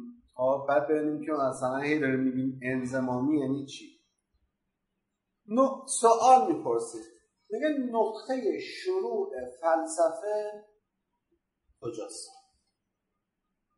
این نقطه انتظاع یا این نقطه انزمامیه؟ تفکر انتظایی یا تفکر انزمامیه؟ انزمامی یعنی که انتظایی یعنی چیزی جدا از من انزمامی یعنی با من. نه انزمامه یعنی با من فلسفه کاربردیه. بنیادی و کاربردی جفتشون بنیادی نه. یکیشون در حوزه مابعد و طبیعی یکی در حوزه مفهوم بین تمایز بین مفهوم وجود و وجوده. یا حالت من که من راجع مفهوم وجود صحبت بکنم اونو تئورایزش بکنم اونجا فلسفه من فلسفه انتظاییه یه حالت اینه که بگم بر این وجود چه حالاتی وجود داره چگونه می شود جهان رو از این وجود نگریست این انزمان ما با یک انزمان قاعدتا شروع می‌کنیم. ولی اون صدایی در فلسفه صدای غالب تره که فلسفه رو انتظایی نگاه وقتی دکارت میگه من هستم و صفتی به نام اندیشه رو بهش اطلاق می‌کنه یعنی من متفکر رو بهش سوار می‌کنه یعنی منی که فکر محض و از این فکر محض جسم رو میاد اثبات می‌کنه. جسم امتداد اون ذهن محسوب میشه دیگه. اما تو تفکر مارسه و تفکر اگزیستانسیالیستا جهان فلسفه فلسفه انزمامه. از ابتدا انزمامی بوده چون از ابتدا ما یه جمله ما با در جهان هستیم. In the world. خود این بودن در جهان این فلسفه انزمان ما بیایم اینو هی صورت بندی کنیم. هی نظریه پردازی بکنیم. این کاری که بیش از همه توسط دکارت اتفاق افتاد. خب؟ یعنی از نظر مارسل انسان با بدنش جهانش و انسانهای دیگر رو درک می‌کنه و چیزی جدا از اونا نیست. ولی وقتی من بیام فلسفه رو انتظایی بکنم من بدن رو از بین بردم دیگه. فلسفه انتظایی یعنی نادیده گرفتن این مفهوم بدن. ها واسه همینه که مارسل دوگان انگاری نفس و بدن رو رد می‌کنه. میگه معنی نداره که ما بیایم نفس رو از بدن جدا بکنیم. چون می‌دونید که تو تفکر سنتی اینطوریه که نفس وجود داشته. بدن اضافه شده یا بدنی هست که نفس بر او افسوده شده است. ها و اینا میاد از هم جدا قرار می‌گیره. ولی تو تفکر مارسل وقتی من میگم من در جهان هستم یعنی من با بدن خودم در جهان هستم با این تن خودم و با این روان خودم در جهان هستم. مثلا میگه من بدنم هستم. من بدنم هستم. من هستم. آقای دکارت این نیست که من ذهن هستم. این نیستش که من تفکر هستم. این نیستش که من فاعل شناسنده هستم. من بدنم هستم. بودن من یعنی بودن بدنی من. انتخاب وقتی می‌کنم یعنی من نفس و بدنم داره انتخاب می‌کنه. ما در یک اتصالی با هم قرار مفهوم دیگه, دیگه که مطرح می‌کنه مفهوم دیگریه. ارتباط میان انسان ها رو دو نوع در نظر می‌گیره. ارتباط میان انسان ها یا منتوه یا منعوه اون چیزی که باور میگه یا من آنه. ارتباط میان انسان ها یا منتوه یا منعو یا من آن دو نوع پس ارتباط رو داره مطرح. لایبنیتس میگفتش که جهان یه سری مناده که این منادها جدا از هم و در یک اتصالی با هم قرار دارن. ولی اینا در بحث خودشون منادها جدا از هم لایبنیتس اینو میگه. مارسل میگه که اصلا چیزی به نام مناد جدا افتاده وجود نداره. مناد؟ یعنی برای categorize کردن مفاهیم لایبنیتس میاد لفظ مناد رو به کار میاره. مناد یعنی انسانهایی یا پدیده هایی که در تمایز با هم قرار دارن ولی در عین حال یک اتصال کلی بینشون ایجاد میشه. لایبنیتس میگه که میان انسان ها ارتباط جدایی ناپذیر وجود داره. ما اصلا نمی‌تونیم اینا یه سری منادهای جدا از هم در نظر بگیریم. منادهای جدا از هم در نظرشون بگیریم و اینا رو دور از هم تحلیل بکنیم.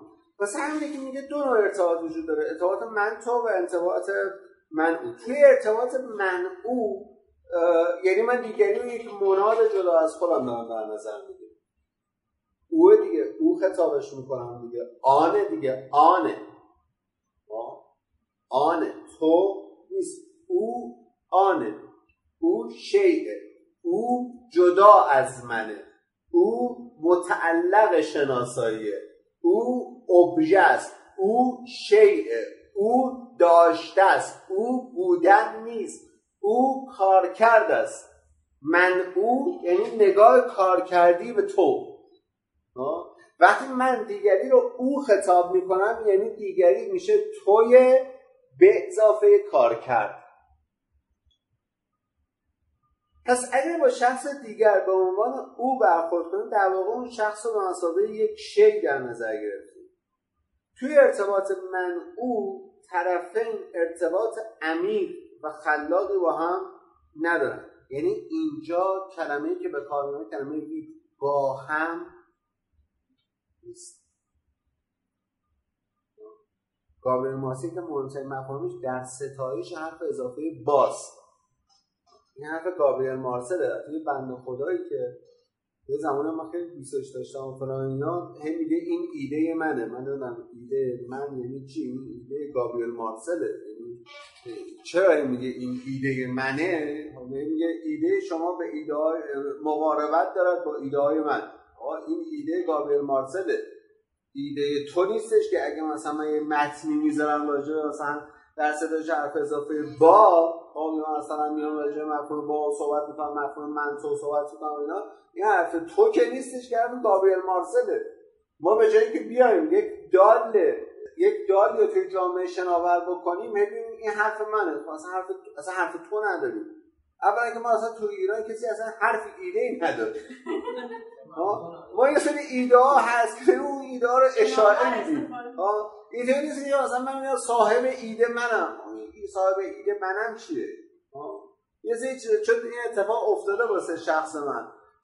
یه یه یک فردی مثلا تو داری حرفش می‌زنی من حرفش می‌زنم. خیلی دیگه دارن تحلیلش می‌کنن خیلی دیگه دارن نظریه رو بس میدن خیلی دیگه دارن نظریه درس میدن این ایده تو نیستش که. و این اصلا مشکل جامعه ما این بعد میگه بعد میگه من روشن فکرم من جامعه شناسم من اینم من فلانم. جا بابا تو اصلا ابتدا الفبای قضیه نفهمیدی. اصلا الان بیاد همه این صحبت های این جلسه من رو.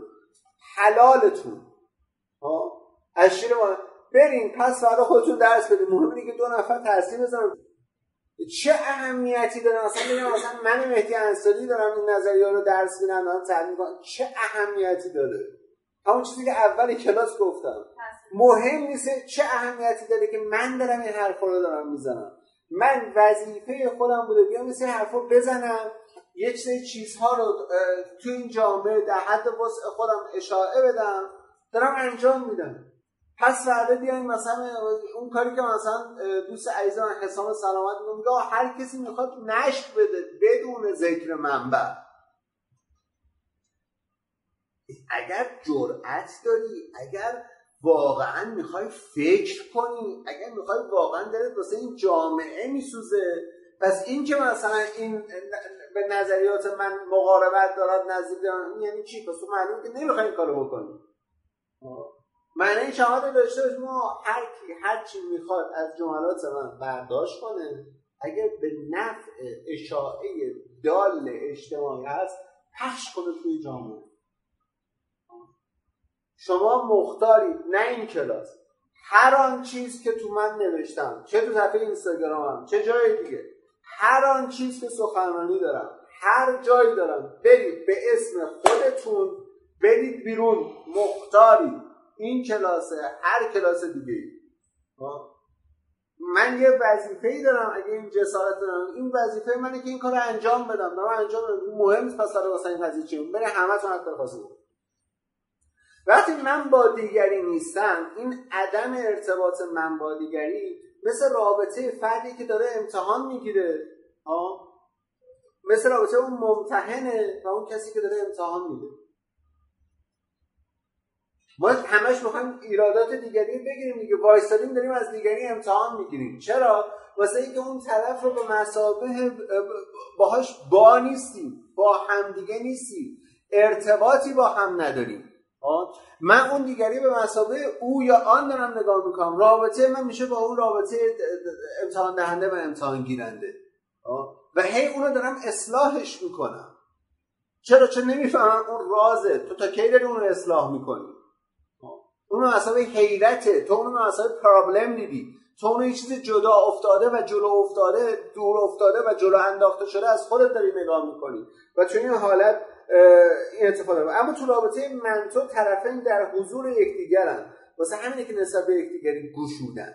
واسه همینه که میگه که آ تو عصر جدید انسان ها اتمن. انسان ها دور افتاده و جدا افتاده از همه اما زمانی به راز هستی تقرب پیدا می‌کنیم. ما زمانی راز هستی رو پیدا می‌کنیم که عاشق بشیم. رابطه عاشقانه با دیگری پی بردن به راز هستیه. تو هر رابطه عاشقانه نرید و در وجود خودتون نسبت به هر رابطه نبندید. یک چیزی باشه یک آجری باشه که به این سنگ بنا یه چیزی بیافزاید. اون گشایش بتونه اتفاق بیفته اون گشودگی و اون رخدادگی بتونه اتفاق بیفته. اینجاست که ما به راز حسی داریم پی می‌بریم. راز حسی رو داریم می‌شناسیم. بس همینه که مبحث بعدی که مارسل مطرح می‌کنه مارسل تفاوت می‌ذاره میان عشق و رابطه جنسی. توی عشق ما معشوق رو خب، تو خطاب در می‌کنیم. اما تو رابطه جنسی دیگری اوست دیگری آن است. یه جایی اگر احساس کردید دیگری معشوقتون دیگه تو نیست داره تبدیل میشه به آن اون رابطه رو تمام کنید. اگر حتی اگر آدم ناراحت میشه تمامش بکنید. چون شما دیگه نمی‌تونید اون عشق وفادارانه داشته باشید. شما نمی‌تونید دیگری رو به راز ببینید. ناراحت بشه به درک. واسه اینکه اونجا دیگه دیگری تو نیست. دیگری تبدیل شده به او. دیگری تبدیل شده به آن. دیگری تبدیل شده به پرابلم. خیلی شرافتمندانه تره که شما دیگری رو به پرابلم تبدیلش نکنید. راز باقی بماند راز باقی بماند اینجاست که داره میگه که اون چیزی که عشق رو تضمین می‌کنه فدلیتی یا وفاداریه. وفاداری. نه این وفاداری که ما داریم به کار می‌بریم. وفاداری یعنی تداوم تو خطاب کردن دیگری. رابطه وفادارانه یعنی تداوم یا استمرار تو خطاب کردن دیگری.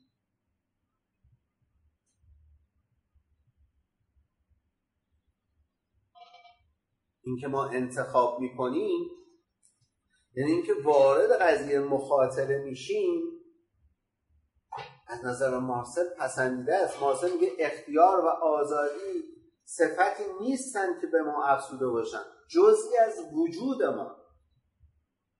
همون چیزی که کیرکگور میگه. ساعت قبل جوی صحبت کردیم. جزئی از وجود ما هستن. چیزی نیستن که به ما اضافه شده باشن یا چیزی نیستن که به ما افسوده شده باشن. مثلا یکی از ویژگی های عشق و وفا خلاق بودنه. خلاق بودن یعنی دیگری رو تنزل ندادن به حوزه انجام وظیفه. وقتی یه چیزی تبدیل به انجام وظیفه میشه وفاداری از بین میره. وقتی در رابطه چون راجع دیگری صحبت کرده من دارم روی دیگری تاکید می‌کنم. وقتی در رابطه با دیگری دیگری رو صرفا به مسابقه کسی می‌بینیم که قرار کاری رو بر اساس انجام وظیفه انجام دهد. یعنی ما دیگه توی حالت دیگری رو تو خطاب نمی کنیم یعنی وفاداری نداریم؟ یعنی خلاقانه نیست. مارسل مبنای اخلاق و عشق و وفا رو ایمان می‌دونه. چه چیزی این عشق و وفا و تضمین می‌کنه. ایمان. ایمان به کی؟ به چی؟ به توی مطلق. اینجاست که بر اساس حرف کیرکگور داره جلو میاد.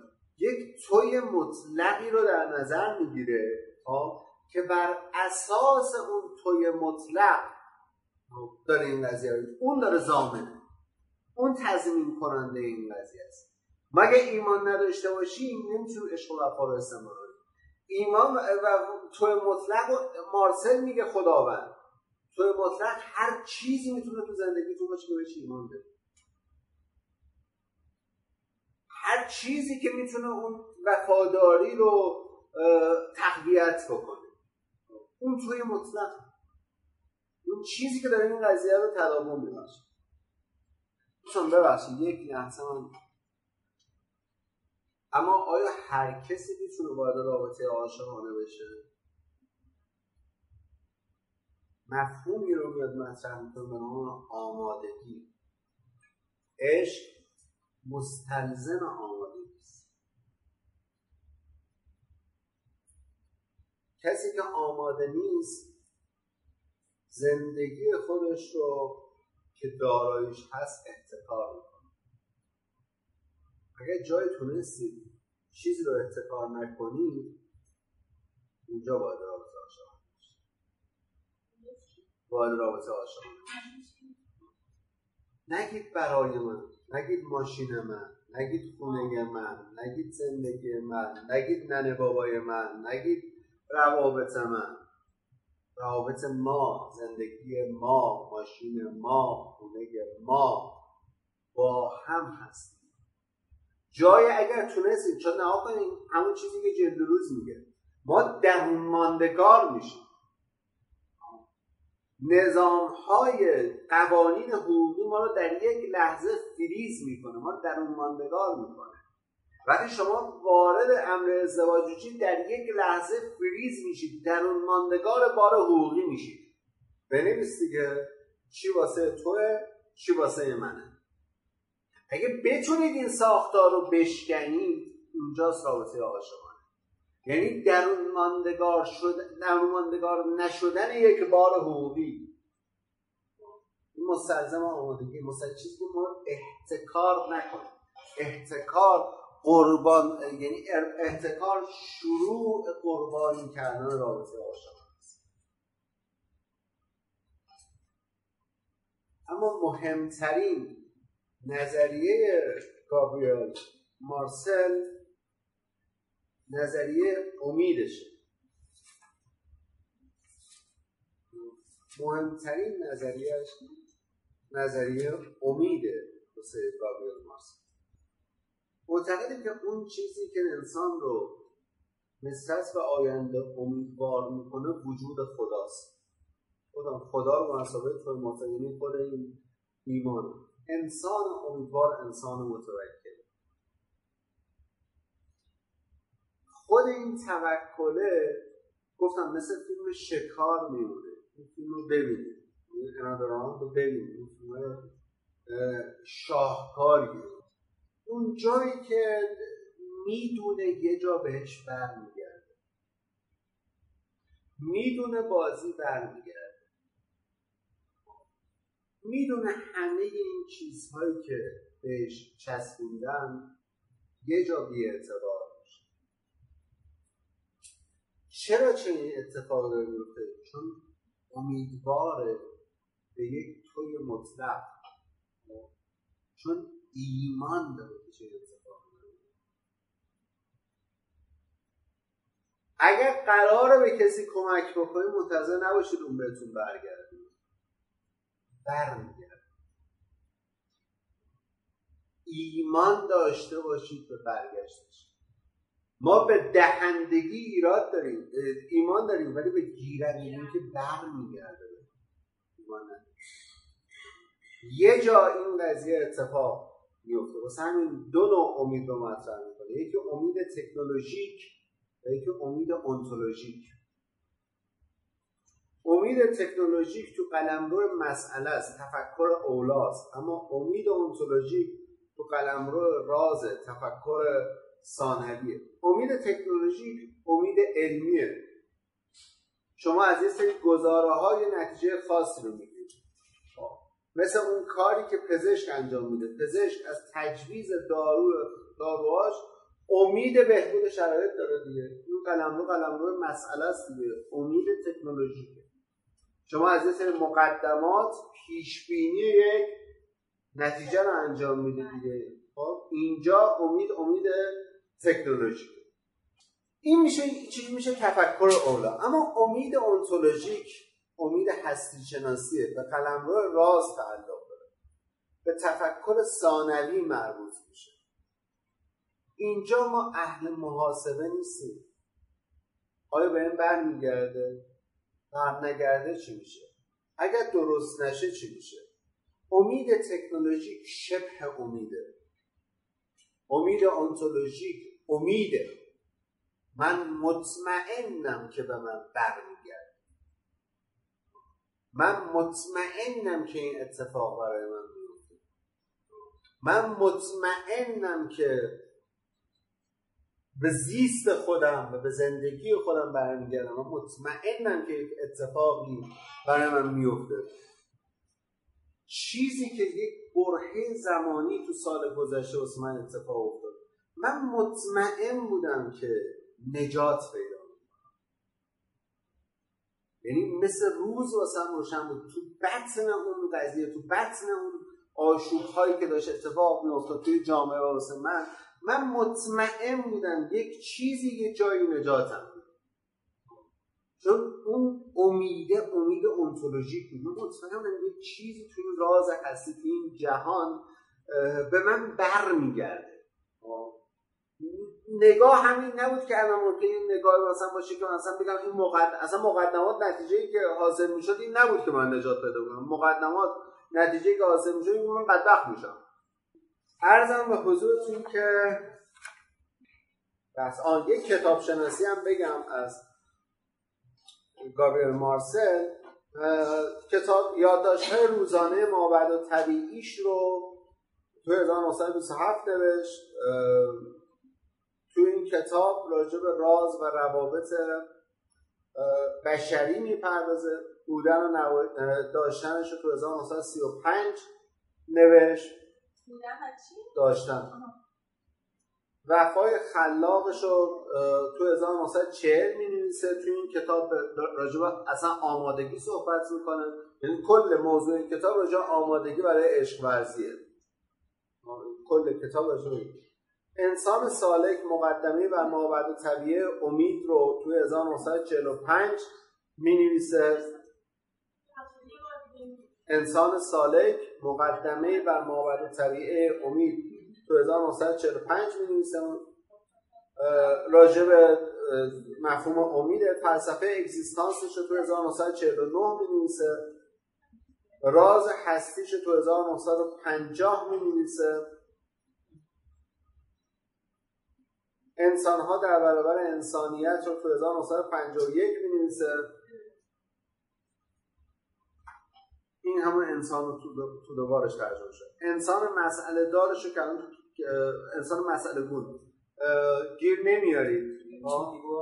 تو فیلیبو هست ولی کتاب به فیزیکی نیست. 1955 انتشارات ققنوس پیسا شمسی ترجمه می‌کنه. اگه اسم مترجم ششان نکنم 1955 حضور و فنا ناپذیریش تو 1959 نوشته. زمینه وجودی کرامت انسانی شد تو 1963 نوشته. وجودی کرامت انسانی. و بعد سی تا نمایشنامه هم داره که دیگه به اونا نیمونه